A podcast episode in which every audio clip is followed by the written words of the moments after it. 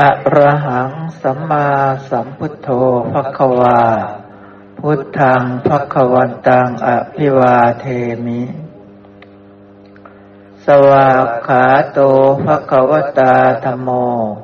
ธรรมังนัมัสสามิ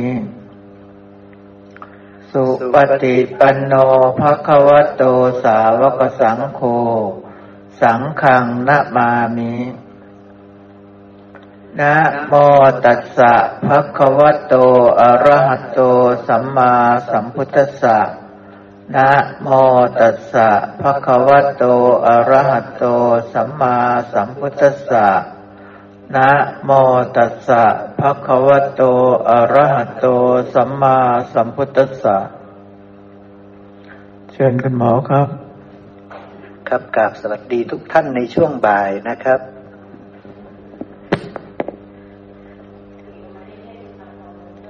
แม่สุภาพรมีอะไรจะถามไหมครับ เชิญเลยครับ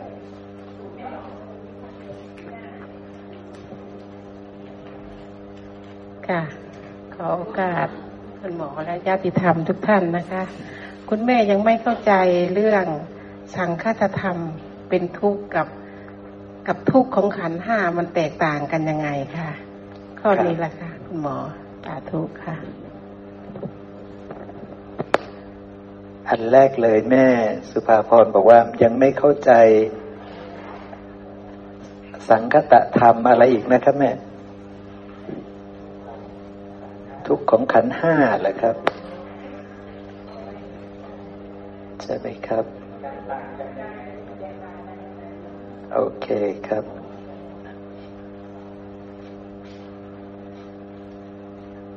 ฝั่งนี้ทั้งหมดเนี่ยนะครับ ปฏิจจสมุปบาทเนี่ย พระองค์พูดว่าเหล่านี้คือปฏิจจสมุปปนธรรม ชลามรณะคือปฏิจจสมุปปนธรรมนะครับเนาะชลามรณะคือปฏิจจสมุปปนธรรม คือทุกอาการเนี่ยเป็นปฏิจจสมุปปนธรรม เล่มที่สิบหกหน้าสามสิบสี่นะครับนะ ปฏิจจสมุปบาทเป็นอย่างไร แล้วพระองค์ก็ไล่ไปตาม เพราะชาติเป็นปัจจัยชรามรณะจึงมี ตถาคตจะเกิดขึ้นหรือไม่เกิดขึ้นก็ตามธรรมชาติมันก็เป็นอย่างนี้นะครับ คือเป็นไปตามปฏิจจสมุปบาท เพราะชาติเป็นปัจจัยชรามรณะจึงมีเพราะพบเป็นปัจจัยชาติจึงมี ไล่ย้อนกลับกันเฉยๆนะครับเนาะไล่มาเรื่อยๆจนมาทั้งมาถึง เพราะอาวิชชาเป็นปัจจัยสังขารทั้งหลายจึงมี ถ้าเราไล่จากบรรทัดท้ายสุดขึ้นไปข้างบนมันก็จะเป็นสิ่งที่เราท่องกัน เพราะอาวิชชาเป็นปัจจัยสังขารจึงมี เพราะสังขารเป็นปัจจัยวิญญาณจึงมี เพราะวิญญาณเป็นปัจจัยนามรูปจึงมี เพราะนามรูปเป็นปัจจัยสลายยตนะจึงมี เพราะสลายยตนะเป็นปัจจัยผัสสะจึงมีไล่ขึ้นไปใช่ไหมครับ เป็นการไล่ย้อนกลับเฉยๆพระสูตรนี้นะครับนะ แต่ก็คือปฏิจจสมุปบาทนั่นแหละนะครับนะนี่คือพูดถึงว่านี่คือปฏิจจสมุปบาทนะ นี่คือปฏิจจสมุปบาทเนี่ยปฏิจจสมุปบาทเป็นอย่างไรใช่ไหมครับ แล้วก็อธิบายว่านี่คือปฏิจจสมุปบาท นี่คือกระบวนการอาศัยกันและกันเกิดขึ้นทั้งหมดนะครับนะนี่คือคำว่าปฏิจจสมุปบาท ทีนี้พระองค์ก็มาบอกว่า แล้วปฏิจจสมุปปนธรรมล่ะคืออะไร ก็คือธรรมะแต่ละตัวแต่ละตัวแต่ละตัวที่อยู่ในปฏิจจสมุปบาททั้งหมดชลามรณะนี่แหละ เป็นปฏิจจสมุปปนธรรม ทำไมบอกว่ามันเป็นปฏิจจสมุปปนธรรม เพราะว่ามันไม่เที่ยง มันอนิจจัง ถ้าไปดูบาลีปุ๊บอนิจจัง ถูกปัจจัยปรุงแต่งคำนี้คือสังคตะธรรม สังคตังใช่ครับนี่คือสังคตะธรรมทั้งหมดนะเพราะฉะนั้นธรรมชาติในฝั่งนี้ทั้งหมดเนี่ยคือสังคตะธรรมทั้งหมด แล้วมันก็อาศัยกันและการเกิดขึ้นทั้งหมด คือเป็นปฏิจจสมุปปนธรรมทั้งหมด นะเพราะฝั่งนี้ทั้งหมดเป็นสังคตะธรรม ฝั่งนี้ทั้งหมดอาศัยกันและกันเกิดขึ้น อาศัยเริ่มจากธาตุหกจึงมีอายตนะหกจึงปรากฏเกิดขึ้นของขันห้าจึงปรากฏเกิดขึ้นของธรรมชาติที่อาศัยกันและกันเกิดขึ้นทั้งหมดทุกอาการนะครับเนาะเพราะฉะนั้นนี่คือฝั่งที่เป็นสังคตะธรรม ปฏิจจสมุปปนธรรม ใช่ไหมครับ สังคตธรรมก็คือว่ามันถูกปัจจัยปรุงแต่งเนี่ยคือสังคตัง ภาษาบาลีจะใช้คำว่าสังคตังถูกอาศัยกันและการเกิดขึ้นเนี่ยไปดูบาลีก็คือปฏิจจสมุปปนังนะครับนะก็คือปฏิจจสมุปปนธรรมนั่นแหละเนี่ยคำว่าปฏิจจสมุปปนัง อยู่ตรงนี้คำว่าปฏิจจสมุปปนธรรมอยู่ตรงนี้นะครับนะ มีความสิ้นไปเสื่อมไปคลายไปดับไป วยะหรือขยะเนี่ยแหละนะครับเนะคำใดคำหนึ่งผมจะสับสนสองคำนี้อาจจะขึ้นอะไรขึ้นก่อนอะไรขึ้นหลังเนี่ยนะครับขยะธรรมังวยะธรรมังวิราคะธรรมังนิโรธธรรมัง นี่คือธรรมชาติของธรรมที่ถูกปัจจัยปรุงแต่งขึ้น ไม้นี่ถูกปัจจัยปรุงแต่งขึ้นเนี่ยเก้าอี้เนี่ยนะครับถูกปัจจัยปรุงแต่งขึ้น ต้องมีต้นไม้ต้องมีต้นสักซะก่อนแล้วก็มา รุงแต่งให้มันกลายเป็นเก้าอี้ใช่ไหมครับ มันสังคตังใช่ไหมครับ สังคตังคือถูกปัจจัยปรุงแต่งเนาะอาศัยกันและการเกิดขึ้นใช่ไหมครับนะต้องอาศัยมีคนปลูก ต้องอาศัยมีคนอยากได้เก้าอี้ ต้องมีคนอยากเอามาขายอะไรเงี้ยก็เลยมาปรุงแต่งเกิดเป็นเก้าอี้ใช่ไหมครับพอมันเกิดขึ้นมาแล้วเนี่ย มันเกิดขึ้นกลายมาเป็นเก้าอี้เนี่ย มันเป็นของไม่เที่ยง ใช่ไหมครับ มันอนิจจังนะ มีความสิ้นไป เสื่อมไป ขยะธรรมัง ใช่ไหมครับเก่ง ขยะธรรมังวยะธรรมัง วิราคะธรรมัง นิโรธธรรมัง คือไอ้เก้าอี้เนี่ยจะขยะธรรมัง คือจะค่อยๆสิ้นไป จะค่อยๆเสื่อมไป ขยะธรรมังวิราคะธรรมังก็จะค่อยๆคคลายไป วิราคะเนี่ยไม่ใช่เบื่อหน่ายนะครับนะ วิราคะในที่นี้เนี่ย คลายไป คือมันจะค่อยๆ แปรผันเป็นอย่างอื่น วิราคะธรรมังนี่คือ ธรรมะนี้จะค่อยๆคคลายเป็นอย่างอื่น จะคล้ายๆจะค่อยๆคคลายแปรผันไปเป็นอย่างอื่น แล้วก็นิโรธธรรมังในที่สุดมันจะดับ เนี่ย ก็คือมันเป็นของปรุงแต่งขึ้น จากธรรมชาติที่ไม่เที่ยงคือมหาภูตรูปสี่อันไม่เที่ยง เพราะฉะนั้นมันจะ ค่อยๆ สิ้นไป เสื่อมไป คลายไปและดับไป คือมันจะเริ่มแปรผันในที่สุดมันจะดับ ดับก็คือกลายเป็นอย่างอื่นเรียบร้อยแล้ว ไม่ใช่เก้าอี้แล้วกลายเป็นผุยผงอย่างเช่นถ้ามันโดนไฟเนี่ยปุ๊บมันจะสิ้นไปเสื่อมไปคลายไปดับไปเร็ว แล้วก็ได้กลายเป็น อนูเป็นละอองฝุ่นเป็นอะไรไปอย่างเงี้ยใช่ไหมครับ แปรผันเป็นอย่างอื่น แต่ว่าความเป็นเก้าอี้นั้น ดับเรียบร้อยแล้วดับหมดแล้วคลายไปดับไปจากความเป็นเก้าอี้แล้วอย่างเงี้ย เวทนาเองก็เหมือนกัน เนี่ยกลับมาหาเวทนา เวทนาก็เป็นของที่ถูกปัจจัยปรุงแต่งใช่ไหมครับ ซึ่งเวทนาก็มีอยู่ในสายปฏิจจสมุปบาท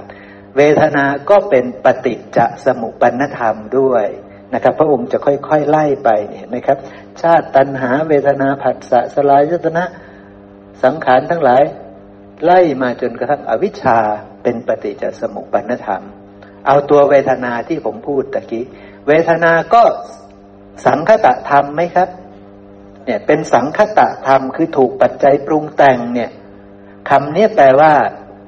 สังคตะ สังคตัง ภาษาบาลีจะมาจากคำว่า สังคตังคือ เป็นธรรมชาติที่ถูกปรุงแต่งขึ้น อาศัยกันและการเกิดขึ้นคือปฏิจจสมุปันนัง คือปฏิจจสมุปปันธรรมนั่นแหละเวทนาเป็นอย่างนั้น จะต้องมีความสิ้นไปเสื่อมไปคลายไปและดับไป ใช่ไหมครับ ตอนที่มีตากระทบรูป มีวิญญาณทางตาเกิด มีผัสสะเกิด เวทนาถูกปรุงแต่งหรือยังครับ สังคตังขึ้นหรือยัง สังคตังแล้วอาศัยกันและกันเกิดขึ้นหรือยัง ปฏิจจสมุปปันนังแล้วใช่ไหมครับ เกิดแล้วใช่ไหมครับ เกิดแล้วต่อไปจะสิ้นไป เสื่อมไป คลายไป และดับไป ใช่ไหมครับ ดับไปเรียบร้อยแล้วนะตัวนามมาทำเหล่านี้อย่างเช่นเวทนานี่เกิดเร็วแล้วก็ดับเร็วมากนะครับเนาะ ความเกิดขึ้นของเขาเนี่ยเขาเกิดจากผัสสะผัสสะในหนึ่งนาทีมีกี่ผัสสะนับไม่ได้ใช่ไหมครับ เยอะแยะไปหมด เพราะว่าตาก็พร้อมที่จะทำงาน หูก็พร้อมที่จะทำงานจมูกลิ้นกายใจ พร้อมที่จะทำงานตลอดใช่ไหมครับ พร้อมที่จะทำงานตลอดเลย เพราะฉะนั้นหนึ่งนาทีนี่มีผัสสะเยอะแยะมากเลย แล้วทุกผัสสะนั้น มีเวทนาถูกปรุงแต่งขึ้นทั้งหมดเลย ใช่ไหมครับ แล้วเวทนาพอ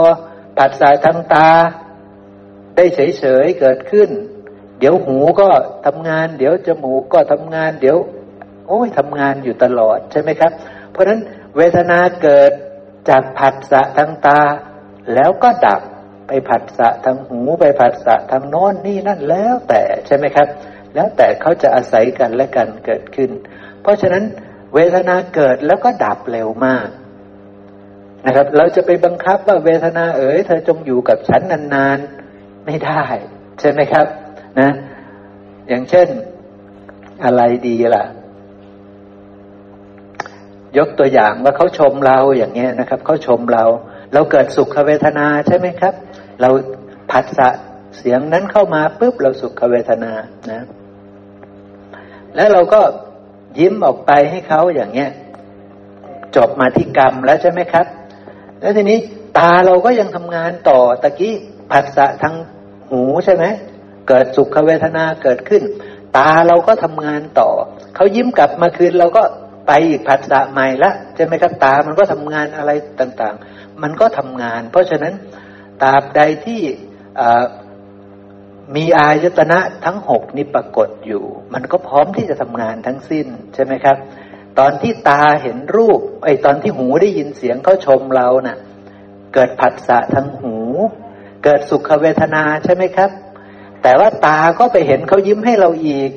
ก็ผัสสะใหม่แล้วใช่ไหมครับตัวเวทนาที่เป็นสุขเวทนาดับไปแล้วจะผัสสะทางหูใช่ไหมสุขเวทนาที่เกิดขึ้นก็ดับแล้ว กายมาเป็นเขายิ้มให้ก็เป็นผัสสะทางตา ก็เกิดสุขอีกใช่ไหมครับนะ อย่างเงี้ยเป็นต้นนะ มันจะเกิดขึ้นอย่างนี้เรื่อยๆ เพราะฉะนั้นพวกไอเวทนาก็ดีสัญญาก็ดีสังขารก็ดีเนี่ยเป็นนามธรรมมันจะเกิดแล้วมันจะดับเร็วมากผัสสะเพราะว่าที่มันที่ผมบอกว่ามันเกิดและดับเร็วมาก เพราะว่าผมถามเราคืนว่าหนึ่งนาทีมีกี่ผัสสะ โอ้มันเยอะ แสดงว่าเวทนาเกิดดับเยอะไหมครับ เยอะมากเหมือนกัน นั่นเองเห็นไหมมันจะเกิดทันทีเมื่อมีผัสสะช่องหนึ่ง และมันจะดับไปทันทีเมื่อมีผัสสะช่องอื่นเข้ามา เข้าใจเนาะครับเนาะนะผัสสะทางตาเสร็จปุ๊บมีผัสสะทางอื่นมาอีกนะอย่างเงี้ยนะครับ หรือแม้แต่ผัสสะทางตาถามว่าผัสสะทางตาเกิดครั้งเดียวทั้งวันเลยไหม ก็ไม่ใช่ภาษาทางตาเห็นเก่ง เดี๋ยวก็ไปเห็นพี่แปะก็เป็นอีกอย่างหนึ่งเห็นแม่ อย่างเงี้ยใช่ไหมครับ เห็นแม่สุภาพรเห็นแม่น้อยเห็น แต่ละคนแต่ละบุคลิกก็มีความรู้สึกแต่ละอย่างกันไปใช่ไหมครับ เกิดชำเลืองไปเห็นแม่แม่สมอนกำลังง่วงเหงาหานอนนี่ก็เกิดอารมณ์อีกแบบหนึ่งใช่ไหมครับ เกิดไปเหลือบเห็นแม่ชี กำลังล่าเริงยิ้มแย้มเนี่ยก็อีกแบบหนึง่งใช่ไหมครับเนี่ยแต่คนละผัสสะแล้วใช่ไหมครับ เนี่ยเป็นเรื่องของตาเห็นรูปเหมือนกันเห็นไหมแต่มันก็เร็วมากใช่ไหมครับ เร็วมากแล้ว เวทนาที่เกิดขึ้นถูกปัจจัยปรุงแต่งขึ้นเป็นสังคตะธรรม แล้วเวทนานั้นก็ต้องสิ้นไปเสื่อมไปคลายไปและดับไปเป็นทุกข์ ใช่ไหมครับ ทีนี้แม่สุภาพรถามมาถึงอะไรนะครับ โอเค มันทำงานกันยังไง ใช่ไหมครับเอาละผมจะโชว์พระสูตรนี้ได้โอกาสผมพอดีเลยนะครับนะผมจะพาเข้าพระสูตรนี้นะพระสูตรนี้ก็คือพระไตรปิฎกเล่มที่สิบเจ็ดหน้าแปดสิบเอ็ดนะเล่มที่สิบเจ็ดหน้าแปดสิบเอ็ดนะครับนะ พระสูตรนี้มีความสำคัญด้วยนะครับนะ เพราะว่า พระองค์บอกเลยนะครับว่า พระองค์จะไม่ประกาศตนว่าพระองค์ได้เป็นผู้ตัดสรู้โดยชอบ ซึ่งสัมมาสัมโพธิญาณอันยอดเยี่ยมในโลก พร้อมทั้งเทวโลกมารโลกพรมโลกในหมู่สัตว์ พร้อมทั้งสมณพราหมณ์และเทวดาและมนุษย์ ถ้าพระองค์ไม่รู้เรื่องนี้ ถ้าพระองค์ยังไม่รู้ชัดขันห้าเนี่ยนะครับนะ โดยเวียนรอบ สี่ครั้งตามความเป็นจริง โดยเวียนรอบสี่ครั้งตามความเป็นจริงนะครับนะก็คือพระสูตรนี้ก็คือ อุปาทานะปริปปริปวัตตนสูตร อุปทานขันเวียนรอบนะครับภิกษุทั้งหลาย อุปทานขันห้าประการนี้ก็คือรูปเวทนาสัญญาสังขารวิญญาณนะครับ รูปูปาทานขัน ขัน แปลข้างหลังนะครับนะ เวลาแปลเราจะแปลจากข้างหลังขันนี่คือพูดเรื่องขัน ขันที่ถูกยึดคือรูป ขันขันดันเป็นที่ถูกยึดมั่นคือรูป เนี่ย เพราะนั้นแท้จริงก็คือรูปประขันนั่นแหละ ที่ถูกยึดมั่นถือมั่นนะครับนะอุปทานขันคือรูปขันที่ถูกยึดมั่นคือรูปเนี่ยแปลอย่างนี้นะครับนะ แล้วก็ไล่ไปจนครบห้าขันนะครับนะ ถ้าพระองค์ไม่รู้เรื่องขันที่มันถูกยึดทั้งห้าขันเนี่ย พระองค์จะไม่ประกาศตนว่าเป็นพระพุทธเจ้านะครับนะนี่คือเรื่องหนึ่งนะครับนะที่พระองค์ต้องรู้แจ้งให้ได้ ก่อนที่พระองค์จะประกาศว่าพระองค์เป็นพระอรหันตสัมมาสัมพุทธเจ้ายังมีอีกหลายเรื่องนะ เรื่องธาตุหกก็อีกเรื่องหนึ่งที่พระองค์ ถ้ายังไม่รู้ธาตุหกพระองค์จะไม่บรรลือศีหนาฏ ถ้าไม่รู้อายตนะหกพระองค์ไม่บรรลือสีหนาฏมีอีกหลายพระสูตรนะครับนะ ทีนี้แต่เมื่อใดก็ตามที่พระองค์รู้ชัดเรื่องนี้พระองค์ถึงจะบอกว่าพระองค์เป็นพระลันตสัมมาสัมพุทธเจ้านะเวียนรอบสี่ครั้งเป็นอย่างไรก็คือรู้ชัดว่า นี้คือรูป นี้คือทุกข์ใช่ไหมครับ เนี่ย มันจะไปทับกันกับอริยสัจสีว่า นี้คือรูปก็คือนี้คือทุกข์รูปนี้เป็นทุกข์ไหมเป็นทุกข์ใช่ไหมครับ เอาคำว่าทุกข์ออกไป เอาขันห้าเข้ามาแทนนะครับเนาะเอาคำว่าทุกข์ออกไป เอาคำว่าขันห้าเข้ามาแทน เพราะว่าแท้จริงธรรมทั้งปวงในฝั่งนี้ทั้งหมดปฏิจจสมุปปนธรรมทั้งปวง สังคตะธรรมทั้งปวง ล้วนเป็นทุกข์ทั้งหมด ใช่ไหมครับ เป็นสังคตะธรรมเมื่อไหร่เป็นปฏิจจสมุปปนธรรมเมื่อไหร่ธรรมที่อาศัยกันและกันเกิดขึ้นเมื่อไหร่ ธรรมเหล่านั้นเป็นทุกทันที เพราะต้นตอของธรรมเหล่านี้ไม่เกินธาตุหกนะครับ เริ่มต้นจากธาตุหกปรุงกายมาเป็นอายตนะหกแล้วก็จึงทำให้เกิดขันห้าได้ เพราะฉะนั้นในสังสารวัตนี้ไม่เกินเรื่องเหล่านี้ ไม่เกินธาตุหกนะครับนะ ไม่เกินอายตนะหกในสังในสังสารวัตเนี่ย ในภพทั้งสามเนี่ยไม่เกินธาตุหกในการมาพบนี่ครบถ้วน มีทั้งหกธาตุมีทั้งอายตนะหกใช่ไหมครับ มีทั้งขันห้าครบถ้วน ในรูปประพบมีอะไรบ้าง มีธาตุแค่สองธาตุมีอายตนะครบหกอายตนะ แต่อายตนะบางส่วนก็ปรุงแต่งจากใจสำเร็จด้วยใจ ขันก็ยังมีห้าขันครบถ้วน ใช่ไหมครับ ในรูปประพบส่วนในอรูปประพบมีกี่ธาตุก็มีสองธาตุอีก แล้วก็มีอายตนะเพียงหนึ่งเดียวคือใจ แล้วก็มีขันห้าเหลือเพียงสี่ขัน เข้าใจเนาะครับเนาะ เพราะฉะนั้นนี่คือสังสารวัตรละ สังสารวัตรเป็นอย่างนี้หยาบที่สุดจะมีครบที่สุด คือมีทั้งธาตุหกอายตนะหกขันห้าประณีตขึ้นมาก็จะเหลือขันห้ามี อายตนะมีครบ แต่ธาตุจะเหลือแค่สองธาตุประณีตที่สุด เหลืออายตนะเดียว มีสี่ขัน มีธาตุสองธาตุ เหมือนกันกับรูปประพบนะครับนั่นนี่ เพราะฉะนั้นในสังสารวัตนี้เกินหกธาตุไม่ได้ เกินดินน้ำไฟลมอากาศธาตุวิญญาณธาตุไม่ได้ เกินอายตนะหกไม่ได้ เกินขันห้าไม่ได้ และทั้งหมดนี้เเป็นของปรุงแต่งทั้งหมด เป็นสังคตะธรรมทั้งหมด เป็นของที่ไม่เที่ยงทั้งหมด เป็นธรรมชาติที่อาศัยกันและกันเกิดขึ้นทั้งหมด เป็นปฏิจจสมุปปนธรรมทั้งหมด เป็นทุกข์ทั้งหมดนะครับเนาะเพราะฉะนั้นขันห้าก็อยู่ในฝั่งนี้ เพราะฉะนั้นขันห้าเป็นทุกข์ใช่ไหมครับ ทีนี้ทุกข์ยังไงพระองค์บอกว่า เธอจะต้องรู้ชัดรูป เอาทุกคำว่าทุกออกไป เอาคำว่ารูปเข้ามาแทน เอาคำว่าเวทนาเข้ามาแทน เอาคำว่าสัญญาเข้ามาแทน เอาคำว่าสังขาร เอาคำว่าวิญญาณเข้ามาแทน รู้ชัดทั้งห้าขัน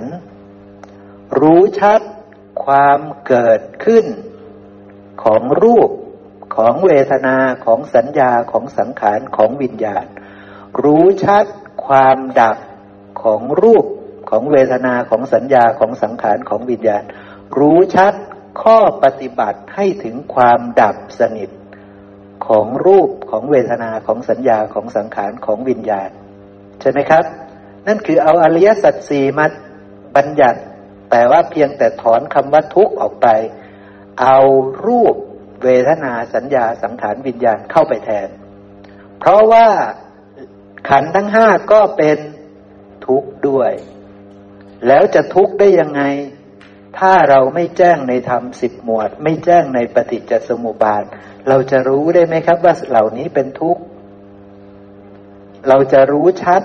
รูปเวทนาสัญญาสังขารไหมครับวิญญาณเราจะรู้ชัดไหม โดยที่เราไม่รู้ทำสิบหมวดเลย ว่าตาหูจมูกลิ้นกาย มันสังคตังยังไง รู้ไหมตอบได้ไหม มันสังคตังยังไง มันปฏิจจสมุปปันนังยังไงรู้ไหม ถ้าตอบไม่ได้จะไปบอกว่าอนิจจังนะนี่ ตอบจำได้หรือว่าตอบมีปัญญาด้วยจำได้ใช่ไหมครับ ไม่ได้มีปัญญานะ เพราะไม่รู้ชัดรูป ไม่รู้ชัด ความเกิดขึ้นแห่งรูป ไม่รู้ชัดความดับแห่งรูป ไม่รู้ชัดข้อปฏิบัติให้ถึงความดับ แห่งรูปยังไม่รู้จักเลยนะแต่จำได้หมดเลย ถามปุ๊บตอบปั๊บถามว่ารูปเที่ยงหรือไม่เที่ยง ไม่เที่ยง เป็นทุกข์เป็นอนัตตา ถามว่ารูปเกิดจากอะไร ก็ท่องได้ใช่ไหมจำมาได้ว่าเกิดจากมหาภูตรูปสี่ก็ตอบปั๊บเลย เวทนาเกิดจากอะไรสัญญาเกิดจากอะไรสังขารเกิดจากอะไร ตอบปั๊บเลยปัสสะ ตอบทันทีเลย แต่ถามว่ารู้ชัดไหมเนี่ยปัญหา ปัญหาคือรู้ชัดไหมใช่ไหมครับ หรือจำได้ หรือจำตามตัวหนังสือได้ แต่ถ้ารู้บนหน้าจอคือทำสิบหมวด รู้ชัดหรือยังครับทีนี้จะรู้ชัด ว่าตา หู จมูก ลิ้น กาย นี้คือรูป รูปเสียงกลิ่นรสโผฏฐะนี้คือรูปภายในและภายนอกใช่ไหมครับ รูปทั้งหมดนี้ปรุงแต่งมาจากดินน้ำลมไฟ ง่ายไหมครับ ที่จะบอกว่ารูปทั้งหมดนี้ปรุงแต่งมาจากดินน้ำไฟลมง่ายไหมครับ ถ้าจะประกอบด้วยปัญญาไม่ง่าย ต้องพิจารณาก่อน ต้องพิจารณาใคร่ครวญก่อน เพราะว่ามันยอมรับเลยไหม ว่าตาไม่ใช่ของเธอ ตาไม่เที่ยงตาเป็นทุกข์ตาเป็นอนัตตาเนี่ย มันยอมรับทันทีเลยไหมไม่ยอมรับครับเขาขอตาตอนเนี้ยก็ไม่ให้ เพราะว่าตามันของฉันเนี่ย ใช่ไหมครับ ถ้ามันไม่ใช่ของเธอ เขาจะเอาตาไปเผาอะ มีปัญหาไหมครับ เขาจะเอากิ่งไม้ไปเผา เดือดร้อนไหมครับ ไม่เดือดร้อนแต่เขาจะเอาตาเธอไปเผา อ้าวตกลงตามันของใครอะ มันไม่ใช่ของใครแล้วหวงทำไม ใช่ไหมครับ เนี่ย เพราะมันไม่รู้ชัด ใช่ไหมครับ แต่มันจำได้ชัดแค่นั้นเอง มันจำได้เฉยๆว่า ตาเป็นของปรุงแต่งปรุงจากมหาภูตรูปสีถามปุ๊บตอบปั๊บใช่ไหมครับ เก่ง ใช่ไหม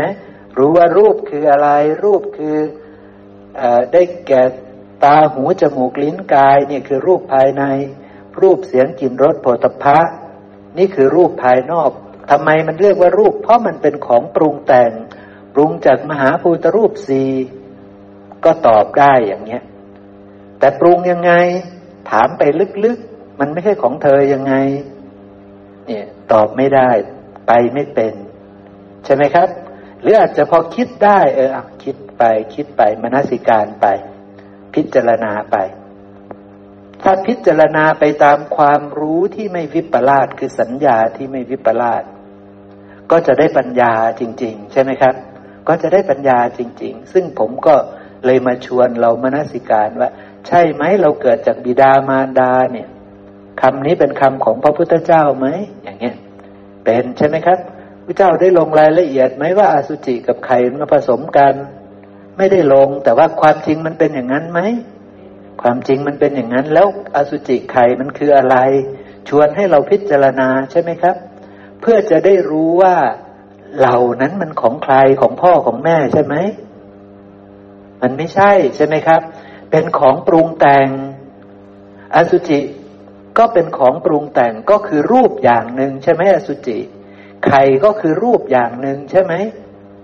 นะสองอันนี้ผสมกัน ปรุงแต่งมาจากมหาภูตรูปจริงหรือเปล่าก็พิจารณาใช่ไหมครับ พิจารณาจนจิตมันยอมรับว่าทั้งหมดนี้เป็นเพียงของปรุงแต่งอาศัยกันและกันเกิดขึ้น ใช่ไหมครับนะก็จะเข้าใจว่าอ๋อนี่มันคือของปรุงแต่งอาศัยกันและกันเกิดขึ้น ก็จะเริ่มเข้ามาน้อมใจเชื่อว่าอ๋อตามันก็เป็นของปรุงแต่งจากสิ่งเหล่านี้ หูจมูกลิ้นกายก็เป็นของปรุงแต่งจากสิ่งเหล่านี้ เริ่มเห็นชัดว่ามันไม่ใช่สัตว์บุคคลตัวตนเราเขามันไม่ใช่เรา มันไม่ใช่ของเรา มันไม่ใช่ตัวตนของเรา ไม่ใช่ของพ่อของแม่ ไม่ใช่ของใครทั้งสิ้น เป็นเพียงธรรมชาติที่อาศัยกันและกันเกิดขึ้น ใช่ไหมครับนะก็จะชัดเจน แต่ตัวที่ยากที่สุดคือใจนี่แหละ ใช่ไหมครับ ตัวนี้จะยากที่สุดนะซึ่งเป็นนามธรรมเนี่ยมันมาจากไหน ใช่ไหมครับ ใจเป็นของปรุงแต่งไหม ใจเป็นธรรมชาติอยู่ในฝั่งนี้หรือฝั่งโน้น ฝั่งนี้ใช่ไหมครับ ฝั่งโน้นมีใจได้ไหม ฝั่งนิพพานมีใจได้ไหม ไม่มี พระองค์บัญญัติใจไว้ในฝั่งนี้ เพราะฉะนั้นใจต้องเป็นสังคตะธรรม ใจต้องเป็นปฏิจจสมุปปนธรรม ใจต้องถูกปัจจัยปรุงแต่งขึ้น ถูกอะไรปรุงแต่งรู้ชัดไหม เพราะว่าอีกพระสูตรหนึ่ง เราต้องรู้ชัดตา หู จมูก ลิ้นกายใจ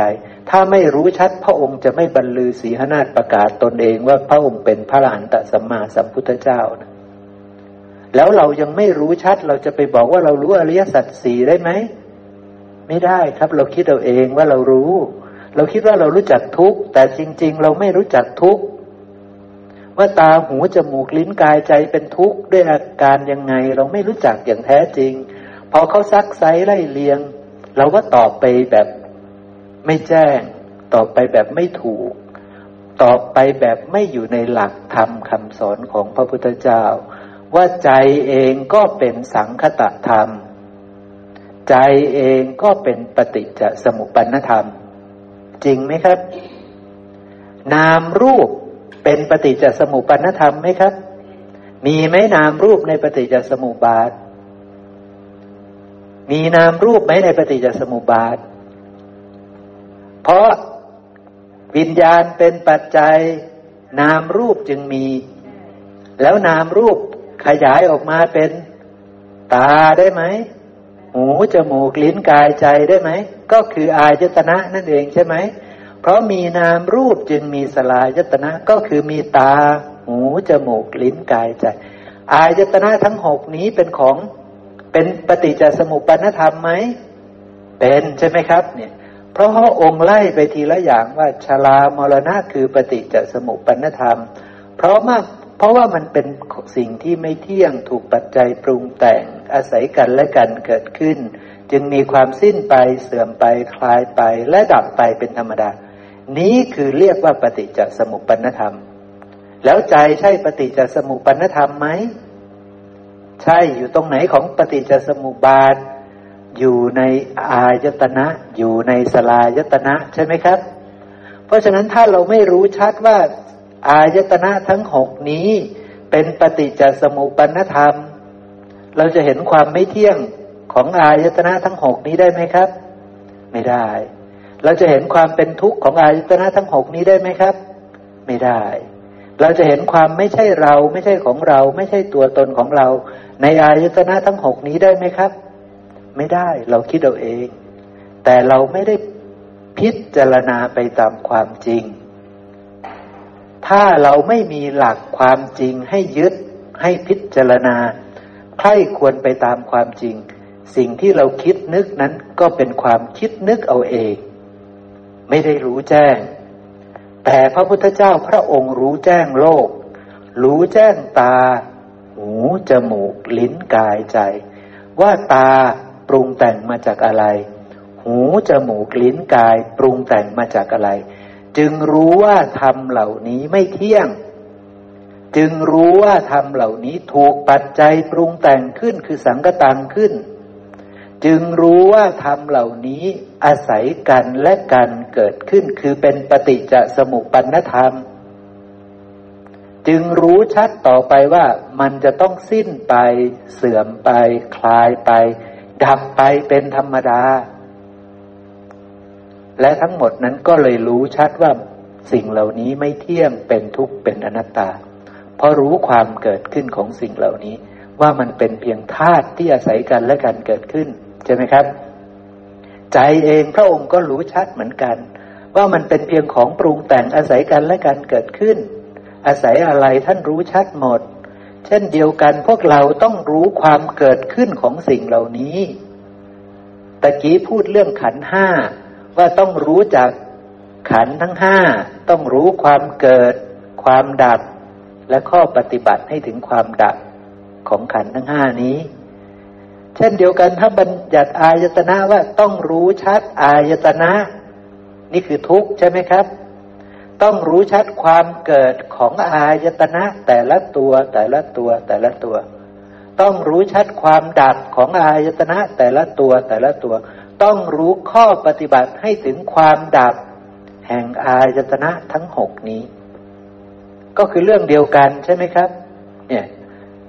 หยิบขันห้าขึ้นมาบัญญัติ เอาคำว่าทุกออก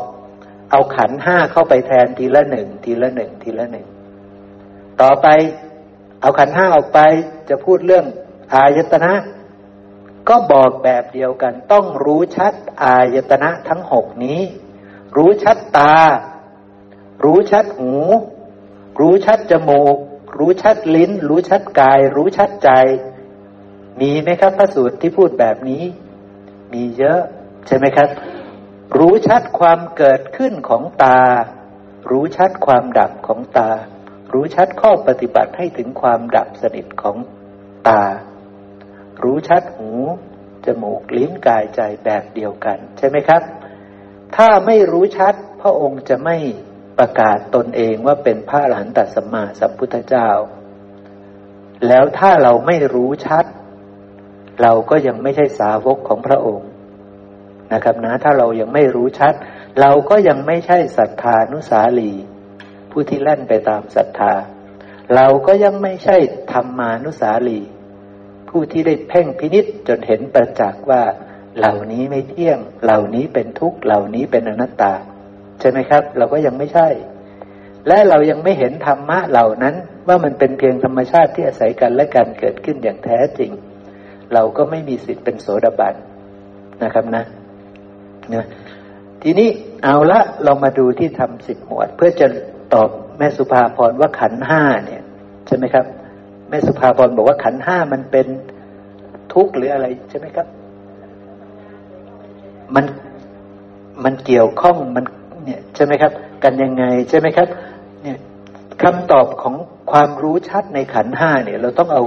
โอกันตะสังยุตเอาธรรมสิบหมวดขึ้นมาเลยนะซึ่ง ตาหูจมูกลิ้นกายเนี่ย เรารู้ไหมว่านี่คืออะไร ถ้าเราไม่รู้ว่านี่คือรูป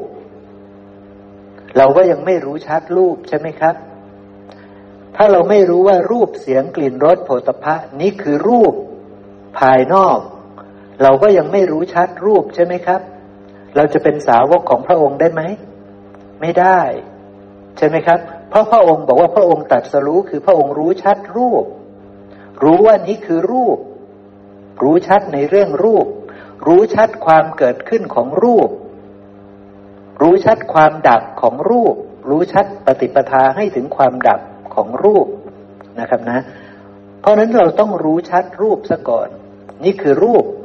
เพราะนั้นเราต้องรู้เรื่องนี้ก่อนว่าห้าคู่แรกของอายตนะนี่ภายในภายนอกนี่คือรูปใช่ไหมครับ นี่คือรูปทำไมเรียกว่ารูป เพราะมัน เกิดจากมหาภูตรูปสีหรืออาศัยมหาภูตรูปสีใช่ไหมครับ พระองค์บัญญัติว่ารูปได้แก่เนี่ยเดี๋ยวเราไปดูที่ตัวหนังสือต่อนะครับนะย้อนกลับไปที่ รูปเป็นอย่างไร คือมหาภูตรูปสี่คือดินน้ำไฟลมรูปมันคืออย่างนี้ หรือรูปที่อาศัยมหาภูตรูปสี่ ตานี่มันคือมหาภูตรูปสี่หูนี่คือมหาภูตรูปสี่จมูกลิ้นกายนี่คือมหาภูตรูปสี่เสียงคือรูปที่อาศัยมหาภูตรูปสี่กลิ่นคือรูปที่อาศัยมหาภูตรูปสี่ต้องมีมะม่วงก่อนถึงจะมีกลิ่นมะม่วง มะม่วงนั่นแหละ คือมหาภูตรูปสี่ใช่ไหมครับนะอย่างนี้เป็นต้น ทุเรียนคือมหาภูตรูปสี่ รสของทุเรียนนั่นแหละ คือรูปที่อาศัยมหาภูตรูปสี่ใช่ไหมครับนะเข้าไม้มาตีหัวเราเนี่ย ไม้นะ่ะคือมหาภูตรูปสี่โพธพะเนี่ยคือสิ่งที่ปรุงแต่งจากมหาภูตรูปสี่อาศัยมหาภูตรูปสี่โพธพะมาตีหัวเรา หัวเราคือกาย ไม้นั่นคือโพธพะใช่ไหมครับ เนี่ย อย่างนี้เป็นต้นนะ มันคือเรื่องอย่างนี้คือมหาภูตรูปสี่หรือรูปที่อาศัยมหาภูตรูปสี่นี้คือรูป เพราะฉะนั้นห้าคู่แรกนี้เรียกว่ารูปทั้งหมด เพราะเป็นสิ่งที่เป็นมหาภูตรูปสี่หรือเป็นสิ่งที่อาศัยมหาภูตรูปสี่จึงมีสิ่งนั้นเกิดขึ้น จึงมีเสียงจึงมีกลิ่น จึงมีรสจึงมีโผฏฐัพพะเกิดขึ้น อย่างนี้นะครับเนาะเพราะฉะนั้นทั้งหมดนั้นคือรูปเราต้องรู้ให้ชัดนะเนี่ยพระองค์ก็พูดแค่นี้นะ แต่ทีนี้เราต้องมาพิจารณาให้ดีว่ารูปภายในมันคืออะไร รูปภายนอกคืออะไร ใช่ไหมครับ เราก็ต้องมาทำความกระจ่างชัดเนี่ยมันเป็นมหาภูตรูปได้ยังไง เราก็ต้องพิจารณาต่อไปเห็นความปรุงแต่งอาศัยกันและกันเกิดขึ้นของเขาอีก ใช่ไหมครับจนไปรู้ชัดจนแจ้งชัดว่า มันคือมหาภูตรูปสีจริง ๆ ผมขนเล็บฟันหนังเนื้อเอ็นกระดูกเนี่ย คือดินใช่ไหมครับ น้ำมูกน้ำลายน้ำหนองนี่คือน้ำอย่างเงี้ย มันก็คือเรื่องเดียวกัน ความอบอุ่นในร่างกายความโมโหความเผาผลาญอาหารนี่คือธาตุไฟอย่างนี้เป็นต้นธาตุลมก็คือลมหายใจเข้า ลมหายใจออกอย่างนี้เป็นต้นนะนี่นะครับเนาะ นี่ก็คือรูป ความเกิดขึ้นแห่งรูปมีได้เพราะความเกิดขึ้น ในพระสูตรนี้บอกว่าอาหารนี่รูปเราเลยนี่แหละ เอาเอาอาหารที่ว่านี้หมายถึงกับว่าลิงกาลาหารนะครับนะ หมายถึงกับว่าลิงกาลาหาร อย่างพวกเราเนี่ยก็คือเกิดขึ้นจากอาหารคือคำข้าวใช่ไหมครับ เกิดขึ้นจากอาหารที่ชื่อว่ากับว่าลิงกาลาหารนะครับนะ เป็นอย่างนั้นนะครับเนาะความความเกิดขึ้นแห่งอาหารมีเนี่ย เพราะมีกับวลิงกาลหารเนี่ย ความเกิดขึ้นแห่งรูปเหล่านี้จึงมี เพราะว่าตัวกับวลิงกาลหารเองมันก็เป็นของปรุงแต่งใช่ไหมครับ ปรุงแต่งมาจากดินน้ำไฟลมใช่ไหมเพราะฉะนั้นพอมีดินน้ำไฟลมก็เลยมีกับวลิงกาลหาร มีกับวลิงกาลหารก็เลยมีรูปเหล่านี้ได้มี ตา หู จมูก ลิ้น กายได้ แต่ถ้าเป็นรูปภูเขาเลยนะ่ะ เขาก็คือมหาภูตรูปเลย เข้าใจไหมครับ เขาก็ไม่ได้เกี่ยวกับอาหารละ ไม่ได้ไม่ได้ชื่อว่ากับวลิงกะลาหาร เพราะว่าเขาเป็นรูปภายนอกนะใช่ไหมครับ เขาไม่ได้เกี่ยวกับกับวลิงกะลาหารใดๆทั้งสิ้น แต่ตัวเขาเองนะเป็นมหาภูตรูปเลย ใช่ไหมครับ อย่างเช่นภูเขาลูกหนึ่งเนี่ย ตัวนั้นก็คือ มหาภูตรูปเลย แต่ถ้ามีเสียงฟ้าผ่าขึ้นมานะ่ะ เสียงนั้นก็คือรูปที่อาศัยมหาภูตรูปสี่ใช่ไหมครับ เนี่ยอย่างนี้เป็นต้นนะ ความดับแห่งอาหาร ความ เพราะมีความดับแห่งอาหาร ความดับแห่งรูปจึงมีกวลิงกระหารต้องดับไปหมดเลย รูป คือตาหูจมูกลิ้นกายของเราจึงจะดับได้ ใช่ไหมครับ คือไม่มีอาหารอีกต่อไป ซึ่งจะไม่มีอาหารอีกต่อไปเนี่ย เราก็ต้องรู้ว่าอาหารเหล่านี้มันมาจากไหน ใช่ไหมครับ ซึ่งก็จะย้อนไปถ้าสืบสาวราวเรื่องไป ก็จะเกิดก็จะรู้ว่า เพราะมันไม่มีตัณหาแล้วนั่นแหละกับว่าลิงกระหารนี้จึงไม่มี จึงไม่มีพ่อมีแม่มาเตรียม อยู่ร่วมกัน ใช่ไหมครับ จึงไม่ต้องเมีปรุงแต่งอาหารคือคำข้าวให้กายมาเป็นตาเป็นหูเป็นจมูก เป็นลิ้นเป็นกาย ใช่ไหมครับ เพราะว่าตัณหาไม่มีแล้วความเกิดขึ้นของรูปก็เลยจะไม่มีด้วย เพราะว่าพอตัณหาไม่มีอาหารทั้งหมดก็ดับไปกับว่าลิงกับอาหารก็ไม่ต้องมา ใช่ไหมครับ มาเตรียมกันมันมีเหตุมีปัจจัย ปรุงแต่งเตรียมตาหูจมูกลิ้นกายไว้ก็ไม่มีใช่ไหมครับ เพราะว่าตาหูจมูกลิ้นกาย มันเป็นของปรุงแต่งจากกาวลิงกาลาหารอีกทีหนึ่งมันปรุงแต่งมาจากอาหารคือคำข้าวอีกทีหนึ่งเนี่ยพระองค์ต้องการชี้เข้ามาในตัวเรานะครับนะ เพราะฉะนั้นเราต้องทำความเข้าใจทั้งภายในและภายนอกให้ชัดเจน อย่าสับสน อย่าเอาแต่ตัวบทพยัญชนะแล้วจะเอาชนะกันด้วยแต่ตัวบทพยัญชนะ ต้องเอาความเข้าใจเป็นหลักนะครับนะ ราะว่าไม่งั้นก็จะบอกว่า รูปเนี่ย คือมหาภูตรูปและรูปที่อาศัยมหาภูตรูป เพราะความเกิดขึ้นของอาหารความเกิดขึ้นของรูปจึงมีอ้าวภูเขานั่นมันเกี่ยวกับอาหารคือคำข้าวไม่ใช่ไหมครับ เราก็จะเถียงกันเอาเป็นเอาตาย เพราะเราไม่เข้าใจว่าพระองค์ต้องการสื่อสารอะไรให้เรารู้ใช่ไหมครับ เราก็เลยจะยึดเอาแต่ตัวหนังสือแล้วก็จะเอาชนะค้าคานกันด้วยตัวหนังสือ โดยที่เราไม่ได้เข้าใจบริบทที่พระองค์ต้องการสื่อให้เราเข้าใจเลย ใช่ไหมครับ อย่างนี้เป็นต้นเนาะแล้วก็ต้องอาศัยอาริยมรรคมีองค์แปดความดับของรูปจึงจะไม่มี พวกเราเนี่ยมันมีรูปขึ้นมา ต้นต่อของการมีรูปนี่เพราะมีตัณหา ใช่ไหมครับ ตัณหาปุ๊บตายปุ๊บยังมีตัณหา ก็เลยต้องมีรูปใหม่ ใช่ไหมครับ ต้องมีรูปใหม่ การจะได้รูปใหม่เป็นรูปหยาบๆเนี่ยก็ต้องมีพ่อมีแม่ใช่ไหมครับ พ่อแม่ก็เอาดินน้ำไฟลมเอากระวลิงกระหานนั่นแหละ มาปรุงแต่งมาปั้นแต่ง ให้กลายเป็นตา หูจมูกลิ้นกาย ถ้าไม่มีตัณหา จะมีเรื่องแบบนี้ไหมครับ จะมีพ่อมีแม่ มีธุระอะไรไหมครับ ไม่มีจบเลยใช่ไหมครับกวลิงกระหานก็ไม่ต้องมีแล้ว นั่นก็คือกับวลิงกระหารที่จะเตรียมให้เป็นตาหูจมูกลิ้นกาย ดับ เพราะตัณหาดับแล้วใช่ไหมครับ จะไปเข้าถึงกายใหม่ก็ไม่มีนี่คือความดับของรูปก็จะเป็นแบบนี้ ใช่ไหมครับ ทีนี้ปฏิปทาที่จะให้ถึงความดับของรูปเนี่ย ก็ต้องเข้าไปเห็นความจริงของธรรมชาติว่า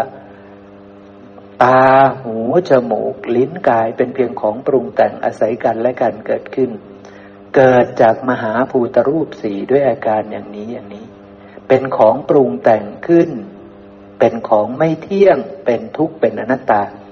จึงหลุดพ้นจากความยึดถือว่าเป็นเราเป็นของเราเป็นตัวตนของเรา ตัณหาดับเรี่ยงครับ ดับแล้วในสมัยนั้นตัณหาดับแล้ว เพราะไม่ได้ยึดมั่นถือมั่นว่า ตาหูจมูกลิ้นกายว่าเป็นเราเป็นของเราเป็นตัวตนของเราแล้ว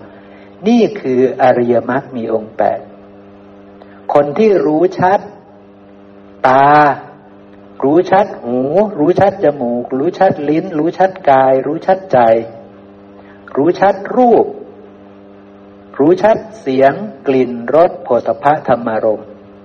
รู้ชัดวิญญาณ ทางตาหูจมูกลิ้นกายใจ รู้ชัดผัสสะทางตาหูจมูกลิ้นกายใจ รู้ชัดเวทนาที่เกิดขึ้นจากผัสสะแต่ละทางเนี่ย รู้ชัดเขารู้ชัด รู้ชัด ความรู้ของเขานั้น เป็นสัมมาทิฏฐิหรือมิจฉาทิฏฐิครับ เป็นสัมมาทิฏฐิ ใช่ไหมครับ พระองค์จึงตัดไว้ในสลายตนาวิพังขสูตรบอกว่า บุคคลเมื่อรู้เมื่อเห็นตาตามความเป็นจริง เมื่อรู้เมื่อเห็นรูปตามความเป็นจริง เมื่อรู้เมื่อเห็นวิญญาณทางตาตามความเป็นจริง เมื่อรู้เมื่อเห็นผัสสะทางตาตามความเป็นจริง เมื่อรู้เมื่อเห็น เวทนาที่เกิดขึ้นจากผัสสะทางตาตามความเป็นจริง มีสองช็อตนะครับ รู้เห็น เมื่อรู้เมื่อเห็น รู้นี่เกิดจากอะไร เกิดจากได้เจอพระสัตตบรุษ เกิดจาก ได้ยินได้ฟังพระสัตธรรมจากสัตตบรุษ เกิดจากการโยนิโสมนสิการจนรู้แจ้งอาจรู้แจ้งธรรม มีความรู้แล้วใช่ไหมครับ มีความรู้ในทุกแล้วเนาะรู้เรื่องตาหูจมูกลิ้นกายใจ รู้เรื่องขันห้ารู้เรื่องธาตุหกครบถ้วนแล้ว เก็บไว้ใช่ไหมครับ เก็บไว้เป็นสัญญา เก็บไว้ในแต่ละคนใช่ไหมครับ รู้แล้วนี่คือรู้เมื่อรู้ แต่รู้อย่างเดียวพอไหม ไม่พอต้องมาเห็นอีก โดนเขาด่าปุ๊บโกรธใช่ไหมโกรธเกิดเนี่ย รู้ชัดตาไหมตอนที่โกรธนะ่ะ ไม่ได้รู้ถูกเขาด่าเนี่ย รู้ชัดหูไหมไม่ได้รู้ชัดหูใช่ไหมไม่ได้รู้ชัดหู เห็นหูเป็นเราเป็นของเราเป็นตัวตนของเรา อย่างนั้นไม่ได้รู้ชัดหู ใช่ไหมครับ ไม่ได้รู้จักหูตามความเป็นจริง ไม่ได้รู้จักเสียงตามความเป็นจริง รู้ก็ไม่มา จะเห็นได้ไหมครับ แบบนี้เห็นไม่ได้ เพราะรู้ก็ยังไม่มา การระลึกรู้ว่าหูคืออะไรนะ่ะ ก็ยังไม่มา แต่พอถูกเขาด่าแล้วโกรธแล้วระลึกรู้ได้ระลึกถึงคำสอนของพระเจ้า พระองค์บอกว่า หูไม่ใช่ของเรานะ หูเป็นของปรุงแต่งอาศัยกันและกันเกิดขึ้น ไม่เที่ยงเป็นทุกข์เป็นอนัตตา ด้วยอาการยังไง แค่ระลึกรู้ได้ว่า หูไม่ใช่ของเรานะ หูเป็นอนัตตานะ หรือว่าหูไม่เที่ยงนะ หูเป็นของปรุงแต่งนะ หูเป็นทุกข์นะ มาถูกทางหรือผิดทางครับนี่ มาถูกทางและสัมมาทิฏฐิมาแล้ว แต่ทีนี้มันไม่ได้อาศัยแค่สัมมาทิฏฐิก็จบ มันจะต้องสัมมาสังกัปปะ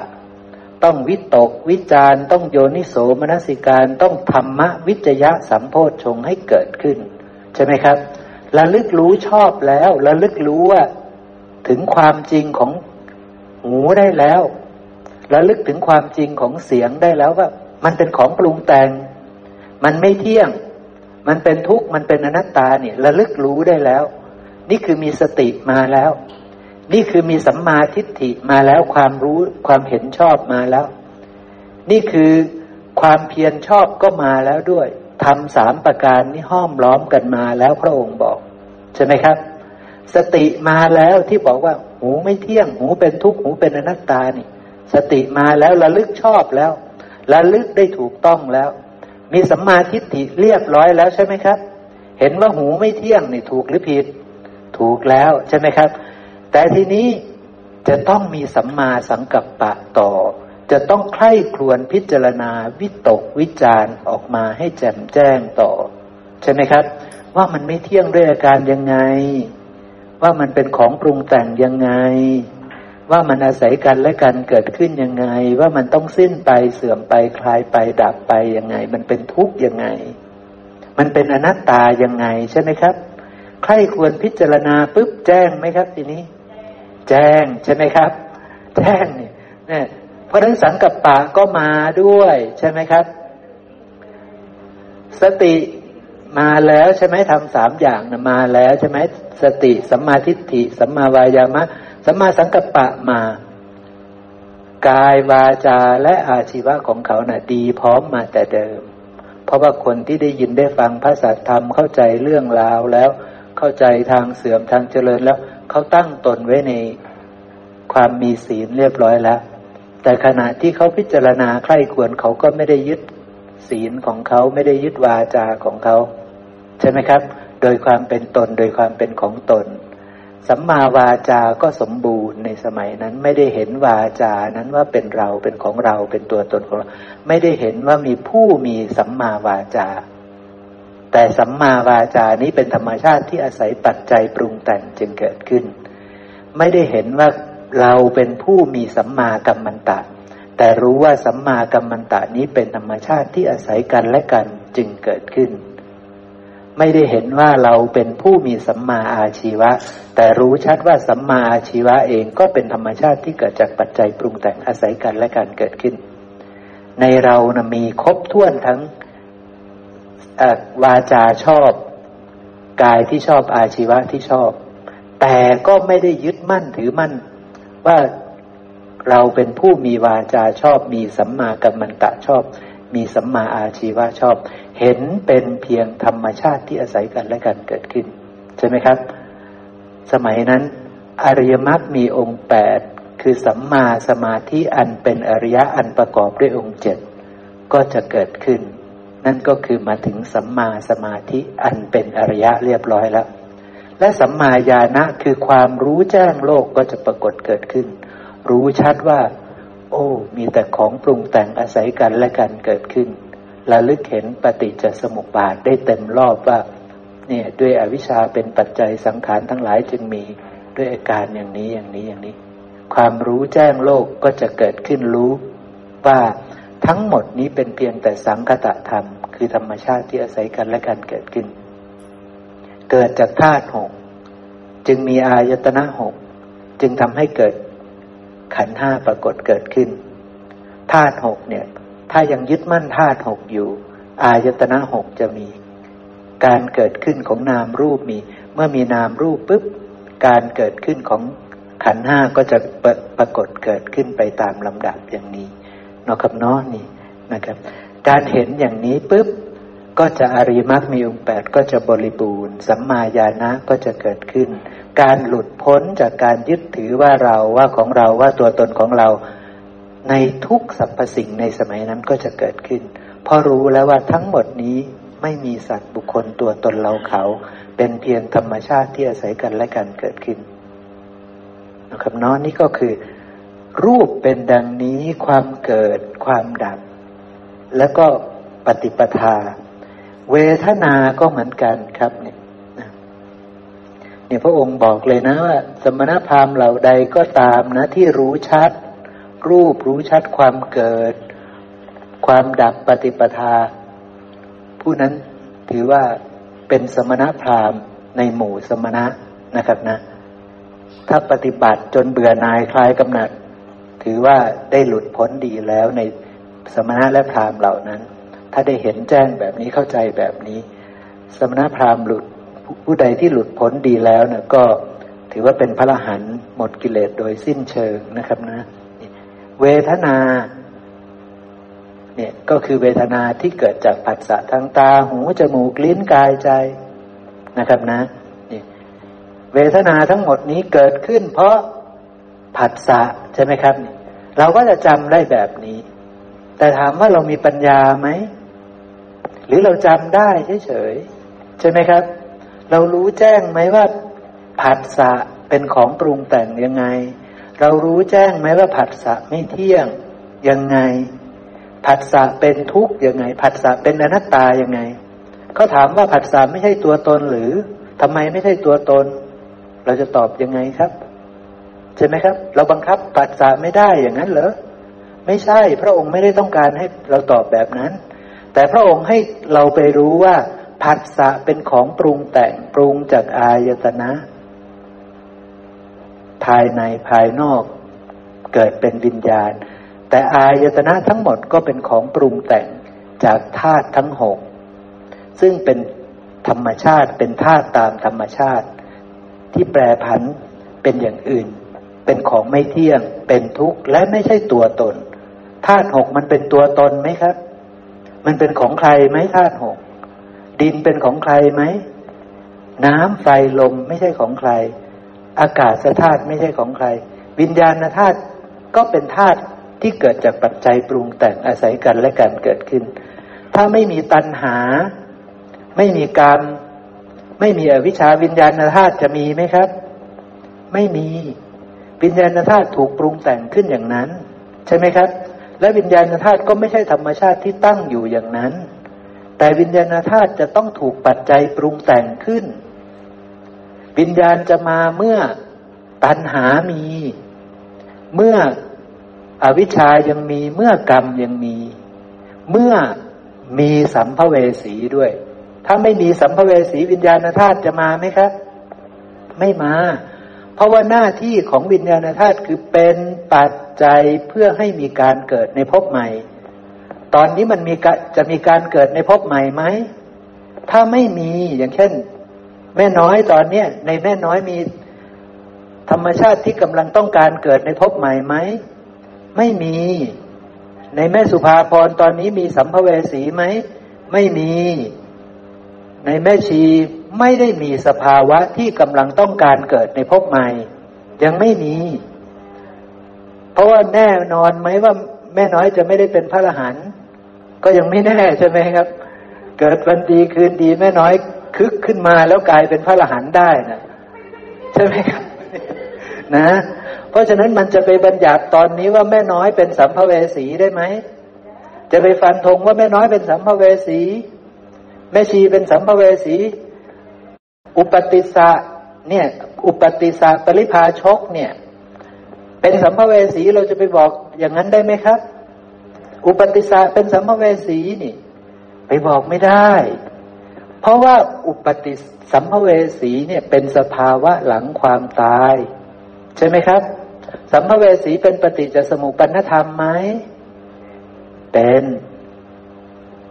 อาศัยปัจจัยไหมจึงเกิดสัมภเวสี อาศัย อาศัยปัจจัยอะไร อาศัยตัณหา ถ้าไม่มีตัณหา จะมีสัมภเวสีไหมครับ ไม่มีนะพอพระพุทธเจ้าท่านสิ้นตัณหา ตายแล้วปุ๊บมีสัมภเวสีไหมไม่มี แต่สัญญาอุปติสสะตอนที่ยังเป็นปริพาชก มีตัณหาไหม ถ้าตายลงตอนนั้น มีสัมภเวสีไหมครับ มี ราะนั้นเราจะไปเรียกท่านว่าเป็นสัมภเวสีได้ไหมอุปติสสะปริพาชกเนะ่ะไม่ได้ เพราะว่าท่านเป็นภูตศาสตร์ท่านเป็นสัตว์ที่เกิดแล้ว ใช่ไหมครับ นะ แล้วท่านก็เข้ามาสู่ธรรมวินัย แล้วก็มารู้อริยสัจสี่แล้วก็ค่อยๆอบรม จนกระทั่งหลุดพ้นจากสิ่งทั้งหลายทั้งปวงนี้หลุดพ้นจากอายตนะหกธาตุหกขันห้าเนี่ย ไม่ยึดถือว่าเป็นเราเป็นของเราเป็นตัวตนของเรา สัมภเวสีในท่านไม่มีอีกต่อไป เพราะว่าตัณหาดับสนิทอีกแล้ว วิญญาณอาหารไม่มีอีกต่อไปสำหรับท่าน ใช่ไหมครับ วิญญาณดับสนิทใช่ไหมวิญญาณดับสนิทเนี่ยพระสูตรอีกพระสูตรหนึ่งบอกว่าผู้มีสติท่องเที่ยวไปเนี่ย วิญญาณดับสนิทแล้วเนี่ย พระหันน่ะมีสติท่องเที่ยวไป วิญญาณดับสนิทแล้ว เราจะเข้าใจว่ายังไงครับหนึ่งพันหนึ่งร้อยสิบห้าอุทัยมานพทูลถามอีกดังนี้ สัตว์โลกมีอะไรเป็นเครื่องประกอบไว้ อะไรเล่าเป็นเหตุเที่ยวไปของสัตว์โลกนั้น เพราะอะไรได้เล่า พระองค์จึงตรัสว่านิพพานหนึ่งพันหนึ่งร้อยสิบหกพระผู้มีพระภาคตรัสตอบดังนี้ สัตว์โลกมีความเพลิดเพลิน เป็นเครื่องประกอบไว้ ความตรึกเป็นเหตุเที่ยวไปของสัตว์โลกนั้น เพราะละตัณหาได้เราจึงเรียกว่านิพพานหนึ่งพันหนึ่งร้อยสิบเจ็ดอุทัยมานพทูลถามอีกดังนี้ ข้าพระองค์มาเฝ้าเพื่อทูลถามพระผู้มีพระภาคว่า สัตว์โลกมีสติเที่ยวไปอยู่อย่างไร วิญญาณจึงดับสนิท ขอฟังพระดำรัสนั้นของพระองค์หนึ่งพันหนึ่งร้อยสิบแปดพระผู้มีพระภาคตรัสตอบดังนี้ สัตว์โลกไม่ยินดีเวทนา ภายในและภายนอก มีสติเที่ยวไปอยู่อย่างนี้ วิญญาณจึงดับสนิท อุทยามานวกะ ปัญหาที่สิบสามจบ มีสติท่องเที่ยวไป วิญญาณดับสนิทแล้วนะนะเราจะเข้าใจว่ายังไง พระอรหันต์ไม่มีวิญญาณเหรอครับ ไม่มีวิญญาณอะไรครับ ไม่มีวิญญาณอาหารครับ คือมุนีมีสติท่องเที่ยวไปนะครับนะแต่วิญญาณท่านดับสนิทแล้วในพระสูตรนั้นจะบอกไปอย่างนั้นเลย เพราะฉะนั้นถ้าเราไม่รู้เรื่องวิญญาณอาหาร เรารู้แต่เรื่องวิญญาณขันเนี่ย มุนีนั้นก็คือพระอรหันต์เป็นผู้มีสติท่องเที่ยวไป แต่วิญญาณท่านดับสนิทแล้ว ถ้าเราไม่เข้าใจเรื่องวิญญาณอาหาร เราก็จะคิดว่า เอ๊ะ เราก็จะไม่เข้าใจบทพยัญชนะนี้ได้เลยนะครับนะ แต่พอเราเข้าใจเรื่องวิญญาณอาหารปุ๊บเราจะเข้าใจเลยว่าอ๋อพระอรหันต์วิญญาณขันเนี่ยยังมีอยู่ แต่วิญญาณอาหาร ไม่มีแล้วใช่ไหมครับ วิญญาณอาหารไม่มีแล้ว เพราะว่าตัณหาท่านดับสนิทแล้ว เพราะว่าอาหารทั้งสี่เนี่ยมันจะเกิดขึ้นจากตัณหา ถ้าตายลงปุ๊บยังมีตัณหา อาหารทั้งสี่ก็จะมาใช่ไหมครับ ก็จะมาตามเหตุตามปัจจัย แล้วก็จะทำให้เกิดมาช่วยอนุเคราะห์หรือมาช่วยให้ดำรงชีวิตอยู่ได้ด้วยตามเหตุตามปัจจัย นั้นๆนนะครับเนาะเนี่ย ราะฉะนั้นเราจะต้องเข้าใจเรื่องอาหารสีให้ถูกต้องด้วยเนาะตัวรูปคือตรงนี้ใช่ไหมครับ เราเข้าใจแล้วนี่คือรูป เวทนาก็คือเกิดจากผัสสะสัญญาก็คือเกิดจากผัสสะนั่นแหละ สังขารก็เกิดจากผัสสะแต่ถ้าเราไม่ได้เห็นธรรมชาติที่อาศัยกันเกิดขึ้นตามแผนผังนี่อย่างแจ่มแจ้งเนี่ย เราก็จะได้แต่ท่องเอาว่า รูปได้แก่มหาภูตรูปสี่หรือรูปที่อาศัยมหาภูตรูปสี่เวทนา ก็ได้แก่ ความรู้สึกสุขทุกข์อทุกขมสุข อันเกิดขึ้นจากผัสสะเราก็จะท่องได้แบบนี้ สัญญาก็คือความจำได้หมายรู้ เกิดจากผัสสะสังขารก็คือการปรุงแต่งเกิดจากผัสสะอย่างเงี้ยเราจะตอบแบบนี้ เราจะตอบได้แบบนี้ แต่เราตอบด้วยปัญญารู้แจ้งไหม รู้ไหมว่าทั้งหมดนี้เป็นของปรุงแต่งด้วยอาการยังไง รู้ไหมว่ามันไม่เที่ยง รู้ไหมว่ามันเป็นทุกข์ รู้ไหมว่ามันเป็นอนัตตา เพราะอะไร ใช่ไหมครับ พระองค์บอกว่า รูปเวทนาสัญญาสังขารวิญญาณนี่ไม่เที่ยงพระอีกพระสูตรหนึ่งบอกว่าเป็นทุกข์ อีกพระสูตรหนึ่งบอกว่าเป็นอนัตตา แม้เหตุปัจจัยที่ทำให้เกิด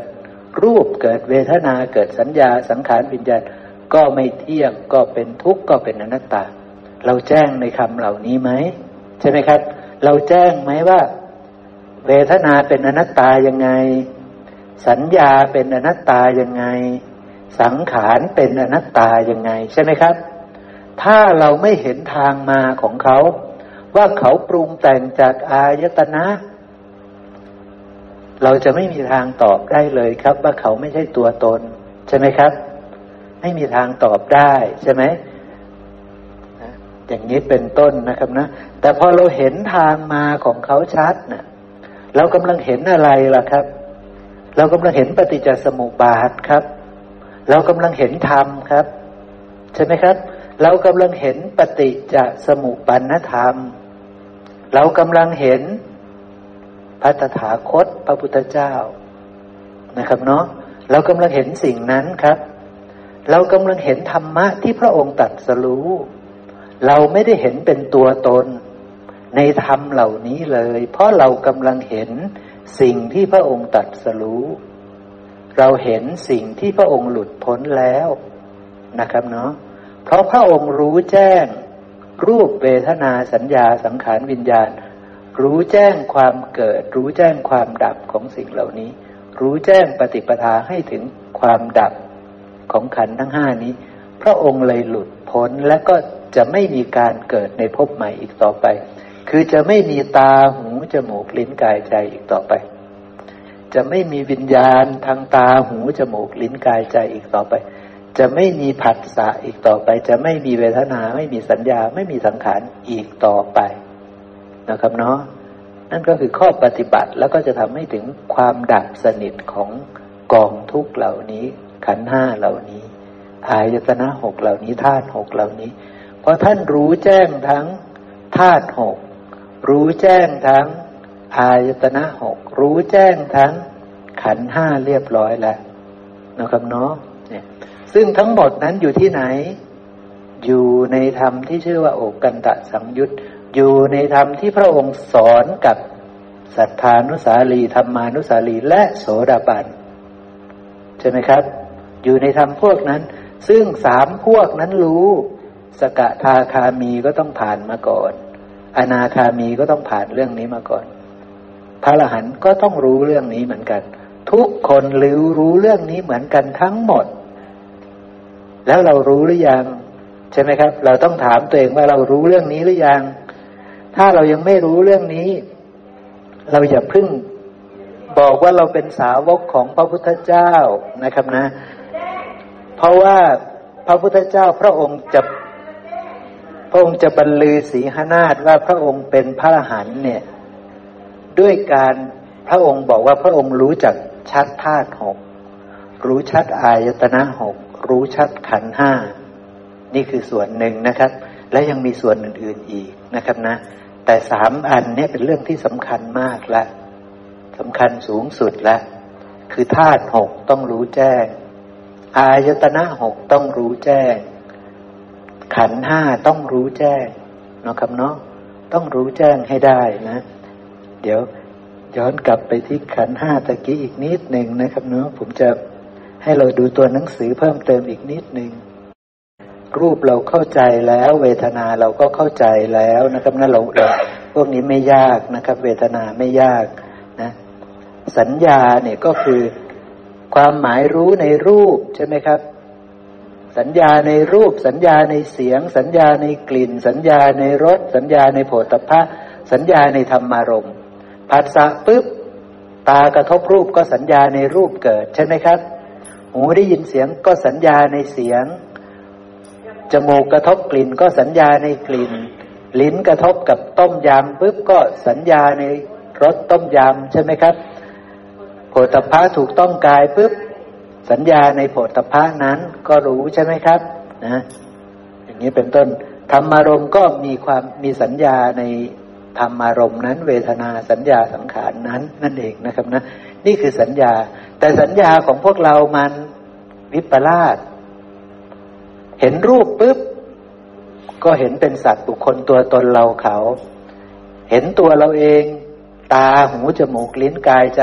ก็เห็นเป็นสัตว์บุคคลตัวตนเราเขาเลย ใช่ไหมครับ มันไม่รู้ไม่เห็นตาตามความเป็นจริง ไม่รู้ไม่เห็นรูปตามความเป็นจริง ไม่รู้ไม่เห็นอายตนะทั้งหกคู่นี้ตามความเป็นจริง เมื่อไม่รู้ไม่เห็นอายตนะทั้งหกคู่ตามความเป็นจริง จะรู้จะเห็นวิญญาณ ทั้งหกช่องทางตามความเป็นจริงได้ไหมครับ ไม่ได้ จะเห็นผัสสะตามความเป็นจริงได้ไหมครับ ไม่ได้ จะเห็นเวทนาสัญญาสังขารตามความเป็นจริงก็ไม่ได้ใช่ไหมครับนะผัสสะแล้วก็เวทนาก็สัญญาก็สังขารก็จะไม่เห็นตามความเป็นจริงเลยใช่ไหมครับ เพราะฉะนั้นสำคัญที่สุดคือจะต้องรู้จักตาหูจมูก ลิ้นกายใจ รูปเสียงกลิ่นรสโผฏฐัพธรรมารมณ์นี้ต้องรู้ให้แจ้ง ใช่ไหมครับเนาะ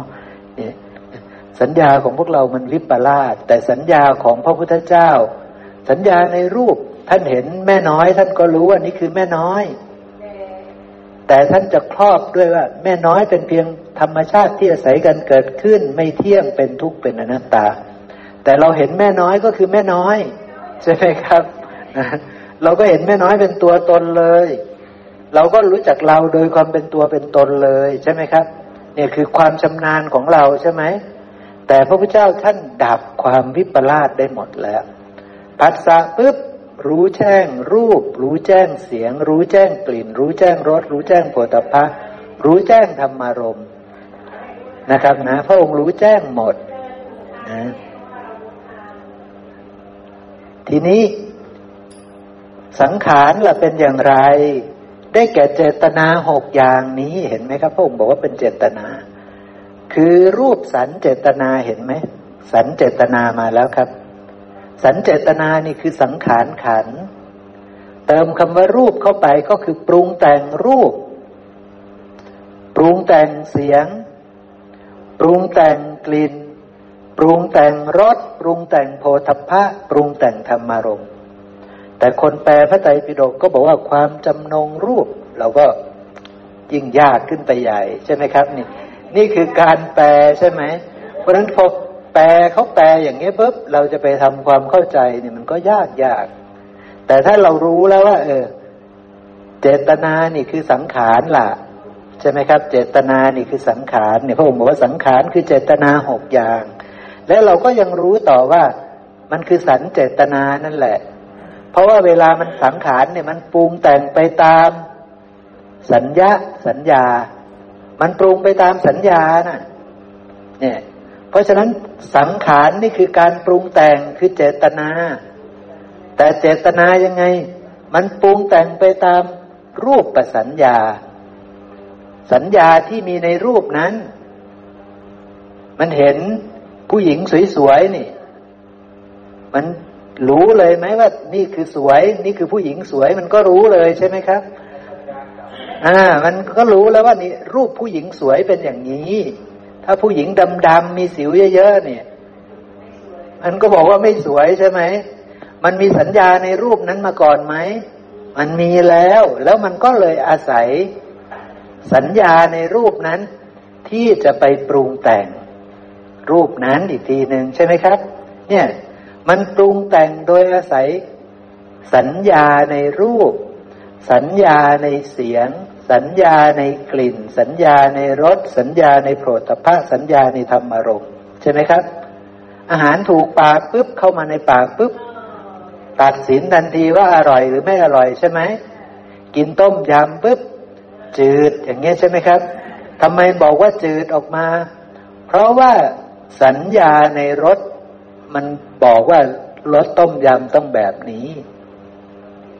แต่มากินเนี่ยมันจืด มันก็เลยเกิดความไม่ชอบใจใช่ไหมครับ เห็นไหมมันจะมีสังขารคือไปตัดสินรสนั้น แต่ตัดสินด้วย สัญญา สัญญาอยู่ตรงกลางเห็นไหมครับ ตัดสินด้วยสัญญาเนี่ย เพราะว่าสังขารนี่คือเจตนาหกอย่างนี้ คือการตัดสินหรือการปรุงแต่งหกอย่างนี่คือปรุงแต่งรูป ปรุงแต่งเสียง ปรุงแต่งกลิ่น ปรุงแต่งรสปรุงแต่งโผฏฐะปรุงแต่งธรรมารมปรุงแต่งด้วยอะไรด้วยตรงกลางนั่นคือสัญญา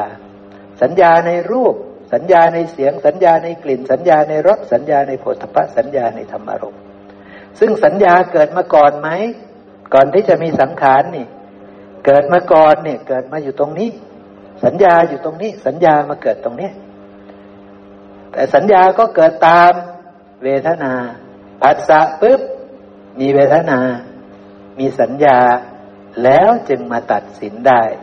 จริง ๆ การตัดสินที่ถูกต้องนั้น อีกในอีกพระสูตรพระองค์บอกว่า จิตสังขารเนี่ยมันเกิดจากเวทนาและสัญญา ซึ่งก็เป็นอย่างนั้นจริง ๆครับ เราเห็นผู้หญิงดำๆมีสิว เราตัดสินไหมครับผัสสิผัสสะปุ๊บตัดสินเลยใช่ไหมเนี่ยนะเห็นผู้ชายหน้าตาดีๆ ตัดสินไหมครับแม่สุภาพรตัดสินใช่ไหมครับ ตัดสินทันทีเลยใช่ไหมมันตัดสินได้ เพราะว่ามันมีผัสสะมันมีเวทนาไหมเห็นรูปที่สวยก็สุขเวทนาใช่ไหม เห็นรูปที่ไม่สวยก็ ทุกขเวทนาสัญญาในรูปนั้นมีไหม มีใช่ไหมครับ สวยเป็นอย่างนี้ไม่สวยเป็นอย่างนี้ กลางๆเป็นอย่างนี้ ตัดสินเลยใช่ไหมครับ เห็นไหมเพราะฉะนั้นต้องมีผัสสะก่อน แล้วมีเวทนาเกิดตาม แล้วมีสัญญาเกิดมาตาม แล้วก็ตัดสินไปตามเวทนาที่เกิดขึ้น สัญญาที่เกิดขึ้นใช่ไหมครับ เป็นสุขก็ตัดสินว่าดี มีราคะเพราะรูปนี้สวย เป็นทุกข์ก็ตัดสินว่าไม่ดี เพราะรูปนี้ไม่สวย ใช่ไหมครับ อย่างเงี้ยเป็นต้นนะโดนเขาด่าปุ๊บก็ตัดสินว่าไม่ดี ใช่ไหมครับ ไม่ชอบเสียงนี้ อย่างเงี้ยเป็นต้นนะตัดสินเพราะว่าเกิดทุกขเวทนา เกิดสัญญาว่าเขาว่าเรา ใช่ไหมครับ เขาด่าเรา เขาว่าเรา เขาเบียดเบียนเราเนี่ย สัญญามันวิปลาสมันเห็นเป็นสัตว์ เป็นบุคคล เป็นตัวตนเราเขา ใช่ไหมครับ มันครอบด้วยความวิปลาสไว้อีกทีหนึ่งแต่พระพุทธเจ้าไม่ได้เห็นว่ามันเป็นสัตว์เป็นบุคคลเป็นตัวตนเราเขาในตาหูจมูกลิ้นกายใจของพระองค์เลย เพราะฉะนั้นพระองค์ไม่ได้เดือดร้อน เห็นเป็นเพียงธรรมชาติที่อาศัยกันและกันเกิดขึ้นเนาะนี่คือสังขารครับ นี่คือสังขารที่เป็นขัน แต่สังขารเนี่ยในสังสารวัตเนี่ย มันมีกี่สังขารสามอันนะ ใหญ่ ๆ นะ สังขารทั้งหลายนะ่ะ การปรุงแต่งกาย การปรุงแต่งวาจา การปรุงแต่งใจ นั่นคือ กรรม นั่นคือสังขารทั้งหลาย คือกรรมทางกาย กรรมทางวาจา กรรมทางใจ ตราบใดยังมีอวิชชาอยู่ ทุกผัสสะกรรมจะมีนะครับเนาะแต่ถ้าอวิชชาดับแล้ว เป็นพระอรหันต์แล้ว ทุกผัสสะมีสังขารทั้งหลายไหมไม่มีกรรมไม่มีเนี่ยใช่ไหมครับ เป็นเรื่องอย่างนี้เนาะสังขารทั้งหลายนั่น ก็คือเรื่องของกรรมกายกรรม มโนกรรม วจีกรรม หรือกายสังขาร วจีสังขาร มโนสังขารหรือจิตตสังขารนะครับเนาะทีนี้มีสังขารอีกสังขารหนึ่งคืออะไร คือทั้งหมดเลย สังคตธรรมใหญ่ทั้งหมดเลย นี่คือสังขารทั้งหลาย ใช่ไหมครับ ทั้งหมดนี่คือสังขารทั้งหลาย ขันห้าก็เป็นสังขารทั้งหลาย ตาหูจมูกลิ้นกายใจก็เป็นสังขารทั้งหลาย ภูเขาเคยเป็นพระเจ้าจากักรพรรดิเคยเป็นอะไรต่อมีอะไรมาเป็นสังขารทั้งหลาย ใช่ไหมครับนั่นคือสังขารทั้งหลายหมดเลยนะคือสังคตะธรรมทั้งหมดนั่นแหละคือสังขารทั้งหลาย แล้วสังคตะธรรมอวิชาก็ยังเป็นสังคตะธรรมเลยครับ สังขารทั้งหลายก็ยังเป็นสังคตะธรรมเลยครับ วิญญาณก็เป็นสังคตะธรรม นามรูปก็เป็นสังคตะธรรม สลายตนะก็เป็นสังคตะธรรมภัสสะก็เป็นสังคตะธรรม เวทนา ก็เป็นสังคตะธรรม สัญญาสังขารเป็นสังคตะธรรม ตัณหาเป็นสังคตะธรรม อุปาทานเป็นสังคตะธรรมภพชาติชรามรณะ เป็นสังคตธรรมหมดเลยเข้าใจไหมครับ นะ เพราะฉะนั้นคำว่าสังขารเนี่ยเราต้องเข้าใจบริบทของพระศาสดาว่าพระองค์ต้องการพูดเรื่องอะไรตอนนี้ ใช่ไหมครับ พระพุทธเจ้า ตัวพระองค์ก็มีสังคตะธรรมอยู่ ใช่ไหมครับ ตัวพระองค์ก็เป็นสังคตะธรรมเลย เป็นภูตสัตว์สัตว์ที่ถูกปรุงแต่งขึ้น ใช่ไหมครับ แล้วพระองค์ก็มี ขันห้าครบไหมครับ มีรูปประขันไหมพระพุทธเจ้า มีเวทนาขันไหม มีสัญญาขันไหม มีสังขารขันไหมนี่ยท่านยังปรุงแต่งอยู่ไหม ปรุง ปรุงโดยความเป็นสังขารขันนะครับนะ แต่ปรุงแบบเป็นสังขารทั้งหลายไหม ไม่มี เราต้องเข้าใจบริบทนะครับนะ คือพระองค์เนี่ย มีตา มีหู มีจมูก มีลิ้น มีกาย มีใจ มีผัสสะใช่ไหมทีนี้ มีเวทนาขันใช่ไหม มีสัญญาขันใช่ไหม ตัดสินโลกไหม ตัดสินใช่ไหมครับ เนี่ย ตัดปรุงแต่งรูปเสียงกลิ่นรสผลิตภัณฑ์แล้วมีจิตไหม มี มีกายวาจาใจไหม มี ใช่ไหมครับ แต่ไม่เรียกว่ากรรม เพราะอะไรไม่เรียกว่ากรรม เพราะอาวิชชาดับ เพราะ ตัณหาดับ จึงไม่เรียกว่ากรรมอีกต่อไป ไม่เห็นเป็นตัวตนสัตว์บุคคลเราเขาอีกต่อไป เราจะไปโยนกรรมนั้นให้ท่านไม่ได้ เราจะไปโยนกายวาจาใจ บอกว่าเป็นของท่านไม่ได้ เพราะพระองค์บอกมันไม่ใช่ของเรา ใช่ไหมครับ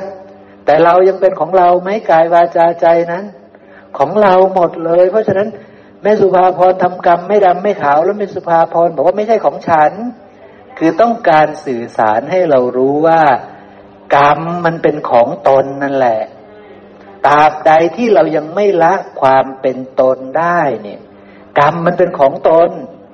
กรรมดำก็ต้องเป็นของเรา ถ้าเราทำกรรมดำกรรมขาวก็ต้องเป็นของเรา ก็ต้องมีสภาพที่ต้องมารับวิบากกรรมนั้นใช่ไหมครับ ซึ่งวิบากกรรมนั้นอาจจะเกิดขึ้นในอัตภาพปัจจุบันก็ได้ ต่อไปก็ได้อัตภาพต่อต่อไปก็ได้ใช่ไหมครับ เพราะฉะนั้นเราทำกรรมขึ้นเนี่ย จะไปบัญญัติกรรมได้เนี่ย มันต้องยังมีตัณหายังมีอวิชชายังไม่ใช่พระอรหันต์น่ะ ใช่ไหมครับ เพราะฉะนั้นพวกต่ำกว่าพระอรหันต์มีกรรมหมดเลย อนาคามีก็ยังมีกรรมใช่ไหมครับ กรรมของอนาคามีส่วนมากเป็นกรรมแบบไหนครับ เป็นกรรมขาวคือไม่เบียดเบียน เพราะว่าท่านไม่ยุ่งกับกามแล้ว ใช่ไหมครับ ท่านละกามได้แล้ว ท่านไม่มีการเบียดเบียนแล้วเพราะฉะนั้นกรรมของพระอนาคามีนี่กรรมขาวเป็นส่วนมาก แต่ว่าท่านมีสติเร็ว ท่านจะพลิกกรรมขาวของท่านนั้นให้กลายเป็นกรรมไม่ดำไม่ขาวได้เร็ว นี่คือความเก่งของท่าน ใช่ไหมครับ ท่านให้ทานไหม อนาคามีบุคคลถ้าเป็นถ้ายังเป็นคนอยู่เนี่ย ท่านจิตตาข้าบดีให้ทานไหมครับ ให้นางนันทมาตาให้ทานไหม ให้ใช่ไหมครับ ให้เพื่ออะไร เพื่อปรุงแต่งจิตเพื่อเป็นบริขารของจิต ยังห่วงกามมาธาตุห่วงวัตถุทานไหม ไม่ได้ห่วงเลยสักนิดเดียว เพราะว่าไม่ได้คล้องกับ กามมาธาตุเหล่านี้แล้ว สมมุติว่าท่านจิตตาข้าบดีท่านจะทำขนมอะไรนะครับพี่แป๊ะขนมอะไรนะเออขนมแดกงาเนี่ยนะเพราะว่าท่านมีกิจการขนมแดกงาใช่ไหมท่านจะทำขนมแดกงามาแจกพวกเราเนี่ย ท่านติดข้องในขนมแดกงาไหมครับ ท่านห่วงในขนมแดกงาไหมท่านห่วงไหมว่าอุ้ยวันนี้อย่าทำให้เยอะเลยพวกนี้ เพราะพวกนี้เป็นคนปุตุชนธรรมดา พวกคนบาปอย่างนี้ท่านจะคิดอย่างนี้ไหมครับ ไม่คิด ท่านทำมาให้เรากับทำให้พระอรหันต์อยู่ใกล้ ๆ กัน เนี่ย เสมอกันไหมครับ เสมอกัน เพราะท่านไม่ได้ติดในขนมแดกงาแล้วเข้าใจไหมครับ ท่านไม่ติดในกามแล้ว เพราะฉะนั้นท่านให้ทานเพื่ออะไร เพื่อปรุงแต่งจิตเพื่อเป็นบริขารของจิต เพื่อที่จะไปอบรมจิตอบรมปัญญา ให้ไม่ยึดมั่นถือมั่นในสิ่งทั้งหลายทั้งปวง ท่านไม่ยึดมั่นถือมั่นในขนมแดกงาแล้ว แต่ยังมีสิ่งบางสิ่งที่ท่านยึดมั่นอยู่ อะไรที่ท่านยึดมั่นอยู่ รูปประธาต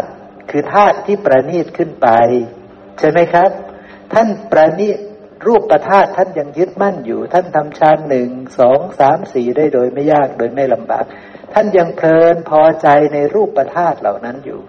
กามมาธาตุท่านคล้องไหมติดไหมไม่ติด เพราะฉะนั้นขนมแดกงาท่านจะหวงไหม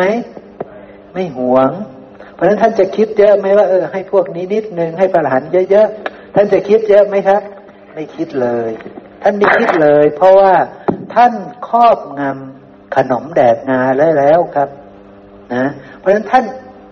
เอามาให้ทานนี่เพื่อที่จะปรุงแต่งจิตเป็นบริขารของจิต ท่านจะมาอบรมต่อว่า เหล่านี้เป็นเพียงของปรุงแต่งตาหูจมูกลิ้นกายใจของท่าน ก็เป็นเพียงของปรุงแต่งอาศัยกันและกันเกิดขึ้น ไม่เที่ยงเป็นทุกข์เป็นอนัตตา การให้ทานเนี่ยจะทำให้เกิดกุศลธรรมเกิดขึ้นคือจะเห็นธรรม จะเห็นธรรมชาติที่อาศัยกันและกันเกิดขึ้น นี่คือสติของอนาคามีบุคคลก็จะเห็นเร็วขนาดนั้น และสามารถที่จะวางจิตแบบนี้ได้เลย แต่พวกเราไม่สามารถวางจิตแบบนี้ได้ทันทีพระพุทธเจ้าท่านอนาถบินทิกาเศรษฐีไปทำทานปุ๊บก็ไม่ได้วางจิตแบบนี้ครับ ก็ไปทำทานเฉยๆนางวิสาขาก็ไปทำทานเฉยๆ เป็นโสดาบันกันทั้งหมดแล้วนะนี่ แต่ยังวางจิตที่จะ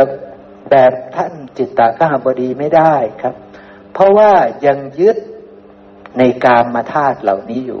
ใช่ไหมครับ ยังยึดในกามมาธาตุเหล่านี้อยู่ เพราะนั้นก็ไปทำบุญ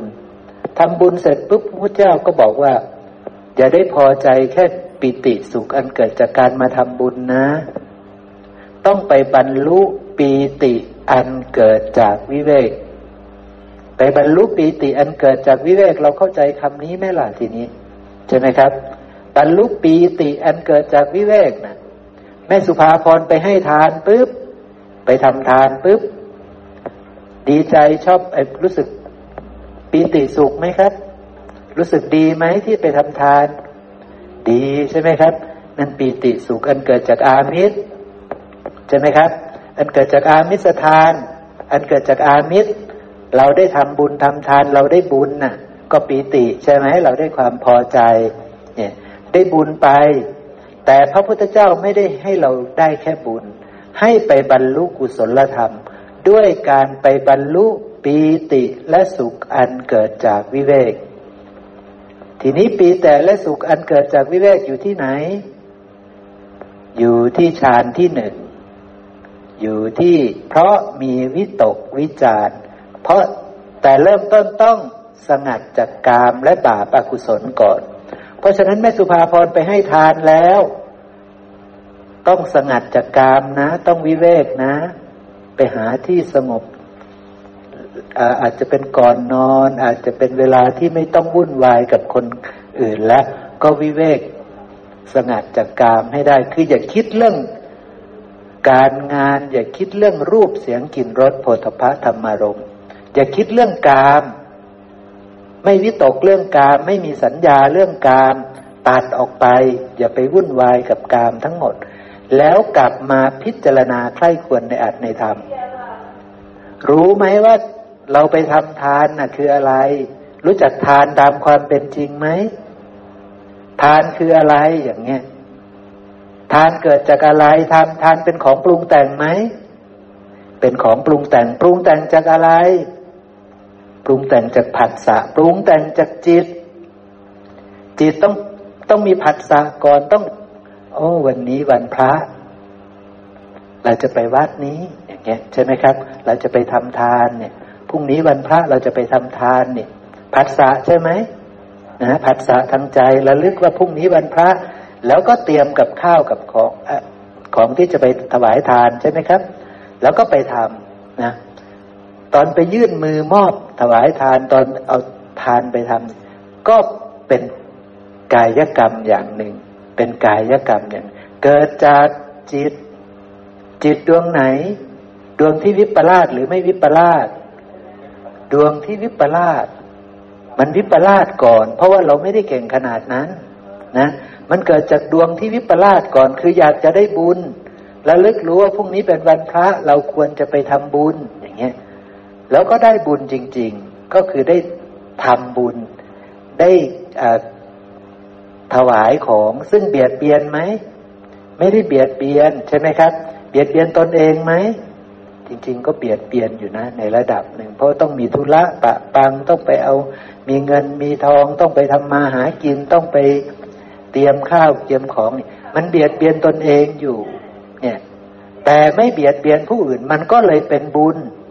เข้าใจไหมครับ มันเป็นกรรมขาวไม่ได้เบียดเบียนผู้อื่นนะเพราะว่าเราเอาของไปให้เขาก็ได้บุญไปนะแต่ถ้าจะไม่อยากให้มีการเบียดเบียนแบบบริสุทธิ์บริบูรณ์ต้องกำหนดรู้สิ่งที่เกิดขึ้นตามความเป็นจริง ให้ไปรู้ว่าทานนี้ก็เป็นเพียงของปรุงแต่งอาศัยกันและการเกิดขึ้น อาศัยจิตจิตที่อยากจะได้บุญ อาศัยความรู้ว่าบุญนี้เป็นการดี การให้ทานนี้เป็นการดี จึงมีการให้ทานเกิดขึ้น แต่นี้ก็ยังเป็นเพียงของปรุงแต่งอาศัยกันและการเกิดขึ้นเท่านั้น ไม่ใช่สัตว์บุคคลตัวตนเราเขา เกิดจากมีนามรูปนี้มีตา มีหู มีจมูก มีลิ้น มีกายนี้ จึงมีการให้ทานเกิดขึ้น ถ้าไม่มีนามรูปนี้จะมีทานนั้นเกิดขึ้นได้ไหม ไม่ได้ใช่ไหมครับ ถ้าไม่มีสัญญา จะมีการให้ทานนั้นเกิดขึ้นได้ไหม ไม่ได้ใช่ไหมครับ แต่เพราะมีนามรูปนี้มีผัสสะจากนามรูปนี้จึงมีสัญญาว่าพรุ่งนี้เป็นวันพระต้องไปทำทานใช่ไหมครับ แล้วถึงพรุ่งนี้ก็จัดแจงเรียบร้อยแล้วก็ทำทานเรียบร้อยแล้ว เพราะฉะนั้นธรรมชาติเหล่านี้เป็นเพียงของปรุงแต่งอาศัยกันและการเกิดขึ้น นะครับเนาะเกิดจากมีนามรูปนี้ เกิดจากนามรูปนี้ตั้งใจอยากจะไปทำบุญทำทาน ใช่ไหมครับ แล้วก็ไปทำจริง ๆ นะเพราะว่ามีสัญญาว่าการทำบุญทำทานนี้จะเป็นการดี เป็นทางมาของความเจริญ ใช่ไหมครับ รู้ว่าทางนี้เป็นทางเจริญ แล้วก็เอามาอบรมจิตอบรมปัญญาเองอีกทีหนึ่ง ตอนที่ได้วิตกวิจารได้สงัดจากกามแล้ววิตกวิจารจนรู้แจ้งอัดรู้แจ้งทำรู้แจ้งตาหูจมูกลิ้นกายใจตัวเอง รู้แจ้งธรรมชาติทั้งหลายทั้งปวงในสังสารวัตนี้ว่าเป็นเพียงของปรุงแต่งอาศัยกันและกันเกิดขึ้น รู้แจ้งกรรมทางกายทางวาจาทางใจว่าเกิดขึ้นได้ยังไง เห็นในธรรมสิบหมวดอย่างชัดเจน ไม่ได้เห็นเป็นสัตว์บุคคลตัวตนเราเขาอยู่ สมัยนั้นจะเกิดปีติและสุขอันเกิดจากวิเวกนะครับนะ ใช่ครับ จะเกิดปีติและสุขอันเกิดจากวิเวก ซึ่งบางคนก็สามารถหลุดพ้นเป็นพระอรหันต์ได้เลยด้วยการโยนิโสมนสิการแบบนี้ด้วยการ เกิดปีติและสุขอันเกิดจากวิเวกแบบนี้ เพราะว่าได้รู้แจ้งอาจรู้แจ้งธรรมได้หลุดพ้นจากทุกข์อย่างเช่นท่านยศกุลบุตร ฟังอริยสัจสี่แค่สองรอบนะก็โยนิโสมนสิการแล้วก็หลุดพ้นจากความยึดมั่นถือมั่นว่าเราว่าของเราว่าตัวตนของเรา แล้วก็เป็นพระอรหันต์ได้เลยนะก็อาศัยวิตกวิจารอันเกิดจากวิเวกนี่แหละครับนะ ไม่ได้ไปเจริญฌานหนึ่งสองสามสี่อย่างเต็มรูปแบบนะแล้วพระพุทธเจ้าก็ไม่ได้สอนให้คฤหัสถ์ไปเจริญฌานแบบนั้นด้วย เพราะว่าองค์คุณไม่ได้ องค์คุณไม่ได้สมบูรณ์ นะเอาเนาะตัววิญญาณขันก็คือเกิดจากอะไรครับ พระองค์บอกว่าอะไรวิญญาณขันเกิดจากอะไร วิญญาณได้แก่วิญญาณทางตาหูจมูกลิ้นกายใจ เพราะอะไรมีวิญญาณจึงมี ในพระสูตรนี้ เพราะตัวนี้มีเนี่ย ตัวนามรูปนี้มีเนี่ย เพราะนามรูปมีวิญญาณจึงมีนี่ก็คือเพราะตาหูจมูกลิ้นกายเหมือนกันไหมนามรูปกับตาหูจมูกลิ้นกายสลายยตนะนี่เหมือนกันไหมเหมือนกันเห็นไหมพระสูตรนี้บอกว่า เพราะ นามรูปมี วิญญาณขันจึงมี ใช่ไหมครับ เข้าใจเนาะโอเค เข้าใจก็ผ่านนะ ทีนี้ ผมว่ามีอีกเรื่องหนึ่งนะที่สำคัญแต่ตะกี้คิดได้แล้วผมก็กลับมาหาวิญญาณ แล้วก็คิดไม่ได้ซะแล้วเป็นเรื่องที่ดีนะ แต่ผมกำลังเดี๋ยวจะพยายามดึงกลับมาจะได้ไหมเนี่ย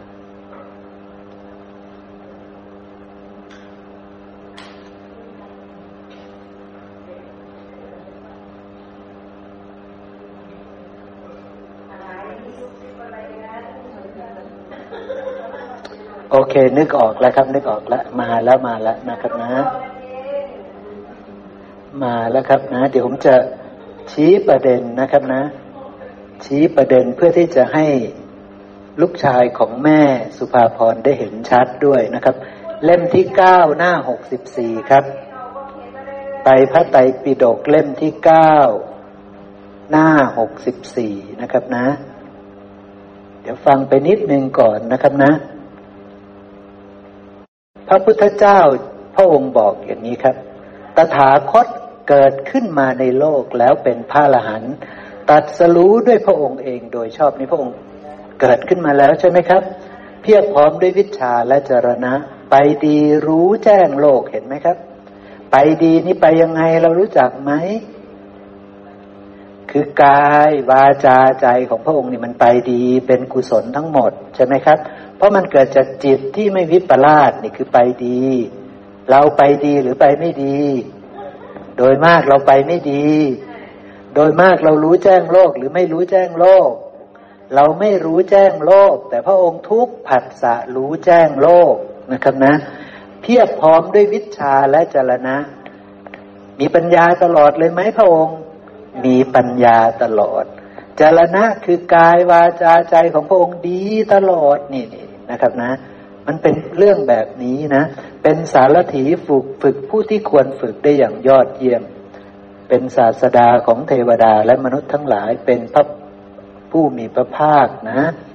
ทีนี้เอาละพระองค์ได้แสดงธรรมอันมีความงามในเบื้องต้นท่ามกลางที่สุดประกาศพรมอาจารย์บริสุทธิ์บริบูรณ์แล้วบังเอิญมีลูกชายแม่สุภาพรไปนั่งฟังด้วย ไปนั่งฟังอยู่ตรงนั้น บุตรขหาบดีในตระกูลใดตระกูลหนึ่งได้สดับธรรมนั้นแล้ว เกิดศรัทธาในตถาคตเราก็ไปฟังทุกคนนั่นแหละ มีลูกแม่สุภาพรไปฟังด้วยสมมุตินะครับนะ เราไปฟังทุกคนนะครับ แต่ลูกแม่สุภาพรคนเดียวเท่านั้นที่คิดอย่างนี้ คือคิดว่าการอยู่คลองเรือนเป็นเรื่องอึดอัด เป็นทางมาแห่งทุลี นะครับ การบวชเป็นทางปลอดโปรง่งการที่ผู้อยู่คลองเรือนจะประพฤติพรหมจรรย์ให้บริสุทธิ์บริบูรณ์ครบถ้วนไปถึงความสิ้นทุกนั้น เป็นไปได้ยากเหลือเกิน ท่านเข้าใจถูกหรือเข้าใจผิดครับ เข้าใจถูกต้อง แต่และอินทรีย์ท่านแก่กล้า จะออกจากเรือน ออกจาก กองโพคะน้อยใหญ่ กองเครือลาเครือญาติน้อยใหญ่ ตัดใจจากกองโพคะน้อยใหญ่ ตัดใจจากเครือญาติน้อยใหญ่ได้เลย แต่ที่เหลือไม่มีใครตัดใจได้เลย ใช่ไหมครับ ที่เหลือก็ฟังเข้าใจเหมือนกัน สมมติว่าเข้าใจนะ เราเข้าใจพระองค์เหมือนกันทั้งหมดเข้าใจพระองค์หมด แต่ว่าเราไม่อาจจะตัดออกจากเครือญาติน้อยใหญ่ เก่งมีภรรยาอยู่เก่งก็ตัดภรรยาไม่ได้ แม่น้อยมีสามีอยู่แม่น้อยก็ตัดใจจากสามีไม่ได้อย่างนี้เป็นต้นนะครับนะนะอย่างนี้เป็นต้นนะเราตัดใจไม่ได้ใช่ไหมครับ จากสวนทุเรียนก็ไม่ได้อย่างนี้นะตัดใจยังไม่ได้นะตัดใจจากสวนกล้วยก็ยังไม่ได้อย่างนี้นะก็เลยไม่ขอออกจากเรือนบวชเป็นบรรพชิต แต่มีลูกชายของแม่สุภาพรคนเดียวเท่านั้นที่อินทรีย์แก่กล้าว่า ถ้าพัวพันอยู่กับการไม่มีทางเจริญ ไม่มีทางเป็นพระอรหันต์ได้เนี่ยซึ่งเข้าใจถูกต้องนะครับ เข้าใจถูกต้อง ทีนี้เอาละต่อมาเขาก็เลยออกจากเรือน ละสมบัติน้อยใหญ่ เครือญาติน้อยใหญ่โภกทรัพย์น้อยใหญ่ตัดหมดเลยนะ เครือญาติน้อยใหญ่ตัดหมดเลยนะนี่ เก่งไหมครับ เก่งมาก ๆเลยนะ เก่งมาก ๆเลยนะ โกนผมและหนวด ไปบวชเป็นบรรพชิตนะครับนะขั้นบวชแล้วนะครับนะสำรวมด้วยการสังวรพระปาติโมกคือมีศีลนั่นเอง เพียบพร้อมด้วยมารยาทและโคจรเห็นภัยในโทษแม้เล็กน้อย สมทานอยู่ในสิกขาบทคือศีลนิเป๊ะ พระพุทธเจ้าบัญญัติยังไงเป๊ะนะครับนะ ประกอบด้วยกายกรรมวจีกรรมอันเป็นกุศลเนี่ยไม่ธรรมดานะ เดินมรรคไปด้วยนะ เพราะท่านรู้อริยมรรคหรือยัง รู้อริยสัจสี่หรือยัง รู้หมดแล้ว เพียงแต่คนนั้นยินทรีย์แก่กล้าขอออกจากเรือนบวชเพื่อที่จะหลุดพ้นจากทุกข์เลย ไปบรรลุกุศลเนืองๆเลย แต่พวกเรามันยังอินทรีย์อ่อน มันก็เลยขออยู่คลองเรือนต่อใช่ไหมครับ มีอาชีวะบริสุทธิ์ มีศีลบริสุทธิ์ คุ้มครองทวารในอินทรีย์ สมบูรณ์ด้วยสติสัมปชัญญะและเป็นผู้สันโดษนะทีนี้พระองค์ก็บัญญัติไปเนาะเรื่องศีลก่อนนะ ทีนี้ผมจะเอามาให้เราดูนะ เพราะว่าผมไปทำแผนผังมาแล้วนะผมไปทำแผนผังมาแล้วเนี่ย คืออย่างนี้ครับนี่บวชแล้วนะ ลูกชายแม่สุภาพรบวชปุ๊บหนึ่ง ประกอบด้วยอริยศีลขันธ์ครับสองประกอบด้วยอริยอินทรียสังวรครับสามประกอบด้วยอริยสติสัมปชัญญะครับสี่ประกอบด้วยอริยสันโดษครับ เนี่ย เดี๋ยวต่อนะ เดี๋ยวแล้วผม ตัวนี้ก็คือประประกอบด้วยอริยวิหารธรรม คืออยู่ด้วยฌานหนึ่งถึงสี่ด้วย ดี๋ยวผมจะพาเราย้อนไปดูบทพยัญชนะก่อนนะ เดี๋ยวเราจะไม่เชื่อว่าผมเขียนขึ้นเองหรือเปล่านี่นะครับนะนี่ พระองค์บัญญัติเรื่องศีลก่อนภิกษุรูปนั้นก็จะมีศีลใช่ไหมครับนี่ศีลมีเยอะแยะมากมายจุลศีลมหาศีลอะไรเนี่ยภิกษุรูปนั้น ลูกไม่สุภาพรนี่เป๊ะศีลทุกอย่างเป๊ะนะครับนะ มัชชิมาศีล มหาศีลนี่เป๊ะหมดเลยนะ อยู่ในธรรมวินัยของพระศาสดาเป๊ะหมดเลยมหาศีลเนี่ยเป๊ะนะครับ เยอะแยะมากมายนะ เยอะครับ เยอะนี่นี่ภิกษุรูปนั้นประกอบด้วยอริยศีลขันธ์อยู่อย่างนี้นะครับนะ แล้วก็ยังมาประกอบด้วยอริยอินทรียสังวรสำรวมตาหูจมูกลิ้นกายใจเนี่ยสำรวมตาหูจมูกลิ้นกายใจอยู่ตลอดเวลานะนะ ซึ่งเป็นอริยะหมดเลยนะ พระองค์บอกว่าเป็นอริยะหมดเลย แล้วก็ยังเป็นผู้ที่ประกอบด้วยอริยสติสัมปชัญญะก้าวไปถอยกลับแลดูเหลียวดูทุกอิริยาบถเราลองคิดดูนะครับนะ แล้วก็ยังอริยสันโดษด้วยสันโดษในปัจจัยสี่ที่ตนเองมีอยู่นั้นนะ คือไม่ได้มุมมาไม่ได้บริโภคปัจจัยสี่ด้วยความ มากมากไม่ใช่อย่างนั้นนะครับนะพระองค์สรุปบอกอย่างนี้ครับ ภิกษุนั้นประกอบด้วยอริยศีลขันธ์อริยอินทรียสังวร เพราะฉะนั้นมันไม่ใช่ของปุตุชนนะเขาทำศีลไม่ใช่ศีลปุตุชน ไม่ใช่การสำรวมอินทรีย์แบบปุตุชน ไม่ใช่ก้มหน้าก้มตาแล้วเดินไป ไปเจอคอกวัวแบบแม่ชีท่านว่านะ ไม่ใช่แบบนั้นนะครับนะ อินทรียสังวรในธรรมวินัยไม่ได้เป็นแบบนั้นนะอริยสติสัมปชัญญะสติสัมปชัญญะในธรรมวินัย ก็ไม่ได้มีการรู้ครับว่าเออเหยียดแขนนั่นนี่เดินตรงนั่นนี่ถอยหลังนั่นนี่กำลังเข้าห้องน้ำนั่นนี่กำลังนั่งนั่นนี่กำลังยืนนั่นนี่ก็ไม่ใช่แบบนั้น ไม่ใช่แบบนั้นเท่านั้น เพราะอย่างนั้นไม่ได้เรียกว่าอริยสติสัมปชัญญะนะครับนะ ไม่ใช่อริยะไม่ได้เป็นอริยะใด ๆ ทั้งสิ้นนะครับนะอริยสันโดษเพราะฉะนั้นทั้งหมดนี้เป็นอริยะหมด ทีนี้ผมจะชี้ภาพให้เราเห็นนะ จากนั้นปุ๊บท่านจะละนิวรณ์ห้าได้นะ ผมจะให้เราดูภาพอย่างนี้ครับ สมมติว่าลูกแม่สุภาพรไปบวชแล้วศีลคือกายวาจาใช่ไหมครับ เป๊ะเลยเนาะกายวาจาเป๊ะเยอะ ก็นี่ก็เยอะมากแล้วใช่ไหมทั้งวันเนี่ยกายวาจาเป๊ะหมดเลยนะ อินทรียสังวร อยู่ในตั้งมั่นสำรวมในอินทรียสังวรรู้กำหนดรู้ตากำหนดรู้หูกำหนดรู้จมูกกำหนดรู้ลิ้นกำหนดรู้กายกำหนดรู้ใจ นี่คืออินทรียสังวร พิจารณาอยู่เนืองๆว่า ตาคืออะไร หูคืออะไร จมูก ลิ้นกายใจคืออะไร แล้วเขาทำงานยังไง ตาไปกระทบรูปมันจะเกิด ราคะโทสะโมหะ ด้วยอาการยังไงรู้ชัดหมด เพราะฉะนั้นสำรวมมันไว้นะ เพราะว่าเดี๋ยวตามันจะไปเจอรูปที่น่ารัก จะไปเจอรูปที่ไม่น่ารัก เข้าใจไหมครับ เดี๋ยวหูมันจะไปกระทบกับ เสียงที่น่ารัก เสียงที่ไม่น่ารัก จมูกมันจะไปกระทบกับกลิ่นที่น่ารัก กลิ่นที่ไม่น่ารัก แล้วมันจะเกิดบาปอากุศลด้วยอาการยังไงเข้าใจหมด เพราะฉะนั้นนี่คือสำรวมอินทรีย์ใช่ไหมครับสำรวมอินทรีย์เอาทีนี้ เจอของจริงทีนี้ รูปน่ารักเกิดขึ้นมาแล้วทีนี้ไปบินทบาทขาวสวย ใช่ไหมครับ ขาวสวยเลยทีนี้ เข้าใจตัวเองได้สำรวมอินทรีย์ไว้พิจารณาเนืองๆแล้ว เข้าใจทางมาของบาปอกุศลไหมทีนี้ เข้าใจแล้วพอเห็นขาวสวยปุ๊บราคาเกิดไหม เกิด เกิดแต่ก็รู้ว่านี้คืออกุศล ใช่ไหมครับ ก็จะจัดการชำระกกิเลสได้ทัน เข้าใจไหมครับ ก็จะรู้ว่านี้อกุศลเกิดแล้ว แต่อกุศลนี้เป็นเพียงของปรุงแต่งอาศัยตาไปกระทบรูป จึงมีการเห็นจึงมีผัสสะทางตาจึงเกิดสุขเวทนา จึงเกิดสัญญาในรูปนี้ว่าสวย จึงวิปลาสในรูปนั้นตัดสินรูปที่สวยๆนั้นแล้วจึงเกิดจิตมีราคะ แต่เหล่านี้เป็นเพียงธรรมชาติที่อาศัยกันและกันเกิดขึ้น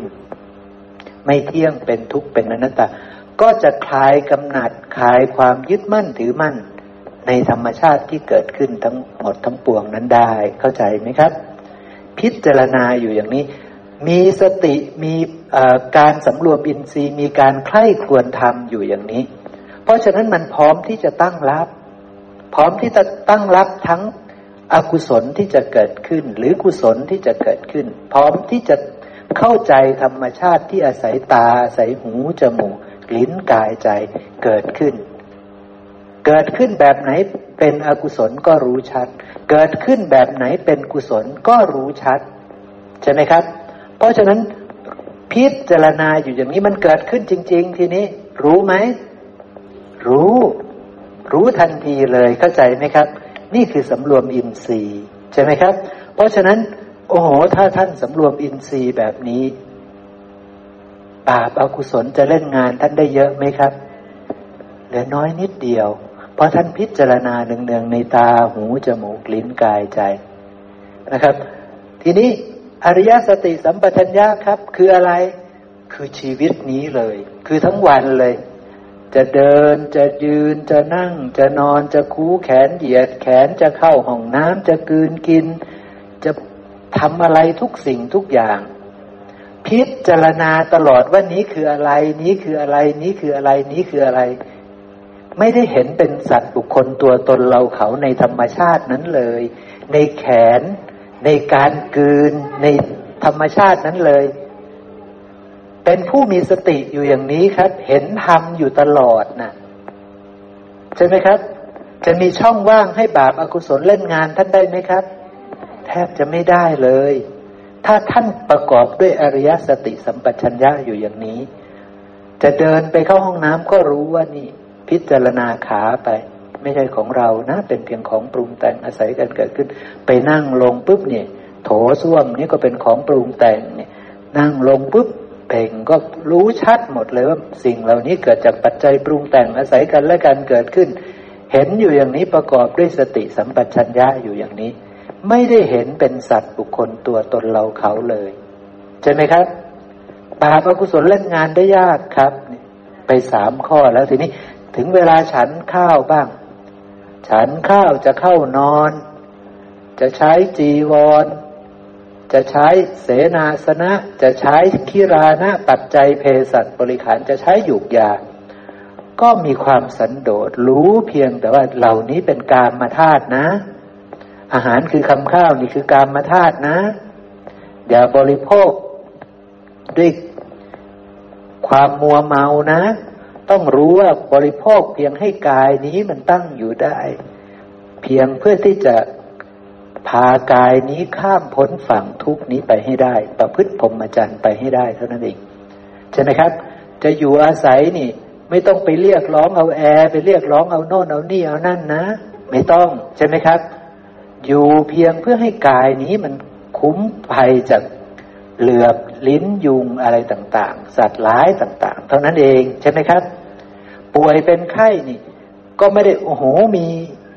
เดี๋ยวจะเป็นไอ้โน่นไอ้นี่ต้องมียาบำรุงตาบำรุงหูบำรุงโน่นบำรุงนี่บำรุงผิวบำรุงกระดูกบำรุงไปหมดใช่ไหมครับ ไม่ใช่ ใช่ไหมครับ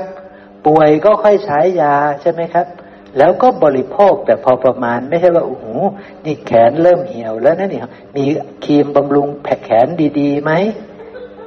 อะไรเงี้ยไม่ไม่ได้คิดแบบนั้นใช่ไหมครับ ไม่ได้คิดแบบนั้นนะ ขาเริ่มปวดนะเนี่ย มียาดีๆไหมที่จะทำให้ขาไม่ปวดเนี่ย เนี่ยก็วิปลาสไปแล้วใช่ไหมครับ นะ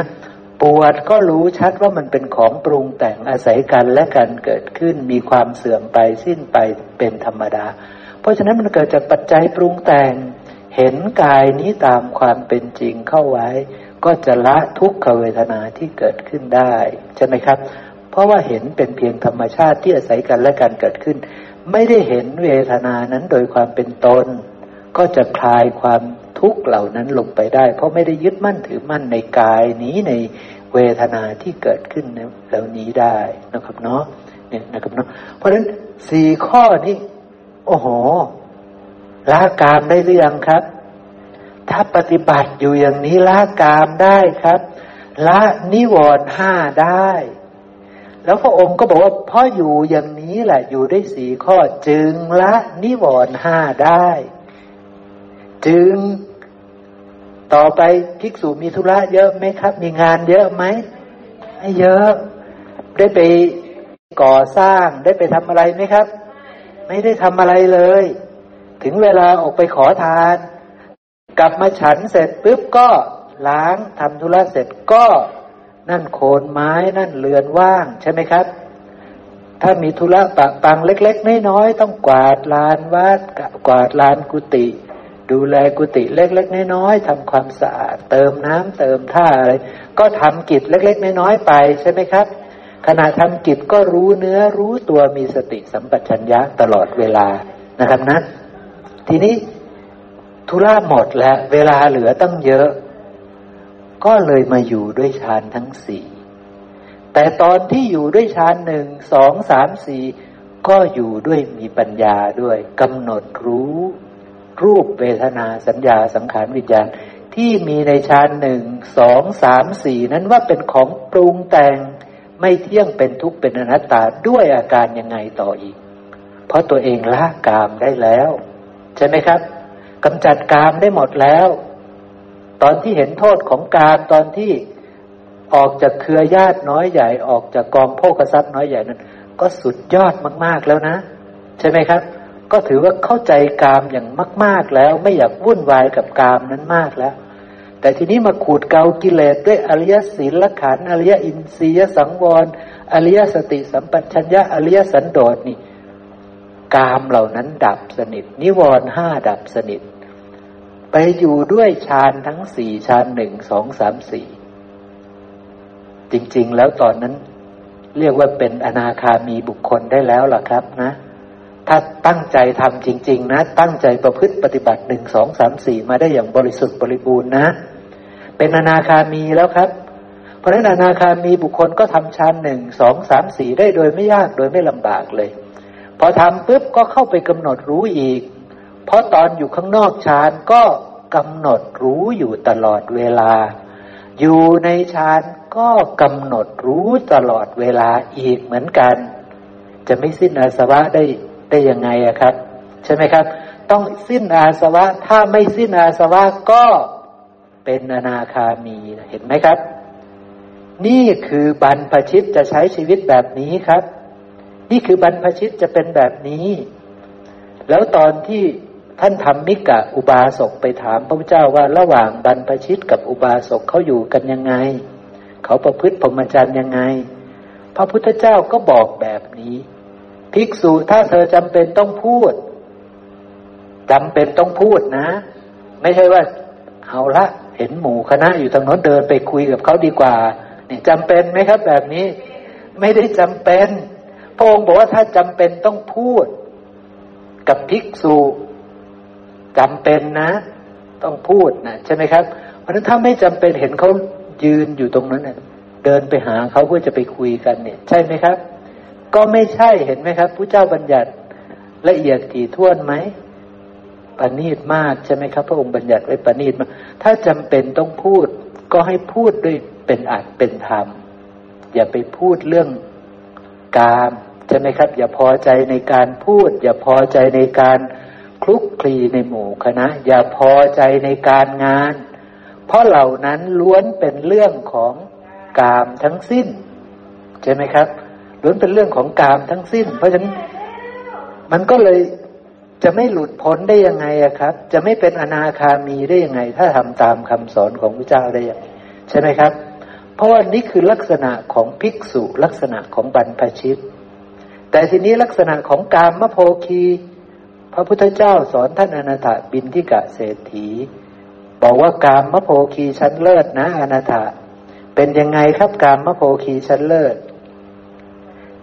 ให้ทำมาหากิน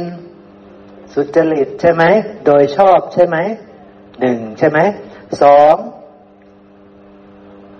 เลี้ยงตนเอง หรือว่าญาติมิตรบริวารทั้งหลายให้เป็นสุกิมหนำใช่ไหมสาม แบ่งโภกทรัพย์ที่ได้มาทำบุญใช่ไหมทำบุญทำทานใช่ไหมเนี่ยนะเลี้ยงตนเองให้เป็นสุขอิ่มหนำอิ่มหนำด้วยอะไรครับ ด้วยกามมาคุณใช่ไหมพราะยังเป็นกามมโพคีอยู่ ถ้าลูกแม่สุภาพรเป็นกามมโพคีอยู่เนี่ย หาเงินได้เดือนละหนึ่งแสนอย่างเงี้ยสมมติ แต่ว่าใช้เดือนละหนึ่งพันเนี่ยพระเจ้าตำหนิหรือสรรเสริญคนแบบนี้ ตำหนิไม่ได้เลี้ยงตนเองให้เป็นสุขอิ่มหนำใช่ไหมครับ เนี่ยพระเจ้าตำหนิแต่ถ้าเลี้ยงตนเองให้เป็นสุขอิ่มหนำแล้วก็ดูแลญาติมิตร หรือว่าคนใกล้ชิดให้เป็นสุขอิ่มหนำด้วย พระองค์สรรเสริญยกนิ้วให้นะครับนะแจกจ่ายทำบุญยกนิ้วให้ เลี้ยงชีพตนเองด้วยความสุจริตยกนิ้วให้ แล้วอันที่สี่คือต้องมีอุบายเครื่องสลัดออกเห็น กามตามความเป็นจริงนะครับนะ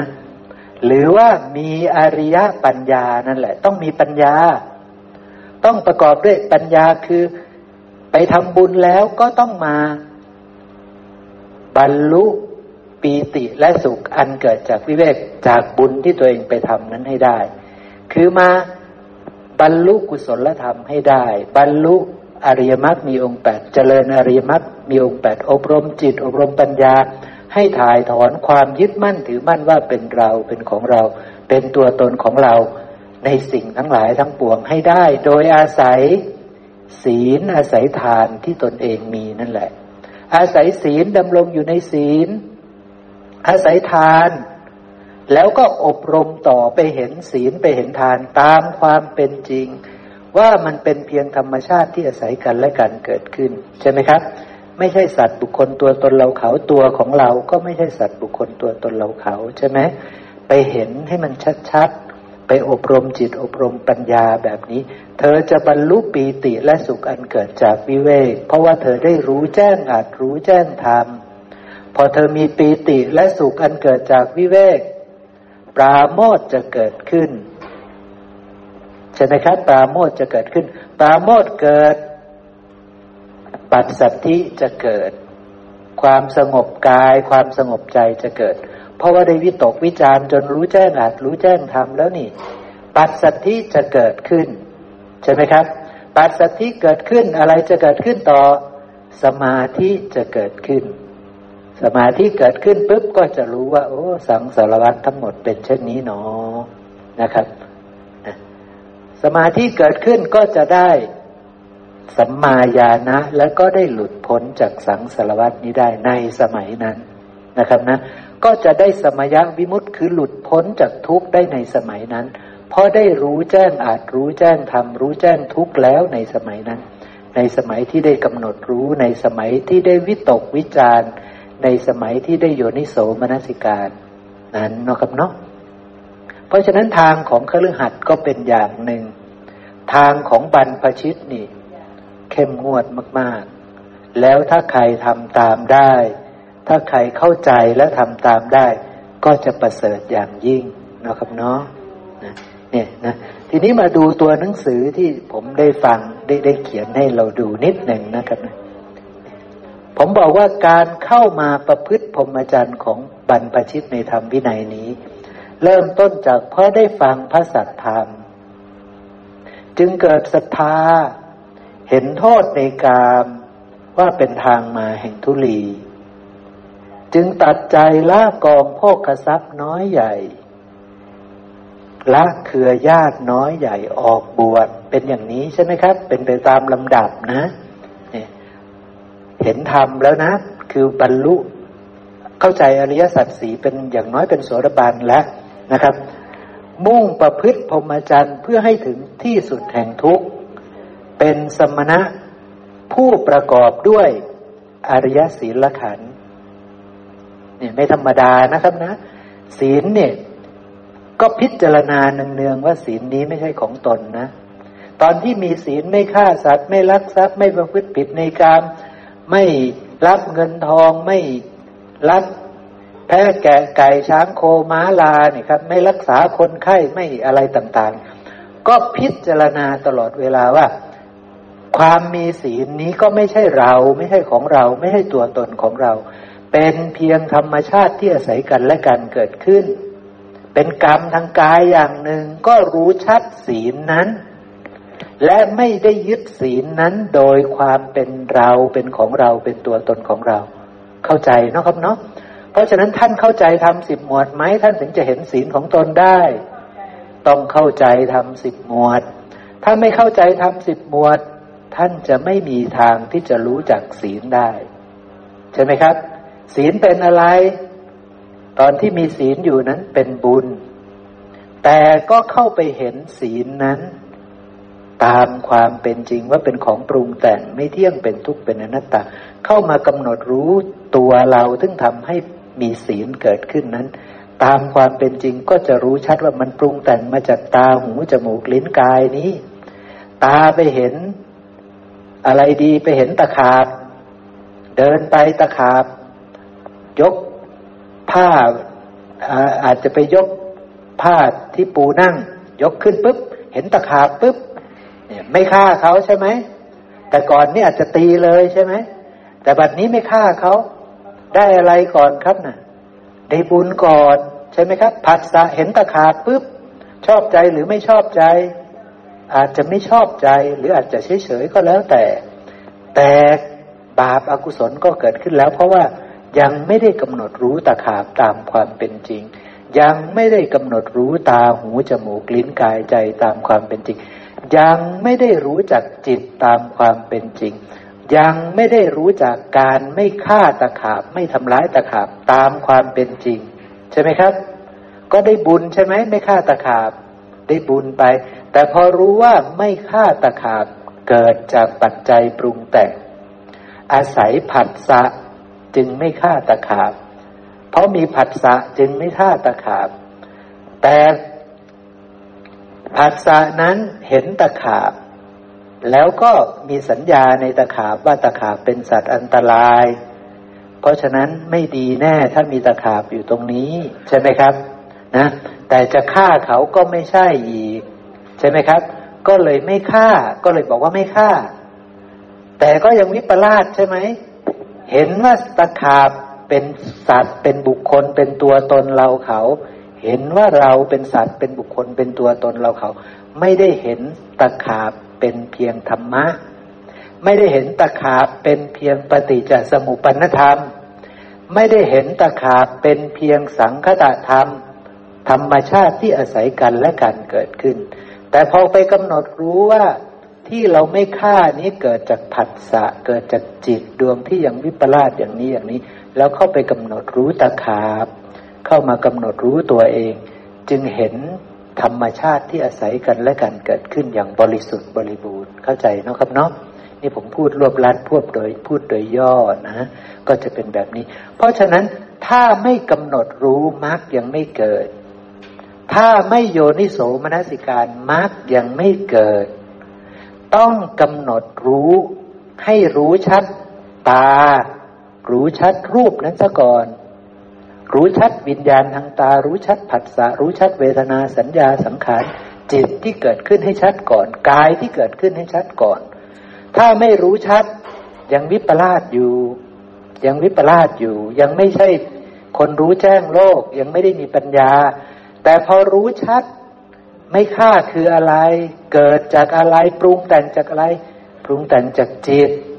จิตดวงไหน ดวงที่อยาก เป็นคนดี เป็นคนไม่ทุศีลเนี่ยวิปลาสหรือไม่วิปลาสวิปลาสใช่ไหมครับ เกิดจากสัญญาว่านี่ตะขาเป็นสัตว์ที่มีพิษ จะทำร้ายเราเนี่ย วิปลาสใช่ไหมครับ เนี่ย มันวิปลาสเต็มๆเลย เห็นเป็นสัตว์เป็นบุคคลเป็นตัวตนเราเขา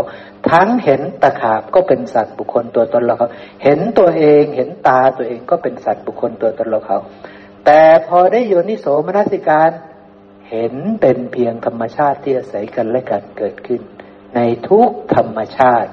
จึงหลุดพ้นจากการยึดถือว่าเป็นสัตว์บุคคลตัวตนเราเขา ในสิ่งทั้งหลายทั้งปวง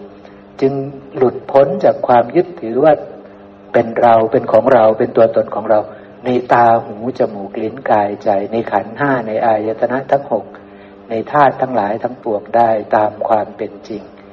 ยุ่งยากซับซ้อนไหมครับ ยุ่งยากซับซ้อนและไม่ใช่เรื่องง่ายๆ พระองค์ไม่ได้ พระองค์คิดว่าจะไม่แสดง พระองค์คิดว่าจะไม่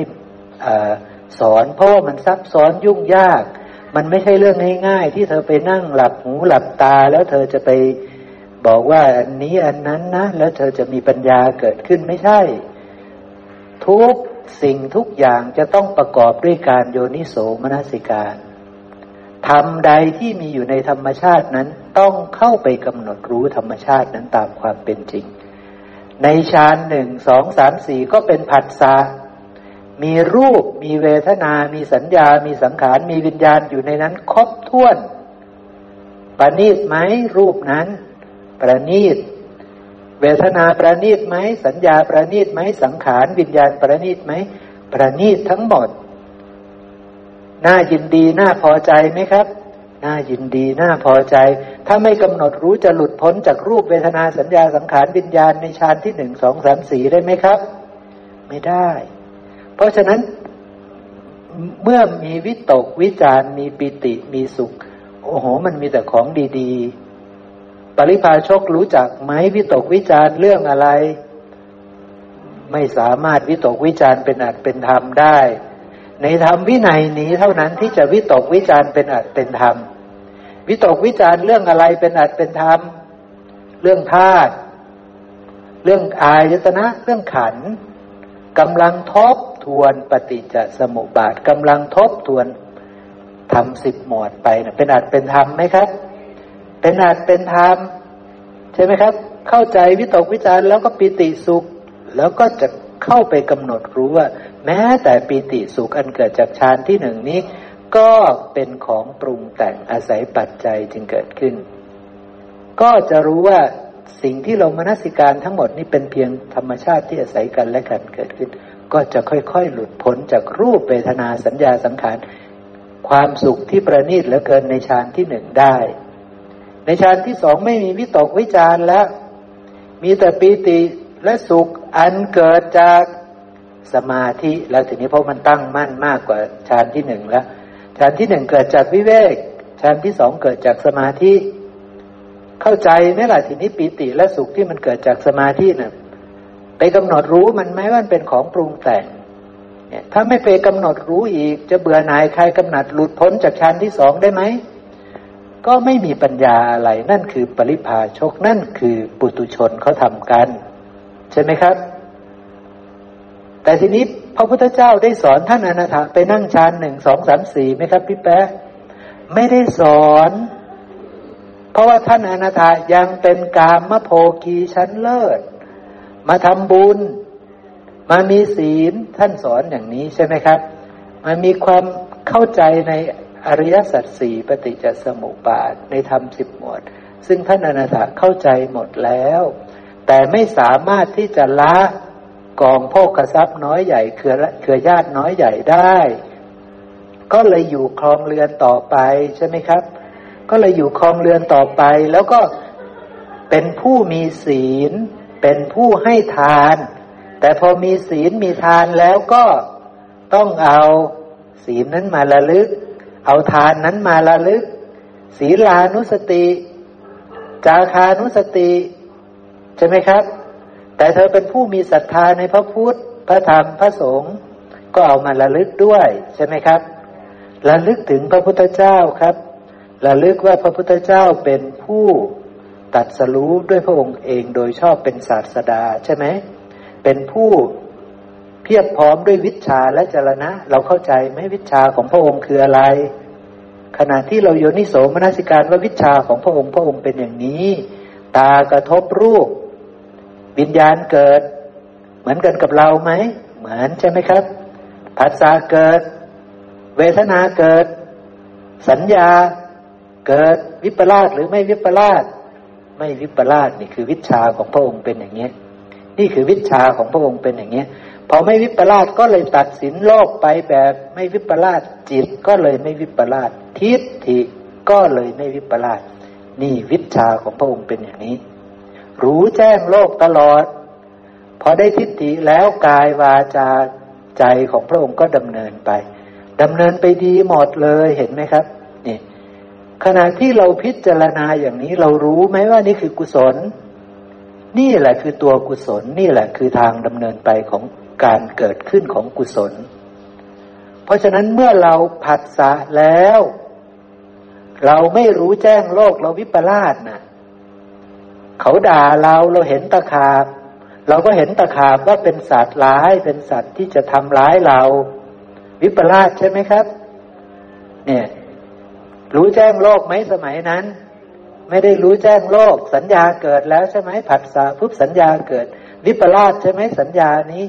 จิตก็เลยวิปลาสอกุศลเนี่ยดำเนินไปดีหรือไม่ดีแบบนี้ ไม่ดีต่อไม่ให้ไม่ฆ่าตะขาบนะ พระองค์ยังเรียกว่าดำเนินไปไม่ดีเลยครับนี่มันดำเนินไปไม่ดีด้วยแบบนี้ เพราะว่ามันยังเป็นอกุศลเป็นไปเพื่อเกิดอีก แต่เมื่อเธอเห็นชัดว่านี้คือกุศลเป็นอย่างนี้อกุศลเป็นอย่างนี้ เธอก็กำลังเห็นธรรมใช่ไหมครับ เห็นพระพุทธเจ้าเป็นเพียงธรรมชาติที่อาศัยกันและกันเกิดขึ้น เห็นตัวเราเองก็เหมือนพระองค์เป็นธรรมชาติที่อาศัยกันเกิดขึ้น พระองค์ดำเนินไปดีเราดำเนินไป ไม่ดีด้วยอาการแบบนี้ แต่เรารู้แล้วว่าดำเนินไปดีเป็นแบบนี้ใช่ไหมครับ รู้ก็คือเมื่อเห็นตะขาบ ก็ระลึกได้มีสติได้ว่า อย่าไปคิดนะว่าตะขาบเนี่ย คืออย่าวิปลาสในตะขาบนะ อย่าวิปลาสในตัวเรานะ อย่าวิปลาสในตาเรานะ มันวิปลาสใช่ไหมระลึกรู้ได้ว่าเอามันวิปลาสแล้วนี่ อกุศลเกิดแล้วนี่ ใช่ไหมครับ แม้แต่อกุศลนั้นเป็นบุญนะ ก็ยังเป็นอกุศลเลยอะใช่ไหมครับ เพราะว่ามันวิปลาสเห็นเป็นสัตว์บุคคลตัวตนเราเขา ก็มากำหนดรู้ใหม่ ตอนที่มีสติระลึกรู้ได้ว่าตัวเองวิปลาสแล้วมากำหนดรู้ใหม่นะอริยมรรคมีองค์แปดกำลังเดินไปใช่ไหมครับกำลังวิตกวิจารว่าตะขาบคืออะไร ไม่ฆ่าตะขาบคืออะไร ตัวเราคืออะไรใช่ไหมครับกำลังโยนิโสมนสิการกำลังมารู้ชัดในตา รู้ชัดในรูป รู้ชัดในวิญญาณทางตา รู้ชัดผัสสะรู้ชัดเวทนา รู้ชัดสัญญา รู้ชัดสังขาร รู้ชัดจิตที่เกิดขึ้น รู้ชัดกายกรรมที่เกิดขึ้น ว่าเป็นเพียงของปรุงแต่งอาศัยกันและการเกิดขึ้นแบบนี้ ไม่ใช่สัตว์บุคคลตัวตนเราเขาด้วยอาการอย่างนี้ ก็จะหลุดพ้นจาก บาปอกุศลเหล่านั้นได้ นี่คือการเดินมรรคใช่ไหมครับ นี่คือการเดินมรรคเนี่ยก็จะเป็นอย่างนี้ เพราะฉะนั้นขณะที่เราระลึกถึงพระองค์เราเห็นกุศลเรารู้จักกุศลไหมว่าพระองค์ประกอบด้วยวิชาและจรณะดำเนินไปดีนี่ ถ้าเราเข้าใจคำนี้ดีๆ เรารู้จักกุศลหรือยังครับ เรารู้แล้วครับ แต่ถ้าเราท่องไปเฉยๆว่าพระองค์เป็นศาสดาเป็นผู้ ประกอบด้วยวิชาและจรณะ ก็ท่องต่อไปอย่างนั้นแหละสามสิบปีสี่สิบปีห้าสิบปีก็ท่องต่อไปใช่ไหมครับ ถ้าไม่เข้าใจใช่ไหม ว่าวิชาของพระองค์คืออะไร มันคือความไม่วิปลาสของพระองค์นั่นแหละ ใช่ไหมพอสัญญาพระองค์ไม่วิปลาสจิตของพระองค์ก็ไม่วิปลาสทิฏฐิของพระองค์ก็ไม่วิปลาสมีแต่ปัญญา มีแต่กุศลเกิดขึ้นแบบนี้ ส่วนพวกเราเนี่ยมันมีแต่อกุศลเกิดใช่ไหมครับ ทีนี้จะไปบรรลุกุศลธรรมได้ยังไงผัสสะนั้นจะต้องประกอบด้วยความรู้แจ้งโลก ใช่ไหมครับ ทีนี้เราเห็นตะขาบเรารู้แจ้งโลกเลยหรือยัง เรารู้แจ้งตะขาบเลยหรือยัง ก็ยังไม่ได้รู้แจ้งตะขาบ ทีนี้ถ้าเราไม่มีความรู้ว่าตะขาบคืออะไร เราจะระลึกรู้เนี่ยว่าตะขาบเป็นของปรุงแต่งได้ไหม ไม่ได้ นั่นคือปุตุชนไม่มีสิทธิ์รู้แจ้งโลก เพราะปุตุชนเขาไม่ได้สดับ เขาไม่ได้รู้จักตะขาบตามความเป็นจริง แต่อริยสาวกรู้จักตะขาบตามความเป็นจริงได้ไหม ได้ จะรู้ว่าตะขาบเองเหมือนเราไหม เหมือนกัน มีตา มีหู มีจมูก มีลิ้น มีกาย มีใจเหมือนกันนะครับ เป็นของปรุงแต่งเหมือนกัน ไม่เที่ยงเป็นทุกข์เป็นอนัตตาเหมือนกันกำหนดรู้ตะขาบก็มากำหนดรู้ตัวเอง เพราะมันอันเดียวกันใช่ไหมครับ มันเป็นของปรุงแต่งเหมือนกัน ปรุงแต่งจากธาตุหกเหมือนกันใช่ไหมครับนะเห็นโดยความเป็นธรรมะที่อาศัยกันและกันเกิดขึ้นไม่มีสัตว์บุคคลตัวตนเราเขา ตอนนั้นจะมีกิจที่จะไปเบียดเบียนตะขาบไหม ไม่มี เพราะว่า เข้าใจแล้วว่ามันไม่มีสัตว์บุคคลตัวตนเราเขา ในธรรมชาติเหล่านี้เลย เป็นเพียงธรรมชาติที่อาศัยกันและกันเกิดขึ้นเท่านั้นใช่ไหมครับนะก็เลยไม่มีทุละปะปังที่จะไปเบียดเบียนสัตว์นั้น เพราะว่ารู้แล้วว่าไม่มีสัตว์ในในตะขาบนั้น ใช่ไหมครับเนาะเข้าใจหมดแล้วเนาะก็จะเป็นอย่างนี้เนาะนี่ ก็คือลักษณะของบรรพชิตก็อย่างหนึ่งขฤหัสก็อย่างหนึ่ง เรานะ่ะ พระพุทธเจ้าสอนไม่ได้ซับซ้อนมากมาย แต่บรรพชิตนะ่ะ ถ้าใครอินทรีย์แก่กล้าครับ โอ้อนุโมทนาสาธุนะ เพราะว่าต้องดูดีๆ นะ ว่าเข้าใจปฏิจจสมุปบาทหรือยัง เข้าใจธรรมชาติที่อาศัยกันและการเกิดขึ้นหรือยัง รู้หรือยังว่า สิ่งเหล่านี้เป็นเพียงธรรมชาติที่อาศัยกันเกิดขึ้น ไม่มีสัตว์ ไม่มีบุคคล ไม่มีตัวตนเราเขา ถ้ารู้แล้ว แล้วรู้ชัดต่อไปว่ากามตา หู จมูก ลิ้น กาย ถ้ายังวุ่นวายกับตา หู จมูก ลิ้น กายนี่ เป็นทางมาแห่งทุลีใช่ไหมครับ เป็นทางมาแห่งพยาบาทใช่ไหมครับ เบียดเบียนใช่ไหม ตานี่อยากหารูปสวยๆมาให้เขาดูไหม อยากใช่ไหมครับ ถ้ามีธุระนี่ อยากจะหารูปสวยๆพาตาไปเที่ยวมีไหมมีใช่ไหมครับ นี่คือธุระ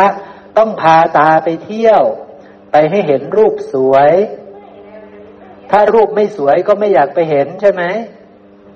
เสียงก็พาเสียงไปพาหูไปหาเสียงที่เพราะๆใช่ไหม ตรงนั้นเขาร้องเพลง เพราะนะ ตรงนี้เขามีนี่มีนั่นใช่ไหมครับ ก็ไปใช่ไหมนี่คือพูดถึงโลกไม่ไม่น้อยนะ นี่ก็พูดถึงสมัยก่อนนะ สมัยก่อนใช่ไหมอาหารร้านนั้นเปิดใหม่นะ ชื่อดังนะเขาล่ำลือกัน ไปใช่ไหมครับ ไปนะ ต้องไป เพราะฉะนั้นนี่ ก็คือมีธุระเบียดเบียนตนเองต้องแบกสังขารไป ต้องหาเงินไปด้วยใช่ไหมครับ ได้ฟรีไหม ไม่ได้ฟรีครับ ใช่ไหมครับ เพราะนั้นมันเบียดเบียนตนเอง และอาจจะเบียดเบียนผู้อื่น ไม่รู้คนอื่นก็อยากจะพาไปไหม ก็ต้องมีธุระใช่ไหมครับ ทีนี้ถ้ายังยึดมั่นถือมั่นว่ามันเป็นของเราเป็นตัวตนของเรา ตาแดงขึ้นมาตาป่วยขึ้นมาตามองไม่เห็นขึ้นมาวุ่นวายไหมครับวุ่นวายอีกพามันไป อ้จะต้องไม่ให้มันต้องให้อยากให้มันเที่ยงนะใช่ไหมครับ อยากให้มันเที่ยง มีแต่ธุระใช่ไหมนี่ แต่ถ้าผู้ที่เข้าใจแล้ว แล้วก็โอ้กามเหล่านี้เป็นทางมาแห่งทุลีพ่อกระซับเหล่านี้เครือญาติเหล่านี้เป็นทางมาแห่งทุลีตัดหมดเลยครับ ตัดหมดเลย โอ้โห ไม่ธรรมดานะ ได้ข่าวว่าแม่ป่วยทีนี้ไปบวชอยู่ได้ข่าวว่าแม่ป่วย แม่ป่วยหนักเป็นอัมพฤกษ์ อยากจะรีบมาดูแลแม่ไหมครับ เนี่ย ถ้ายังอยากจะรีบนี่ได้ตัดเครือญาติน้อยใหญ่หรือยัง ยังไม่ได้ตัดครับ ยังไม่ได้ตัดเครือญาติน้อยใหญ่ แต่ถ้าคิดว่าองค์คงจะตายในเร็ววันนี้ อย่างเงี้ยได้ยินข่าวว่าคงจะตายเร็วมาอนุเคราะห์ท่านได้ไหมครับ อนุเคราะห์ท่านได้ ด้วยอะไรมากล่าวธรรมะให้ท่านฟัง แต่ได้มาเช็ดมาล้างมาดูแลมา มีธุระเรื่องนั้นไหม ไม่ได้มีธุระเรื่องนั้นนะครับนะ เพราะว่าเหล่านั้นเอาท่านมาแบกไว้บนบ่าสองข้าง ให้ท่านขี้ที่ท่านเยี่ยวท่านลดใส่ตรงนี้ ประเสริฐไหมครับ ไม่ได้ตอบแทนพ่อแม่เลย แต่ถ้าไปบอกท่านว่าการจะมีศรัทธาต้องเกิดจากปัญญานะ อย่างนี้อย่างนี้อย่างนี้อย่างนี้ อธิบายธรรมะให้ท่านฟัง เนี่ย ประเสริฐไหมครับ แบบนี้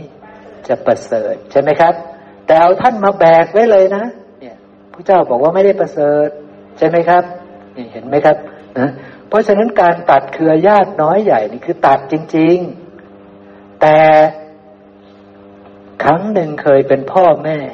เพราะฉะนั้นจะไปเกื้อกูลท่านจะไปตอบแทนท่าน ก็ต้องไปตอบแทนท่านด้วยศรัทธาสัมปทา ศีลสัมปทาจาค่าสัมปทาปัญญาสัมปทาครับ ใช่ไหมครับนะคือไปกล่าวธรรมะให้ท่านเข้าใจ ว่าตาคืออะไรหูจมูกลิ้นกายใจคืออะไร ซึ่งยากไหมล่ะครับ ยากเนาะยากนะเนี่ยนะครับนะ เพราะฉะนั้นมันก็เลยเป็นเรื่องแบบนี้ครับเนาะดังนั้นถ้า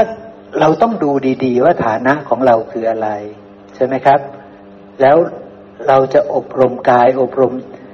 จิต อบรมวาจาของเรา อบรมกายวาจาใจของเราได้ยังไงเนี่ยนะครับ เราเข้าใจธรรมชาติเรานี้หรือยังใช่ไหมครับ ถ้าเราไม่เข้าใจธรรมชาติในธรรมสิบหมวด ในปฏิจจสมุปบาทธรรมชาติที่อาศัยกันและกันเกิดขึ้น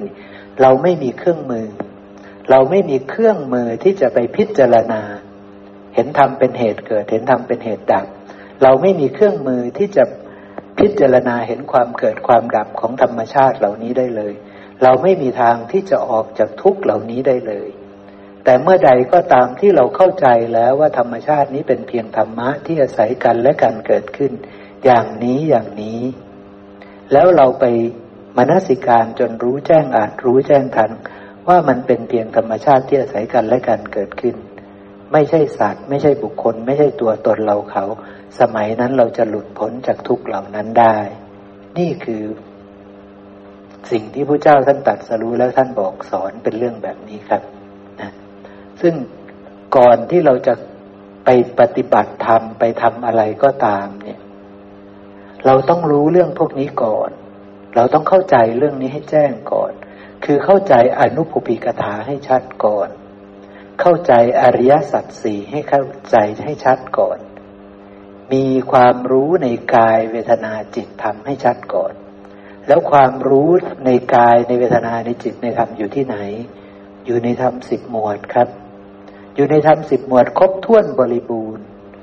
กายก็อยู่ในธรรมสิบหมวด กายภายในภายนอกอยู่ในธรรมสิบหมวด เวทนาอยู่ในธรรมสิบหมวด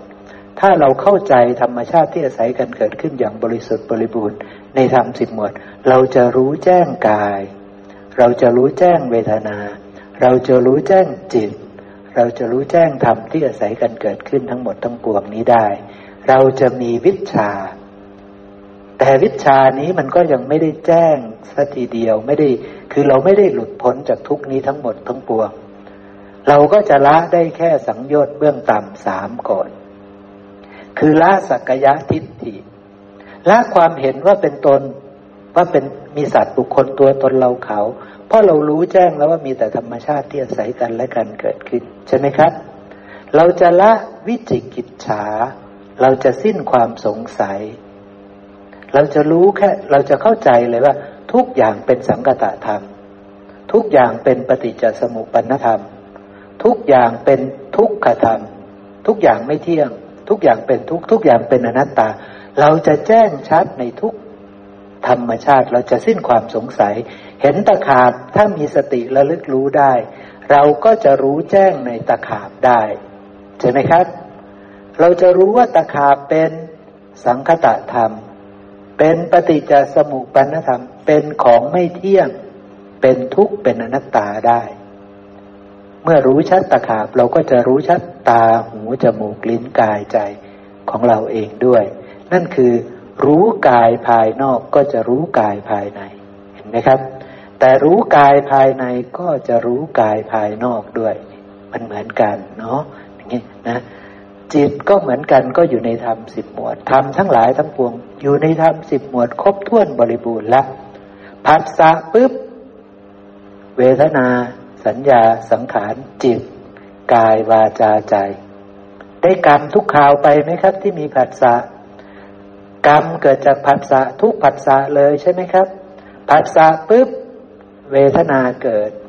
สัญญาเกิด สังขารเกิด ไม่เกิดได้ไหมเวลาผัสสะเกิดแล้ว เวทนาไม่ให้เกิดได้ไหม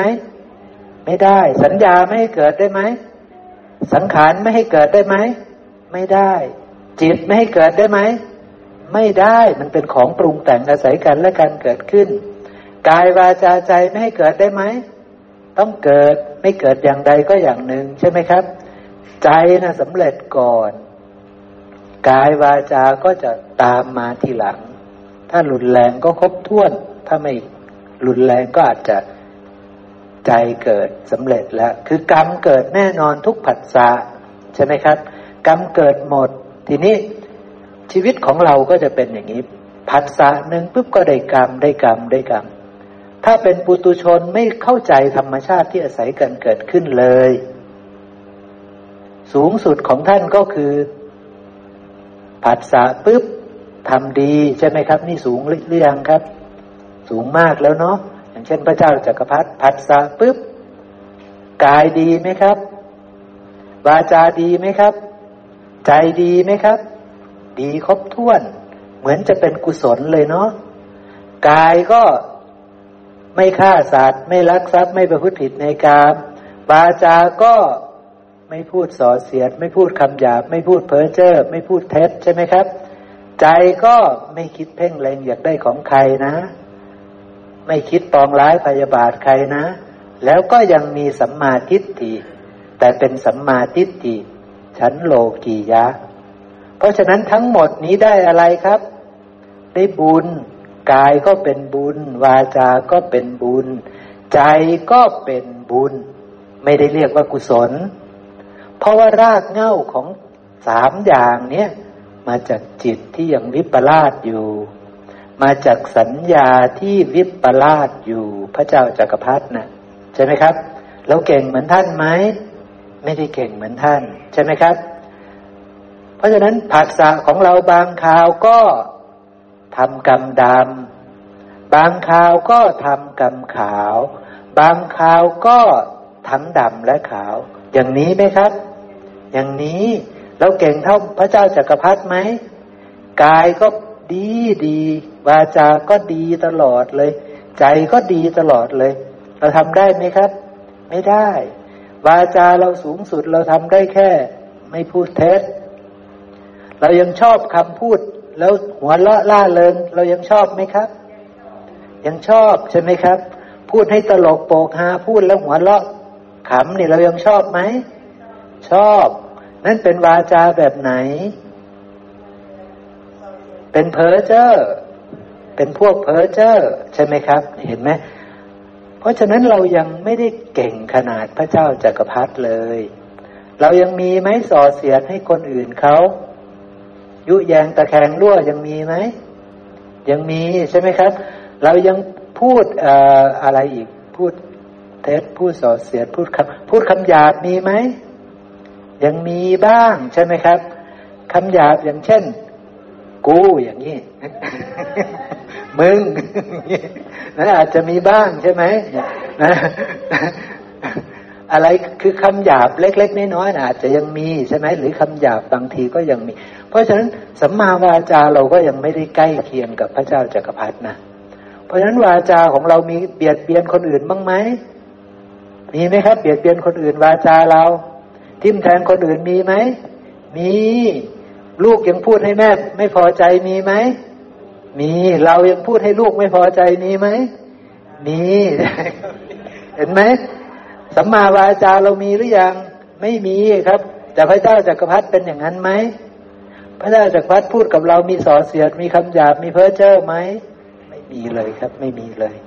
ไม่มีเลยเพราะท่านทำฌานหนึ่งสองสามสี่ได้แล้ว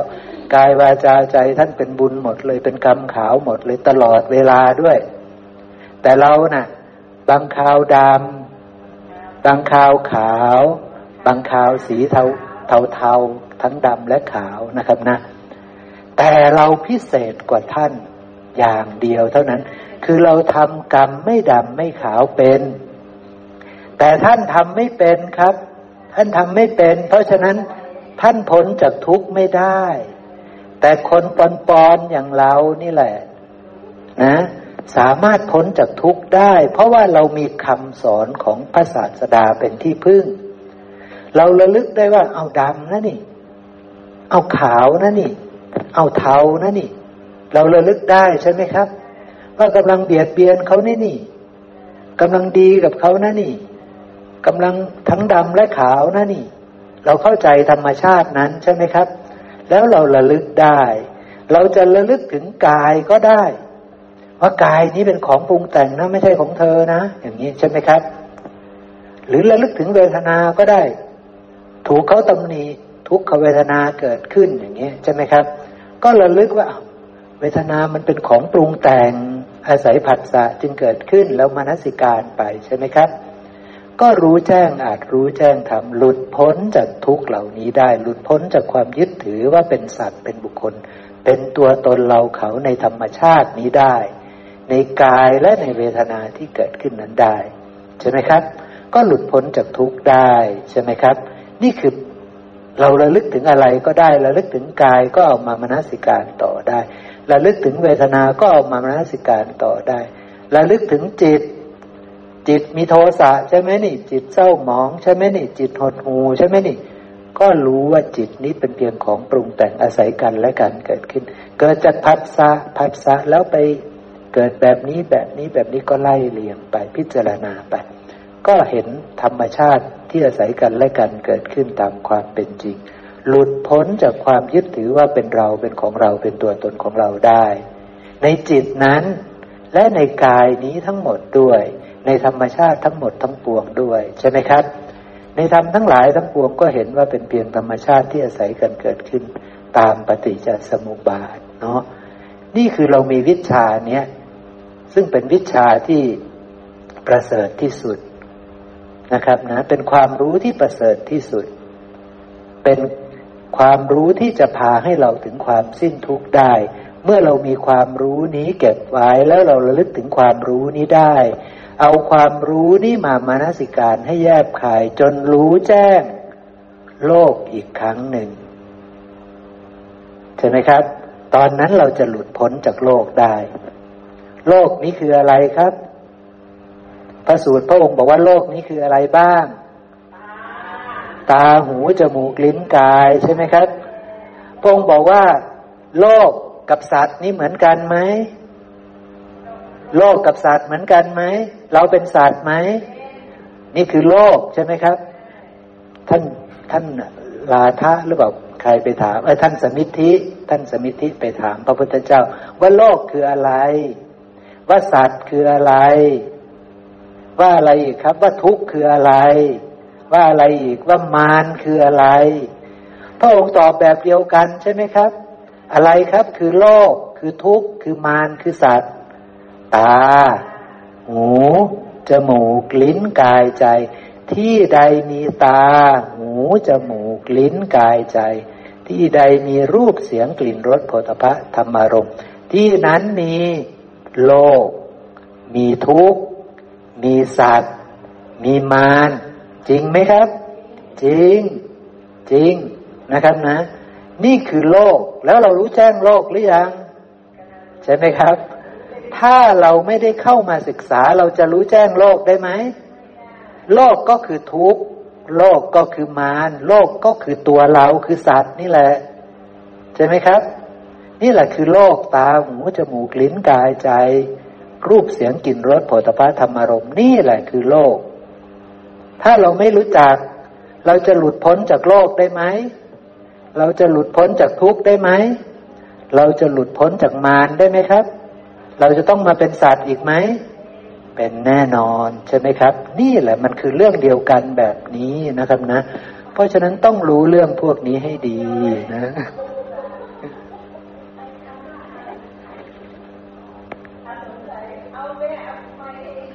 อสงไขยเนาะแม่เนาะ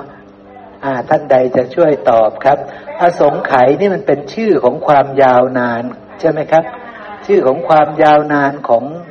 วัตตะที่มันเวียนไปเนี่ย ของสังสารวัตรแม่ อืม มันเป็นคำที่พระองค์บัญญัติว่าอสงไขยหนึ่งอายุกี่กับกี่กับกี่กับอะไรเนี่ยแม่นะแต่ผมไม่ไม่ไม่ได้ไม่ได้ใส่ใจกับคำพวกนี้นะแม่นะ เพราะฉะนั้นผมให้คำตอบที่เป๊ะเลยไม่ได้ เพราะว่าถึงแม้ว่าแม่จะรู้ว่าอสงไขยคืออะไร ฉลาดในอสงไขยแม่หลุดพ้นจากทุกข์ได้ไหมครับ ไม่ได้นะแม่นะ เพราะฉะนั้นมันไม่ใช่สิ่งประเสริฐนะ อะไรที่ประเสริฐเราใส่ใจอะไรที่ไม่ประเสริฐ รู้ได้แต่ว่าไม่ต้องไม่ต้องไปแจ้งในสิ่งนั้นก็ได้ มันเป็นคำบัญญัติของพระองค์เรียกบัญญัติว่าอู้สังสารวัตนี่มันยาวไกลนะ นี่คือหนึ่งอสงไขยมีกี่กับกี่กับอย่างเงี้ยนะครับ อย่างเงี้ยเป็นต้นนะนะครับนะ มันคือความยาวนานของสังสารวัตแม่ อสงไขยหนึ่งนี่คือไกลมากคือยาวมาก แม่นี่เกิดมาไม่รู้กี่อสงไขยแล้วนะ อย่างนี้ยเป็นต้นนะเนี่ยเนี่ยเนี่ยคืออสงไขยเพราะนั้นกำหนดไม่ได้เลยว่าแม่เกิดมากี่อสงไขยนะใช่ไหมครับนะเพราะฉะนั้น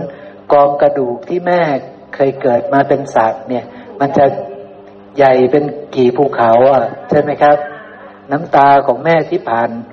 ที่เกิดมาเป็นสัตว์เนี่ย เป็นมารเป็นทุกข์เนี่ย มันเยอะแค่ไหนเพราะแม่เกิดมาไม่รู้กี่อสงไขยอย่างนี้เข้าใจไหมครับ ผมไม่รู้เกิดมากี่อสงไขยใช่ไหมนี่คืออสงไขยโดยคร่าวๆนะแม่เนาะโดยคร่าวๆนะ เพราะฉะนั้นเราพอจะเข้าใจเรื่องที่ผมอยากจะนำมาเสนอเราบ้างแล้วเนาะเรื่องที่สำคัญที่สุดก็คือทำสิบหมวดนี่แหละนะทำสิบหมวดเนี่ย ลูกชายของแม่ ก็จะต้องเข้าใจเรื่องนี้ให้ดีนะ ต้องเข้าใจเรื่องนี้ให้ดี เพราะว่าเรื่องนี้เป็นตัวเราเลยแม่ เป็นตัวเราทุกขณะเลย แล้วเป็นธรรมชาติที่เกิดกับเราในปัจจุบันทุกขณะ ถ้าอยากจะราตีหนึ่งเจริญต้องรู้เรื่องนี้ เพราะเรื่องนี้มันเกิดขึ้นทุกขณะ วันนี้ก็เกิดแบบนี้ร้อยปีสิบปีที่แล้วก็เกิดแบบนี้สิบปีห้าปีข้างหน้า ก็จะเป็นแบบนี้เหมือนเดิม ใช่ไหมครับ เพราะนั้นถ้าเรารู้เรื่องพวกนี้ เราคิดถึงเรื่องในอดีต แล้วมีสติระลึกเห็นธรรมตามความเป็นจริงตามทำสิบหมวดได้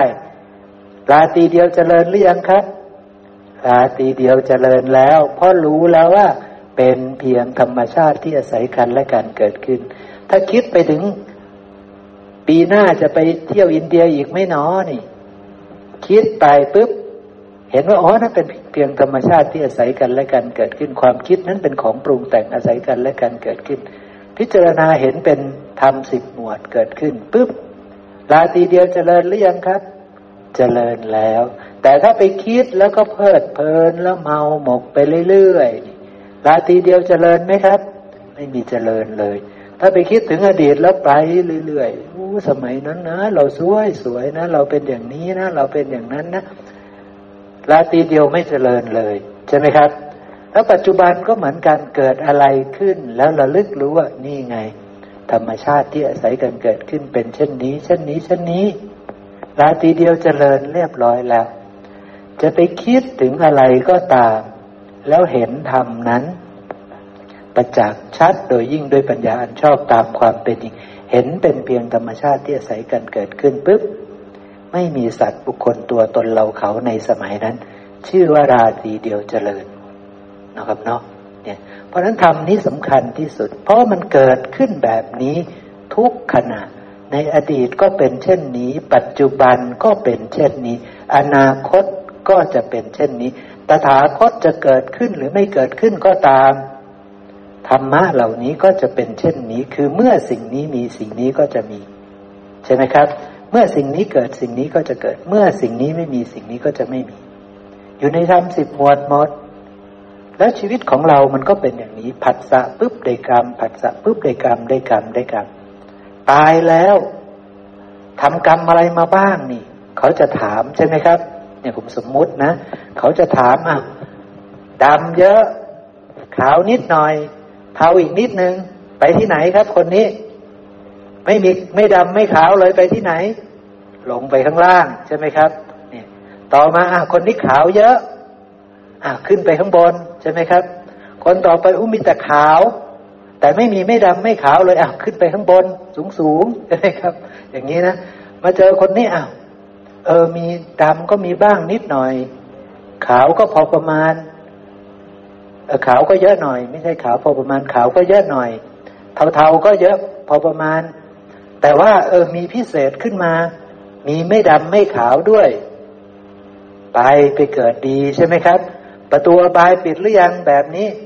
ปิดเรียบร้อย ประตูอบายปิดเรียบร้อยใช่ไหมครับ คนที่ไปเกิดสูงสูงน่ะ มีแต่ขาวอย่างเดียวนะประตูอบายปิดหรือยังคนนั้นน่ะ ยังไม่ปิดใช่ไหมครับ ยังไม่ปิด พอสิ้นฤทธิ์สิ้นยศปุ๊บประตูอบายเปิดอาซารอเลยนะครับนะ เชิญครับพี่คิดครับ พี่คิดอยากจะขออธิบายที่อสงไขยนิดนึง ได้ครับได้ค่ะ ขอโอกาสค่ะ พอดีเรื่องอสงไขยที่คุณแม่สงสัย จริง ๆ แล้วที่พระพุทธเจ้าท่านมีไว้เพื่อให้เราสลดสังเวชในการเกิดของเรา การเข้าใจก็เป็นการที่จะ มาคิดปรุงแต่งแล้วทำให้เราสังเวชในธรรมก็ได้ เป็นการให้เราระลึกที่จะสลดแล้วก็ไม่อยากจะกระทำในกรรมชั่ว อยากจะประพฤติความดีอะไรแบบประมาณนี้ เหมือนกับชาดกห้าร้อยชาติอย่างเงี้ย ที่พระพุทธเจ้าท่านจะพูดถึงชาดกเมื่อถึงเวลาที่จะพูดถึงชาดก ก็ให้เราได้ฟังแล้วก็สลดในอาการของแต่ละชาติแต่ละชาติหรือแต่ละอสงไขยอย่างเงี้ยค่ะคุณหมอ ครับใช่ใช่ก็คือถ้าเราเข้าใจมีปัญญาแล้วคือรู้แจ้งในอริยสัจสี่แล้วธรรมะเหล่านั้นก็จะเป็นตัวประกอบนะครับ เป็นตัวประกอบทำให้เราได้สลดสังเวชได้เกิดความเบื่อหน่ายคลายกำหนัด หลุดพ้นจากสังสังขารทั้งหลายเหล่านี้นั่นเองเนาะเพราะว่าที่เราผ่านมามันมีแต่สังคตธรรม มีแต่สังขารทั้งหลายทั้งสิ้น มีแต่ของปรุงแต่งทั้งสิ้น ท่านให้เบื่อหน่ายคลายกำหนัดในสังขารทั้งหลายทั้งปวงนี้นั่นเองเนาะก็จะเป็นอย่างนั้นนะแต่ก็สำคัญที่สุดคือเราจะต้องรู้แจ้งอาจรู้แจ้งธรรมก่อน คือรู้อริยสัจสี่ก่อน มีวิชามีปัญญาก่อน ธรรมะอื่น ๆ นั้นก็เป็นเครื่องแวดล้อมที่จะมาช่วยเกื้อหนุนนะครับนะ แต่ถ้าเรายังไม่มีปัญญา เราจะมุ่งไปเสพแต่ธรรมะ เครื่องแวดล้อมนั้นโดยที่เราไม่มีปัญญา เราก็มันอาจจะเสียเวลาใช่ไหมครับ พระองค์บอกว่าไฟไม่หัวนี่จะทำอะไรก่อนอย่างเงี้ยใช่ไหมครับ เพราะฉะนั้นเราจะไปรู้เรื่องที่ ไม่มีประโยชน์ก่อนเนี่ย มันก็ไม่ใช่ใช่ไหมครับ เราจะไปรู้เรื่องไม่มีประโยชน์ก่อนก็ไม่ใช่ เราต้องรีบรีบมารู้เรื่องที่มีประโยชน์ก่อนนะ เพราะฉะนั้นเราจึงมุ่งเน้นที่จะรู้ในอริยสัจสี่กันก่อน มารู้เรื่องทุกข์ก่อนว่าอะไรคือทุกข์ใช่ไหมครับ มารคือทุกข์สัตว์นี้คือทุกข์โลกนี้คือทุกข์เรามารู้แจ้งเรื่องพวกนี้ก่อนใช่ไหมครับ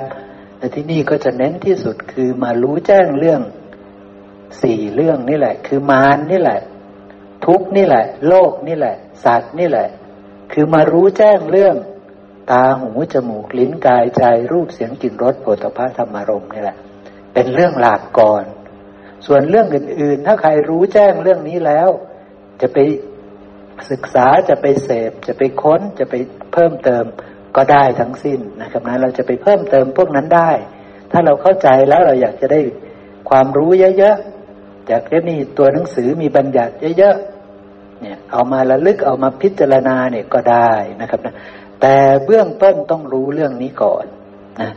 แต่ถ้าเราสมองยังเหลือมันเหลือน้อยแล้วที่จะเก็บจำข้อมูลเนี่ย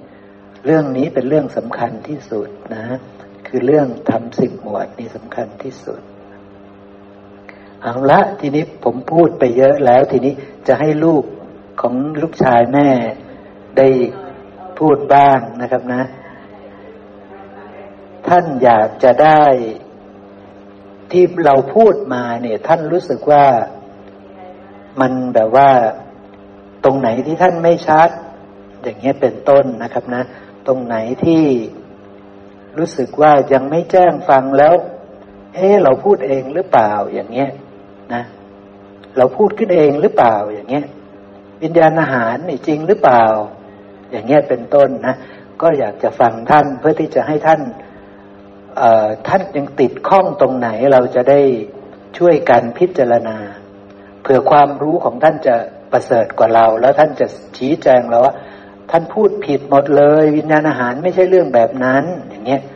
พระพุทธเจ้าบัญญัติไว้อย่างนี้ ในพระไตรปิฎกเล่มนี้อย่างนี้อย่างนี้อย่างนี้เป็นต้นนะสัมภเวสีไม่ได้เป็นแบบที่ท่านเข้าใจอย่างเงี้ย พระเจ้าบัญญัติไว้ในพระสูตรนี้ พระสูตรนี้พระสูตรนี้ว่าอย่างนี้อย่างนี้อย่างเงี้ย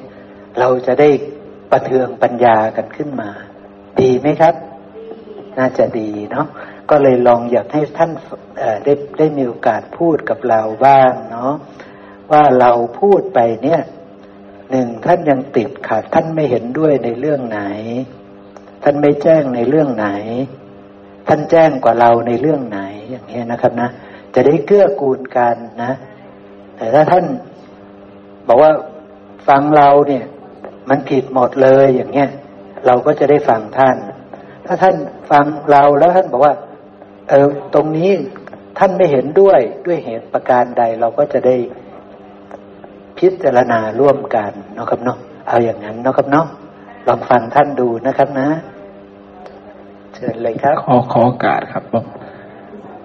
มีเรื่องสงสัยอยู่ ที่ฟังมาผมไม่ไม่เคยได้ยิน ไอ้สัญญาวิปลาสโอเคดีแล้วก็ธาตุหกอะไรเงี้ยครับ โอเค แต่แต่รู้สึกไหมว่าธาตุหกพระพุทธเจ้าบัญญัติครับ รู้สึกไหมว่าเป็นคำบัญญัติของพระศาสดาเรา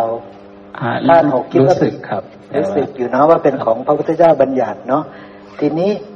จะพาไปดูพระสูตรนะครับนะ เอาวิปลาสก่อนนะครับนะนี่อยู่ในพระไตรปิฎกเล่มที่ยี่สิบเอ็ดหน้าเจ็ดสิบเก้าวิปลาสสูตร ว่าด้วยความวิปลาสนะครับนะ ภิกษุทั้งหลายสัญญาวิปลาสจิตวิปลาสทิฏฐิวิปลาสถ้าเราไม่เข้าใจทำสิบหมวด พระองค์เกินขึ้นมาอย่างนี้เราก็ไม่เข้าใจละ สัญญาวิปลาสมันอยู่ตรงไหน จิตวิปลาสมันอยู่ตรงไหน ทิฏฐิวิปลาสอยู่ตรงไหน เราจะไม่เข้าใจสิ่งที่พระองค์พูดเลย แต่พระองค์กำลังพูดถึงกับภิกษุทั้งหลาย ซึ่งเข้าใจทำสิบหมวด เพราะฉะนั้นภิกษุทั้งหลายฟังพระองค์เข้าใจเลยภิกษุทั้งหลายสัญญาวิปลาสจิตวิปลาสทิฏฐิวิปลาสสี่ประการนี้สี่ประการอะไรคือ สัญญาวิปลาส จิตวิปลาสทิฏฐิวิปลาสในสิ่งที่ไม่เที่ยงว่าเที่ยง เห็นตะขาบ เห็นว่ามันเที่ยง เห็นว่ามันเป็นสุข เห็นว่ามันเป็นอัตตา เห็นว่ามันงาม คือเห็นแบบวิปลาสเห็นโลกแบบวิปลาสเห็นตาเราแบบวิปลาสเห็นหูจมูกลิ้นกายใจวิปลาสเห็นสิ่งทั้งปวงวิปลาสนี่คือ ความรู้ที่วิปลาสสัญญานี่คือความรู้ ความหมายรู้ รู้จักตะขาบก็วิปลาสรู้จักตัวเองก็วิปลาสรู้จักผู้หญิงก็วิปลาสรู้จักภูเขา รู้จักอุจจาระรู้จักทองก็วิปลาสไปหมด รู้จักวิอุจจาระวิปลาสยังไงครับ ใครเห็นอุจจาระว่าเป็นของมีค่าเป็นของดีบ้างครับ มีใครเห็นแบบนั้นบ้าง ไม่มีใช่ไหมครับ แต่เราเห็นว่าอุจจาระไม่ดี วิปลาสหรือไม่วิปลาสครับ เราเห็นว่าอุจจาระเป็นเป็นของไม่ดีนี่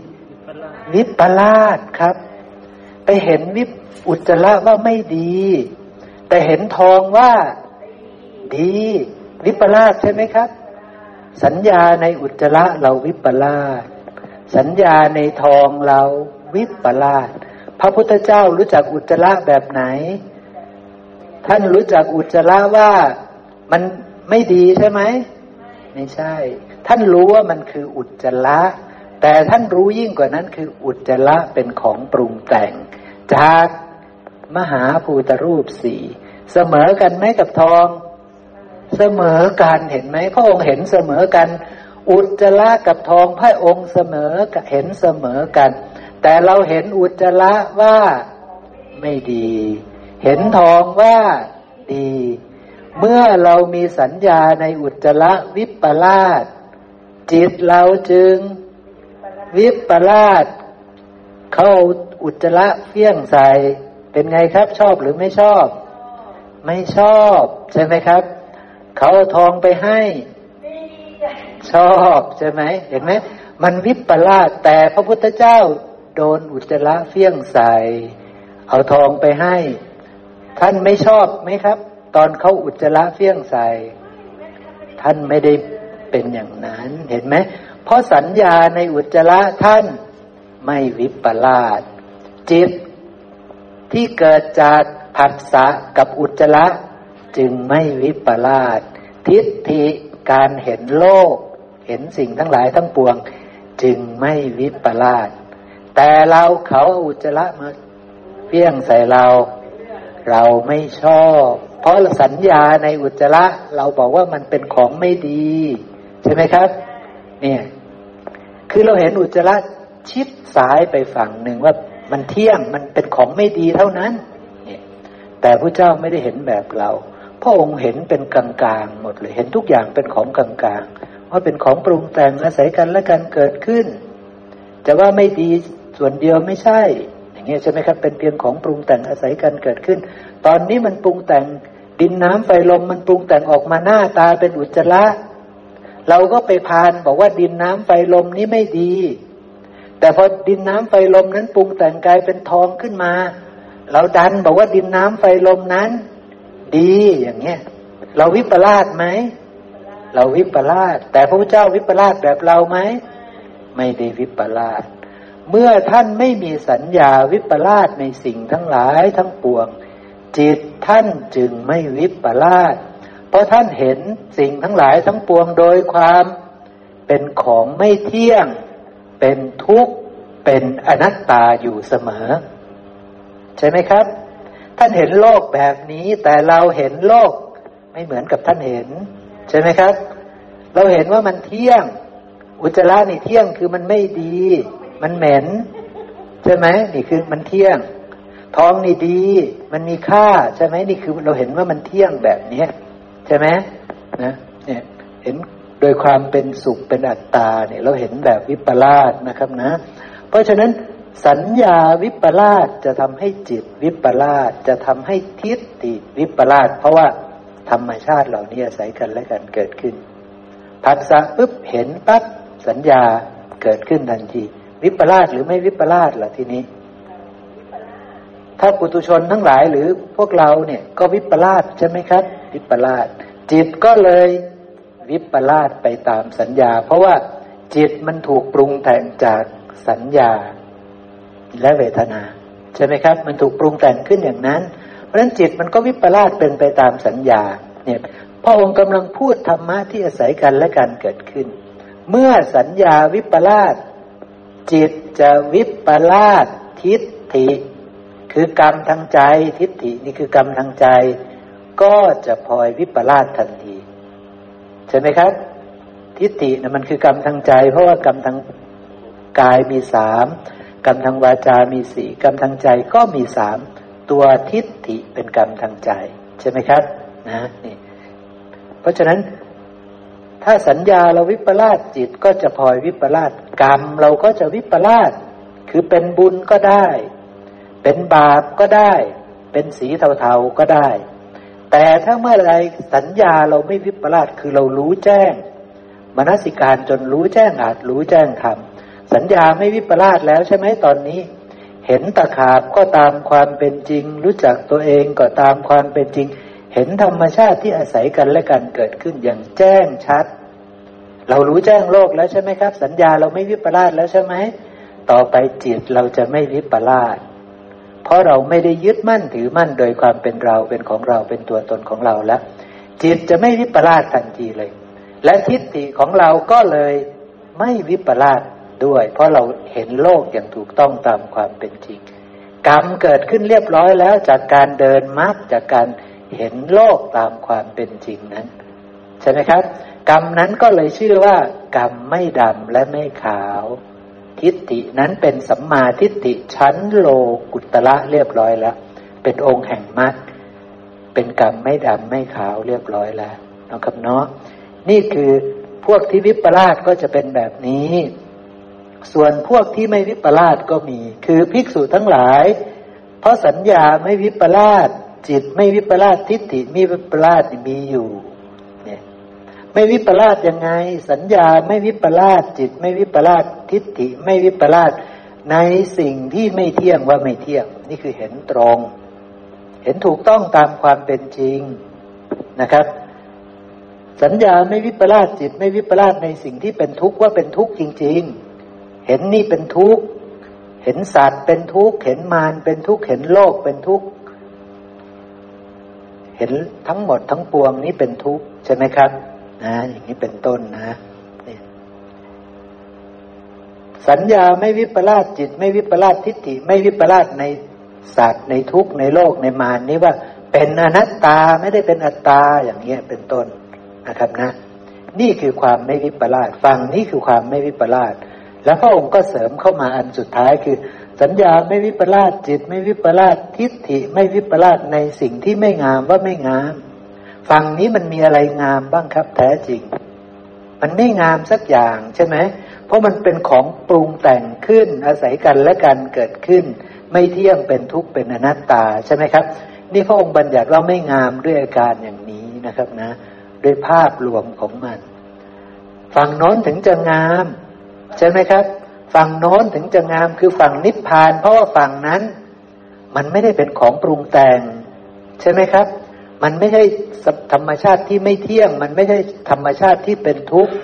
มันไม่ใช่ธรรมชาติที่เป็นอนัตตา มันเป็นธรรมชาติที่ไม่มีการปรุงแต่ง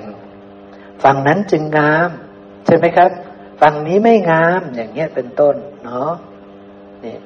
กับอีกเรื่องหนึ่งเรื่องอะไรนะครับ เข้าใจหรือยังครับ ความวิปลาสเนี่ย กับธาตุหกใช่ไหมครับ ตัวนี้เข้าใจเนาะ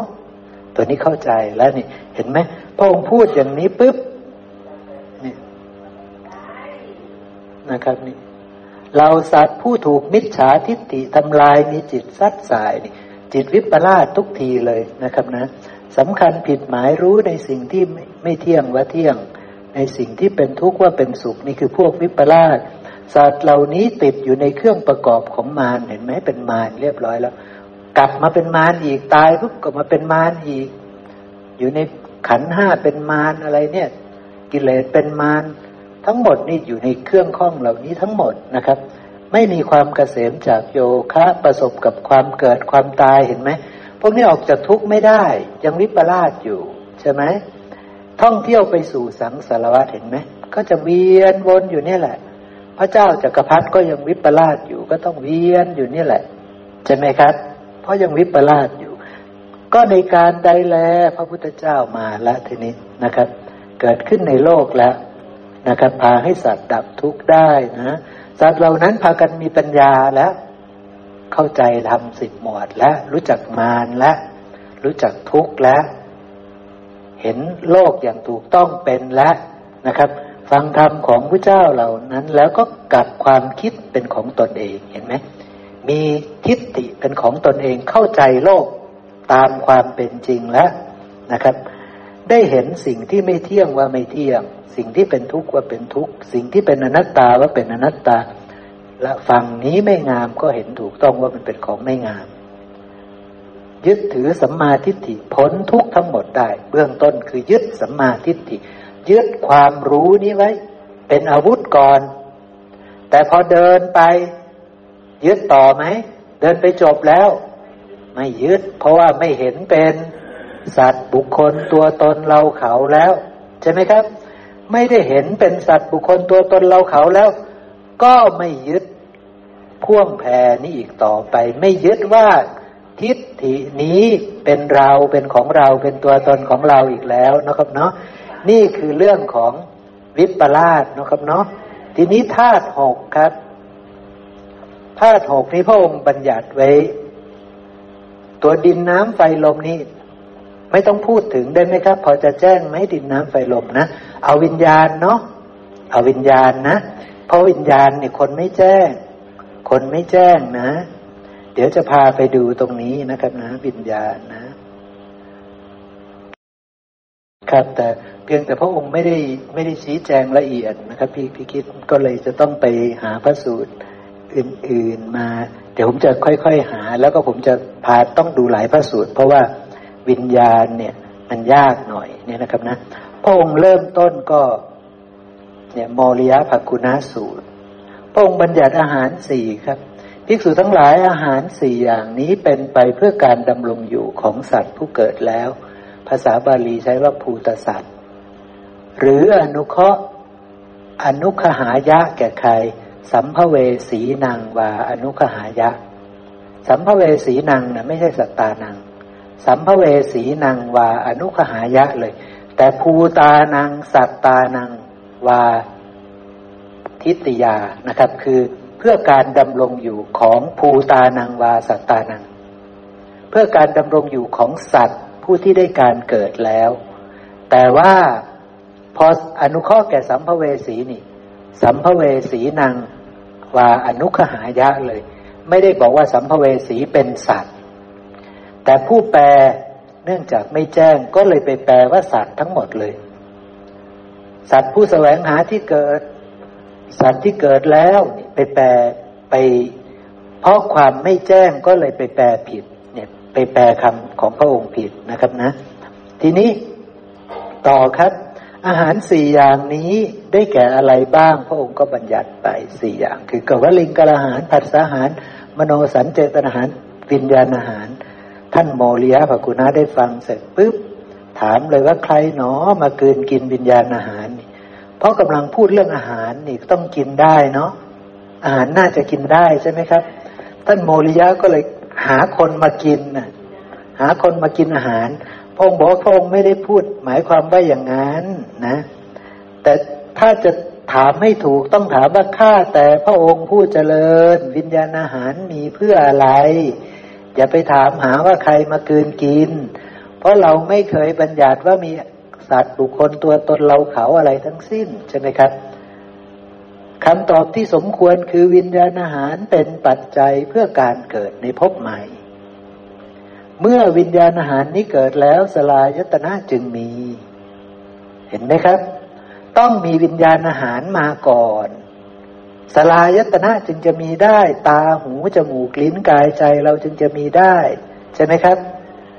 เพราะสลายตนะมีผัสสะจึงจะมี เธอถึงจะเริ่มใช้ชีวิตได้ ใช่ไหมครับ เธอถึงจะเริ่มใช้ผัสสะหารได้ เธอถึงจะดำรงชีวิตต่อไปได้ด้วยผัสสะหารนะครับนะ แต่เบื้องต้นจะต้องมีวิญญาณอาหารเป็นปัจจัยเพื่อการเกิดในภพใหม่ก่อน ทีนี้ ที่พระองค์พูดพระองค์พูดถึงสองสภาวะธรรมคือ สัตว์ที่เกิดแล้วแล้วก็กำลังแสวงหาที่เกิด สัตว์ที่เกิดแล้ว เขาได้พบแล้วใช่ไหม เขาได้ที่อยู่แล้วเขาเขาได้พบแล้ว เขาต้องการที่จะต้องการปัจจัยที่จะมาช่วยเขาให้ได้การเกิดในภพใหม่ไหมอย่างเช่น แม่สุภาพรเกิดเป็นสัตว์ใน กามมาพบแล้ว ผมเกิดในกามมาพบแล้วนี่ ผมต้องการไหมอาหารที่ชื่อว่าวิญญาณอาหารตอนเนี้ยไม่ได้ต้องการ จะต้องการเมื่อ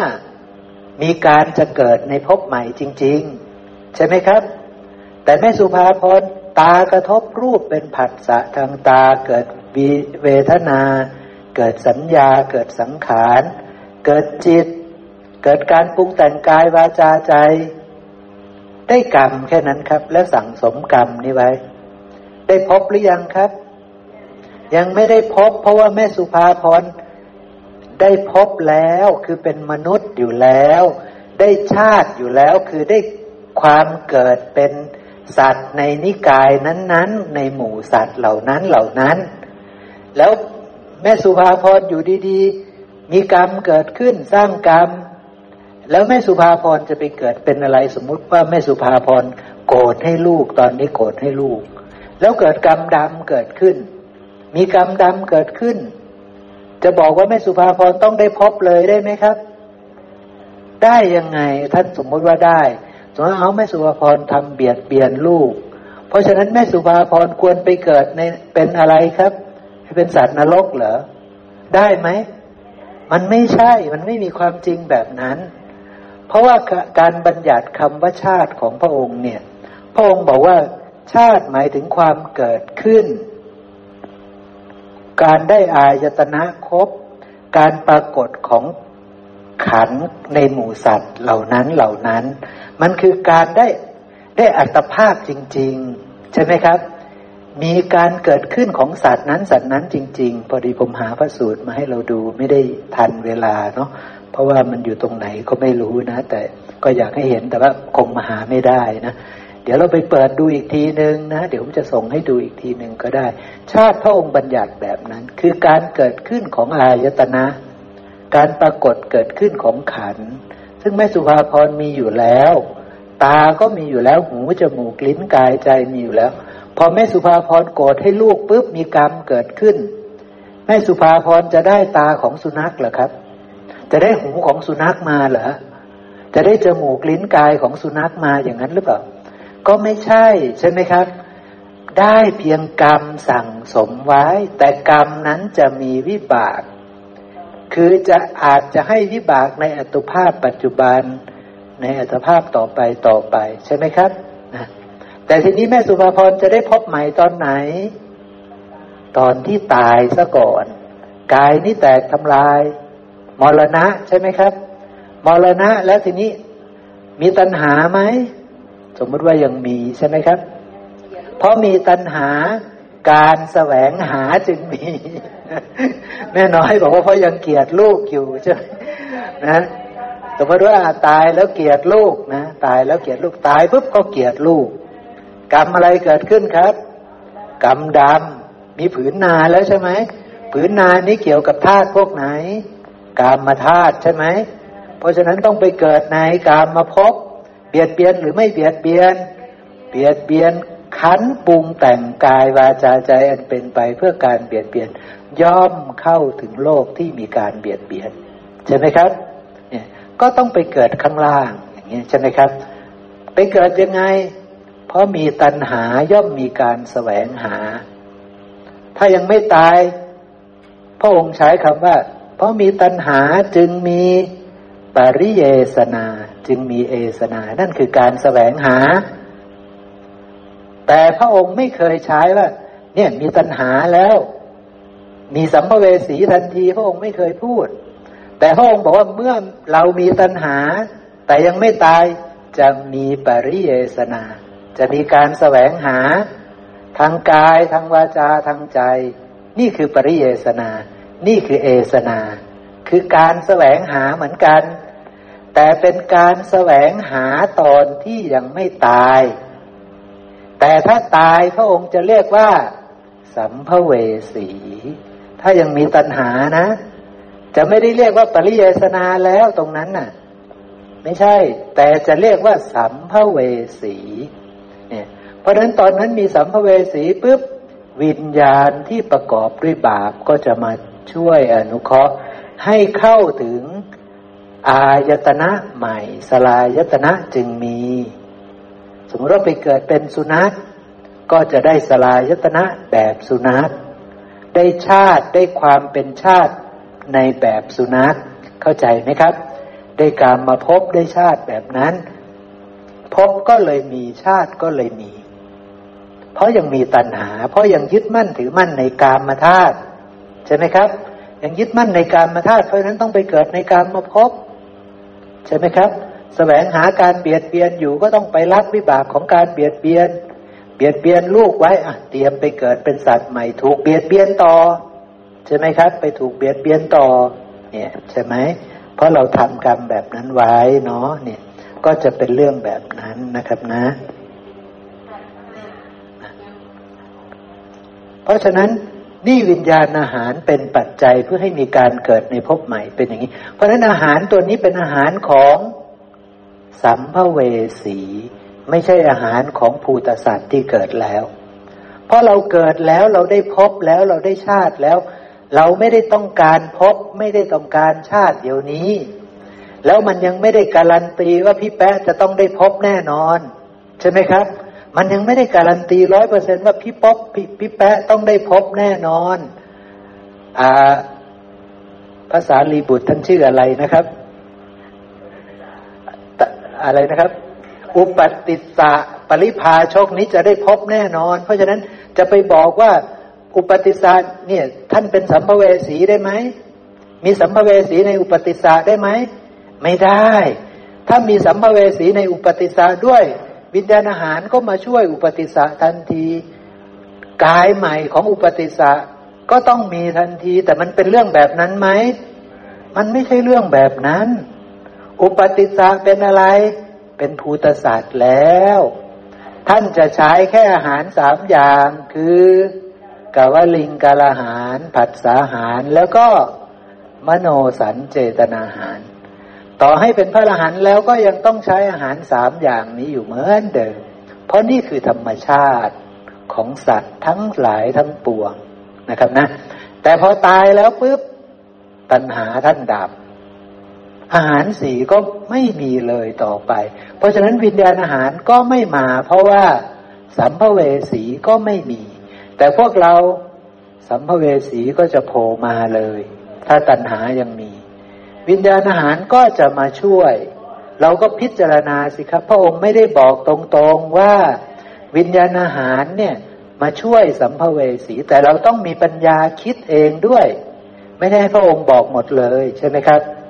แต่ทีนี้เอาอีกพระสูตรหนึ่งครับเนี่ยนะครับกำลังพูดเรื่องวิญญาณธาตุเพราะว่ามันเป็นธาตุที่ยากที่สุด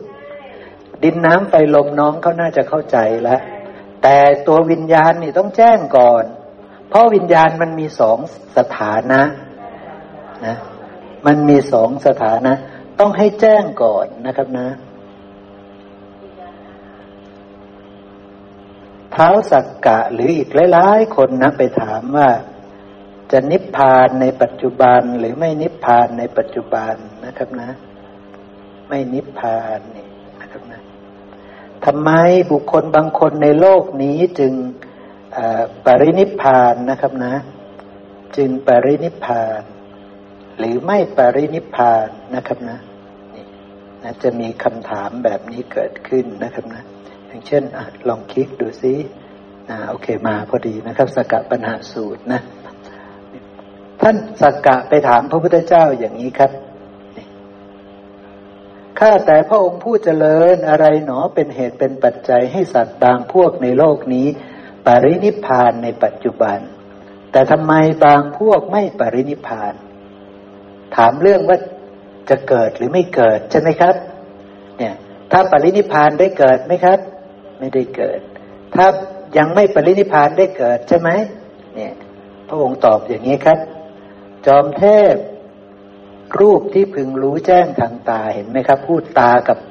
รูปแล้วใช่ไหมเนี่ยพูดทำสิบหมวดแล้ว เห็นไหมครับ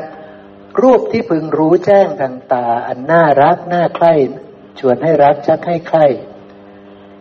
ทำให้มีตัณหาใช่ไหมครับนะเนี่ยเพลิดเพลิน เชยชมยึดติดรูปนั้นอยู่ ถ้าภิกษุไปเพลิดเพลิน เชยชมยึดติดรูปนั้นอยู่ วิปลาสหรือไม่วิปลาสครับจังหวะนี้ วิปลาสมีสติหรือไม่มีสติ ไม่มีสติครับนี่เห็นไหมไม่มีสติวิปลาสเห็นรูปว่างาม เห็นรูปว่าเที่ยง เห็นรูปว่าเป็นสุข เห็นรูปว่าเป็นอัตตาใช่ไหมครับ เพราะฉะนั้นสัญญาวิปลาสแล้วใช่ไหมจิตจึงวิปลาสในรูปนั้น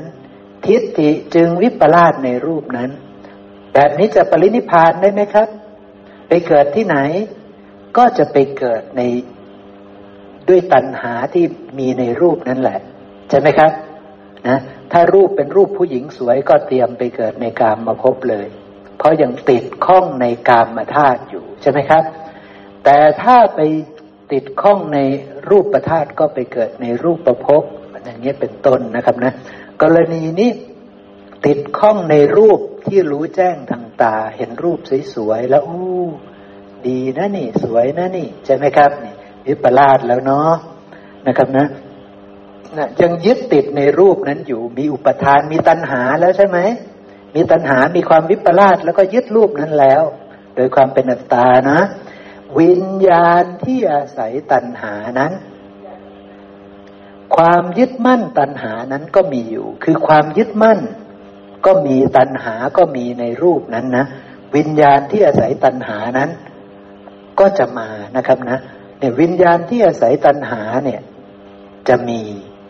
เราเข้าใจคำนี้ไหมวิญญาณที่อาศัยตัณหาเนี่ยเนี่ย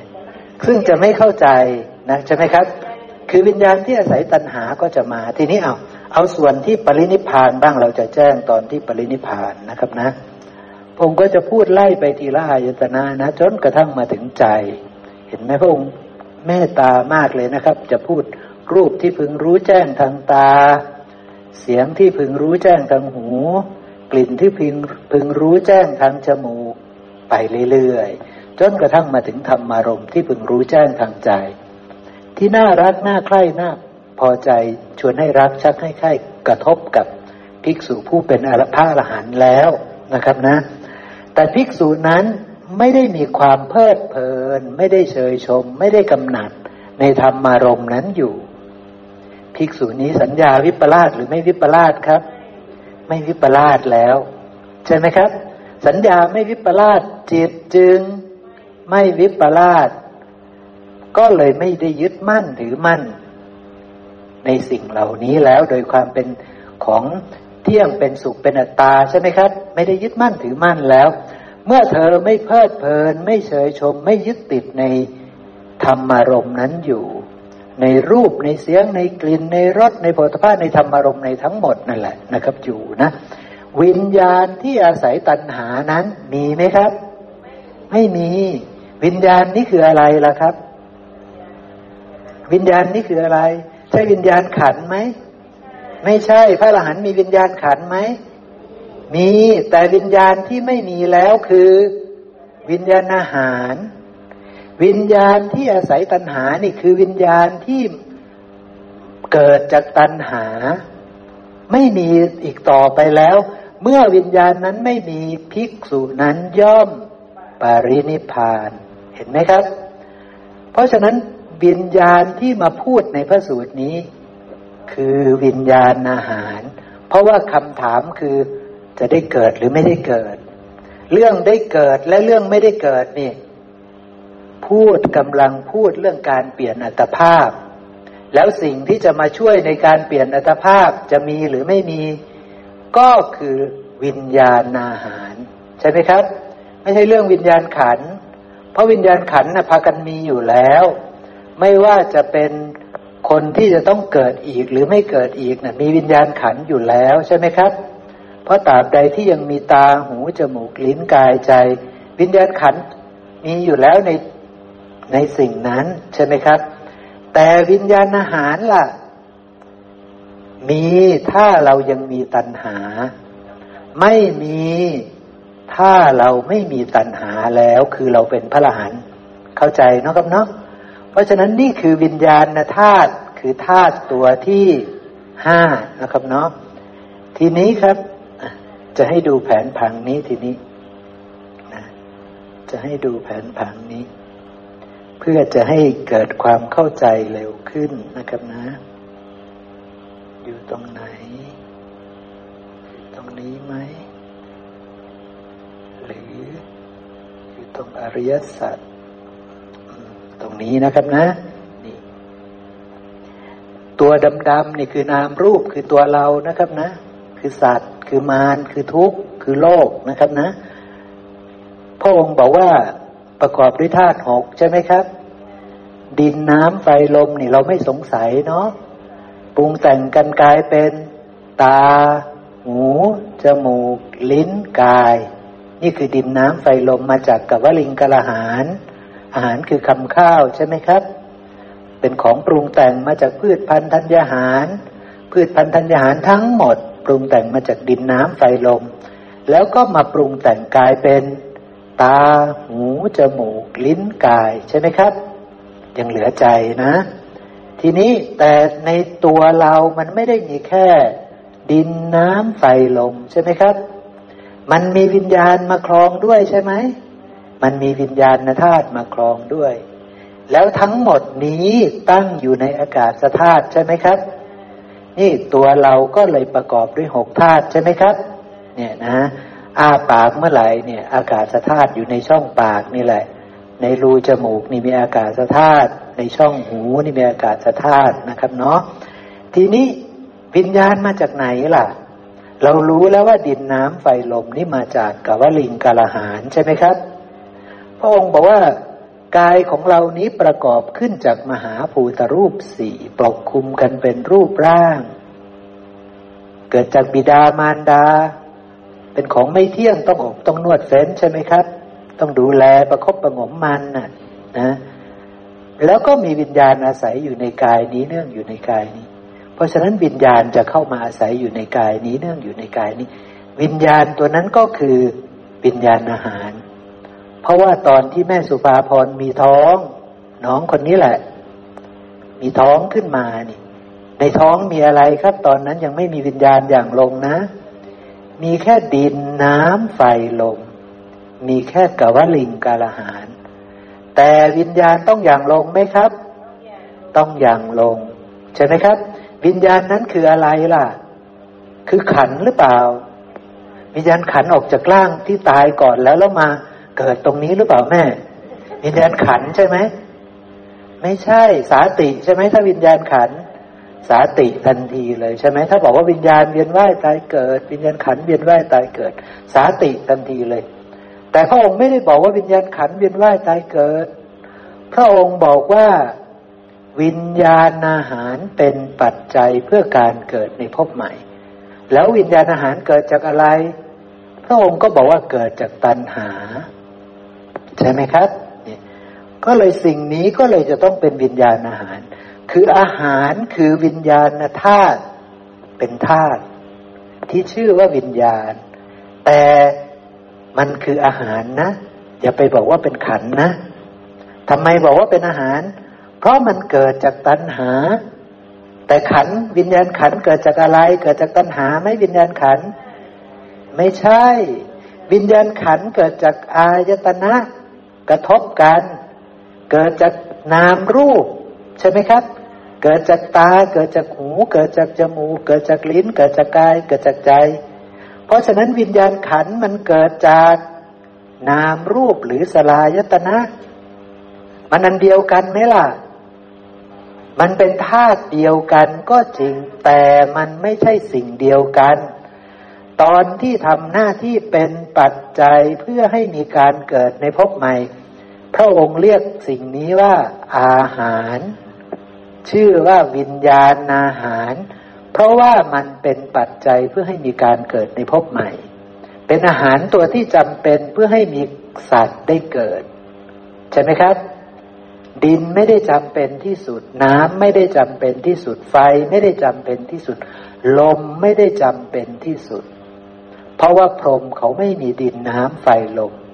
เพราะฉะนั้นสัตว์ไม่ได้บ่งชี้กันที่ดินน้ำไฟลม แต่ความเป็นสัตว์บ่งชี้กันที่ มีวิญญาณหรือเปล่า ใช่ไหมครับ แล้วพรหมมีวิญญาณไหม มีอารูปประพรมก็มีวิญญาณ รูปประพรมก็มีวิญญาณ สัตว์ในการมาพบทุกตัวก็มีวิญญาณ และวิญญาณทั้งหมดนั้นที่เป็นปัจจัยเพื่อให้เขาได้เกิดเป็นสัตว์ในกามมาพบรูปประพบอรูปประพบวิญญาณ อันนั้นก็คือวิญญาณอาหารอาหารตัวนั้นก็คือวิญญาณอาหาร นะครับเนาะเป็นอาหารตัวนี้นะครับนะ มีหน้าที่คือเป็นปัจจัยเพื่อให้มีการเกิดในภพใหม่ทำหน้าที่อนุเคราะห์แก่สัมภเวสี ถ้าภิกษุนั้นยังมีตัณหาอยู่ยังพอใจในรูป ยังเพลิดเพลินในรูป ตายปุ๊บมีสัมภเวสีไหมครับ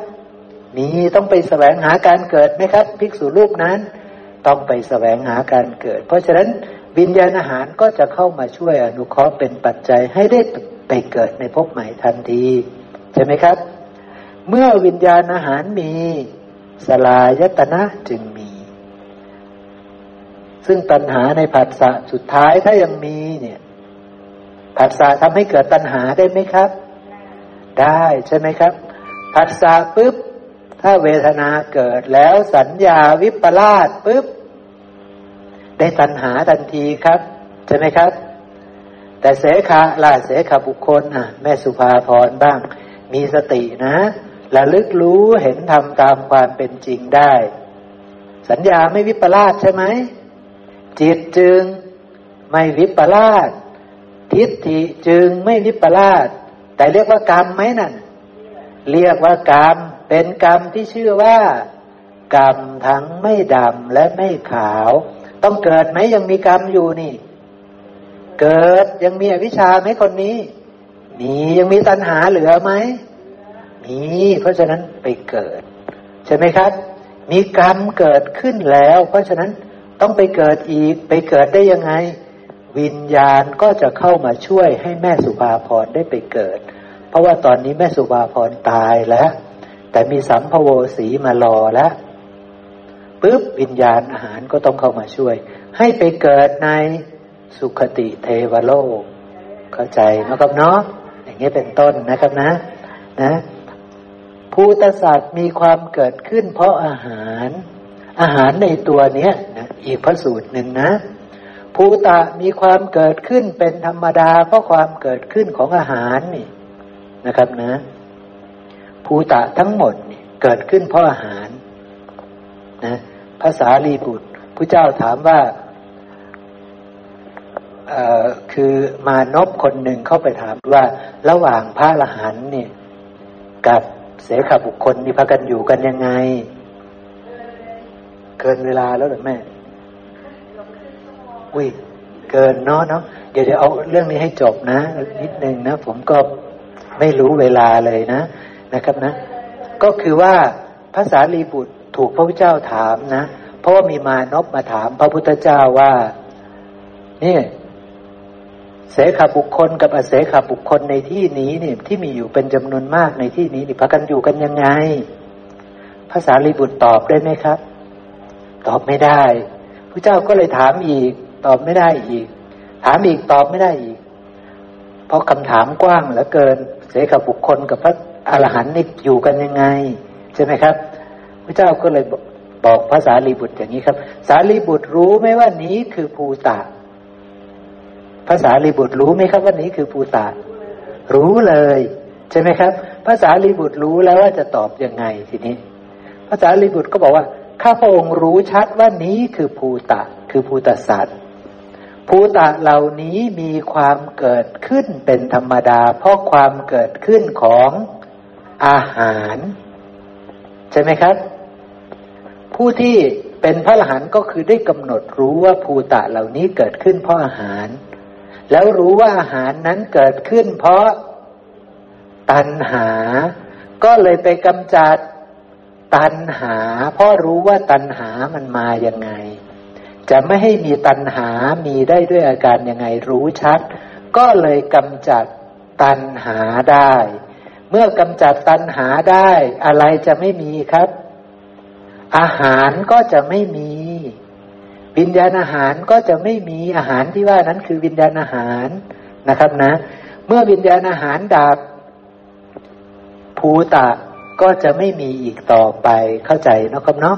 นี่คือพระอรหันต์ขีณาสพก็จะอยู่แบบนี้คือ จะกำหนดรู้พระอรหันต์ก็รู้ว่าภูตานี้เกิดขึ้นเพราะอาหารภูตะทั้งปวงนี้มีความเกิดขึ้นเพราะอาหารเป็นธรรมดา และก็รู้ชัดว่าอาหารนั้นมีความเกิดขึ้นเป็นธรรมดาเพราะตัณหา ก็เลยไปกำจัดที่ตัณหา เมื่อตัณหาดับไป อาหารหรือเหตุปัจจัยทำให้มีภูตะ ก็เลยไม่มี เมื่อเหตุปัจจัยที่ทำให้เกิดภูตะไม่มี มารก็เลยไม่มี ทุกข์ก็เลยไม่มีสัตว์ ก็เลยจะไม่มี โลกก็เลยจะไม่มีอีกต่อไป ด้วยอาการอย่างนี้ นี่คือความเป็นอยู่ของพระอรหันต์ท่านก็จะอยู่แบบนี้ ส่วนเสขาบุคคลในที่นี้ก็รู้เหมือนกันว่าภูตะเหล่านี้เกิดขึ้นเพราะอาหาร แล้วก็ปฏิบัติเพื่อความเบื่อหน่ายคลายกำหนัดในอาหารนั้น แล้วจะไม่ให้มีอาหารหรือเบื่อหน่ายคลายกำหนัดในอาหารนั้นได้ยังไง ก็ต้องไปเบื่อหน่ายคลายกำหนัดละอาหารนั้นเสีย ถ้าละกับวลิงกาลหารได้ก็ไปเกิดเป็นอนาคามี ถ้าละอาหารทั้งหมดได้ ก็เป็นพระอรหันต์เท่านั้นเองใช่ไหมครับ แต่รู้ชัดว่าอาหารนี้มาจากไหนอยู่ตรงไหนอะไรยังไงเข้าใจหมด ใช่ไหมครับ จะมีอาหารเหล่านี้ทันทีเมื่อยังมีตัณหาในกาม ถ้ายังมีตัณหาในกามปุ๊บ กวลิงกระหานจะมาแน่นอน ตาจะมีแน่นอน ตาจะปรุงแต่งจากดินน้ำไฟลม ถ้ายังมีปัญหาในกวลิงกระหานหูจมูกลิ้นกายหยาบหยาบนี้จะมีแน่นอนอย่างเงี้ย แต่ถ้าละกวลิงกระหานนี้ได้กำหนดรู้ครอบงำกวลิงกระหานได้ จะได้มาเกิดมีตาหูจมูกลิ้นกายหยาบหยาบนี้ไหมครับ ก็จะไม่มีคือจะไปเป็นอนาคามี ใช่ไหมครับ จะไปเป็นพรหมนะ แต่ถ้าละผัสสาหารได้ละครับละอาหารตัวที่สองได้ โอ้โหถ้าละผัสสาหารได้ครอบงำอะไรได้ครับ ครอบงำเวทนาได้ เพราะฉะนั้นสุขก็ดี ทุกข์ก็ดีอทุกขมสุขก็ดีเกิดขึ้นไหลไปตามสุขทุกข์อทุกขมสุขไหมครับ ไม่ไหล เพราะว่ารู้แล้วว่าสุขทุกข์อทุกขมสุขเป็นเพียงของปรุงแต่งอาศัยกันและการเกิดขึ้น ไม่เที่ยงเป็นทุกข์เป็นอนัตตา สัญญาไม่วิปลาสจิตจึงไม่วิปลาสในเวทนาที่เกิดขึ้น ในตาหูจมูกลิ้นกายใจที่ทำให้เวทนาเกิดขึ้น จึงหลุดพ้นจากเวทนาทั้งปวง หลุดพ้นจากผัสสาหารกลายเป็นอะไรครับกลายเป็นพระอรหันต์เห็นไหมครับ ถ้าครอบงำผัสสาหารได้ มโนสันเจตนาหารได้ วิญญาณอาหารได้เป็นพระอรหันต์ทั้งหมดเลย แต่ถ้าครอบงำกับวลิงกอาหารได้ก็เป็นอนาคามี แต่ถ้าครอบงำไม่ได้สักอย่าง ก็เข้าถึงมารเข้าถึงทุกข์เข้าถึงโลกเข้าถึงสัตว์นี้อีกรอบหนึ่งเข้าถึงยังไงก็ วิญญาณอาหารก็จะมาช่วยอาหารก็จะมาช่วยให้เขาได้ไปเกิดในภพใหม่ได้เป็นภูตะใหม่ เนาะนะครับเนาะด้วยอาการอย่างนี้เนาะพอจะแจ้งขึ้นไหมครับนะต้องศึกษาเพิ่มเติมเยอะนิดนึงนะ ต้องศึกษาเพิ่มเติม เพราะว่าเรื่องนี้เป็นเรื่องที่ เรื่องที่ยากนิดนึงนะครับนะ แล้วถ้ายังอยู่ต่อในช่วงเย็นก็จะช่วยเพิ่มเติมพระสูตรอื่น ๆ เพื่อที่จะให้ได้เห็นชัดว่าคำว่าวิญญาณคำนี้เนี่ย ในพระสูตรนี้มันคือขันหรือวิญญาณธาตุตัวนี้กันแน่นั่นเองนะครับ เราก็จะรู้แจ้งขึ้นว่าอ๋อพระองค์บัญญัติวิญญาณเนี่ย เราอย่าเอาไปมั่วกันนะ วิญญาณที่พระองค์บัญญัติมีสองวิญญาณ วิญญาณที่เป็นอาหารก็มี วิญญาณที่เป็นขันก็มี อริยสาวกทุกคนรู้จัก วิญญาณที่ชื่อว่าวิญญาณอาหาร อริยสาวกทุกคนรู้จักวิญญาณที่ชื่อว่าวิญญาณขัน เพราะฉะนั้นพูดพระองค์ไม่ต้องบอกว่านี่คือวิญญาณอาหาร นี่คือวิญญาณขัน แต่อริยสาวกฟังคำของพระองค์จะรู้เข้าใจหมดเลย ว่าพระองค์กำลังพูดถึงอาหารหรือขัน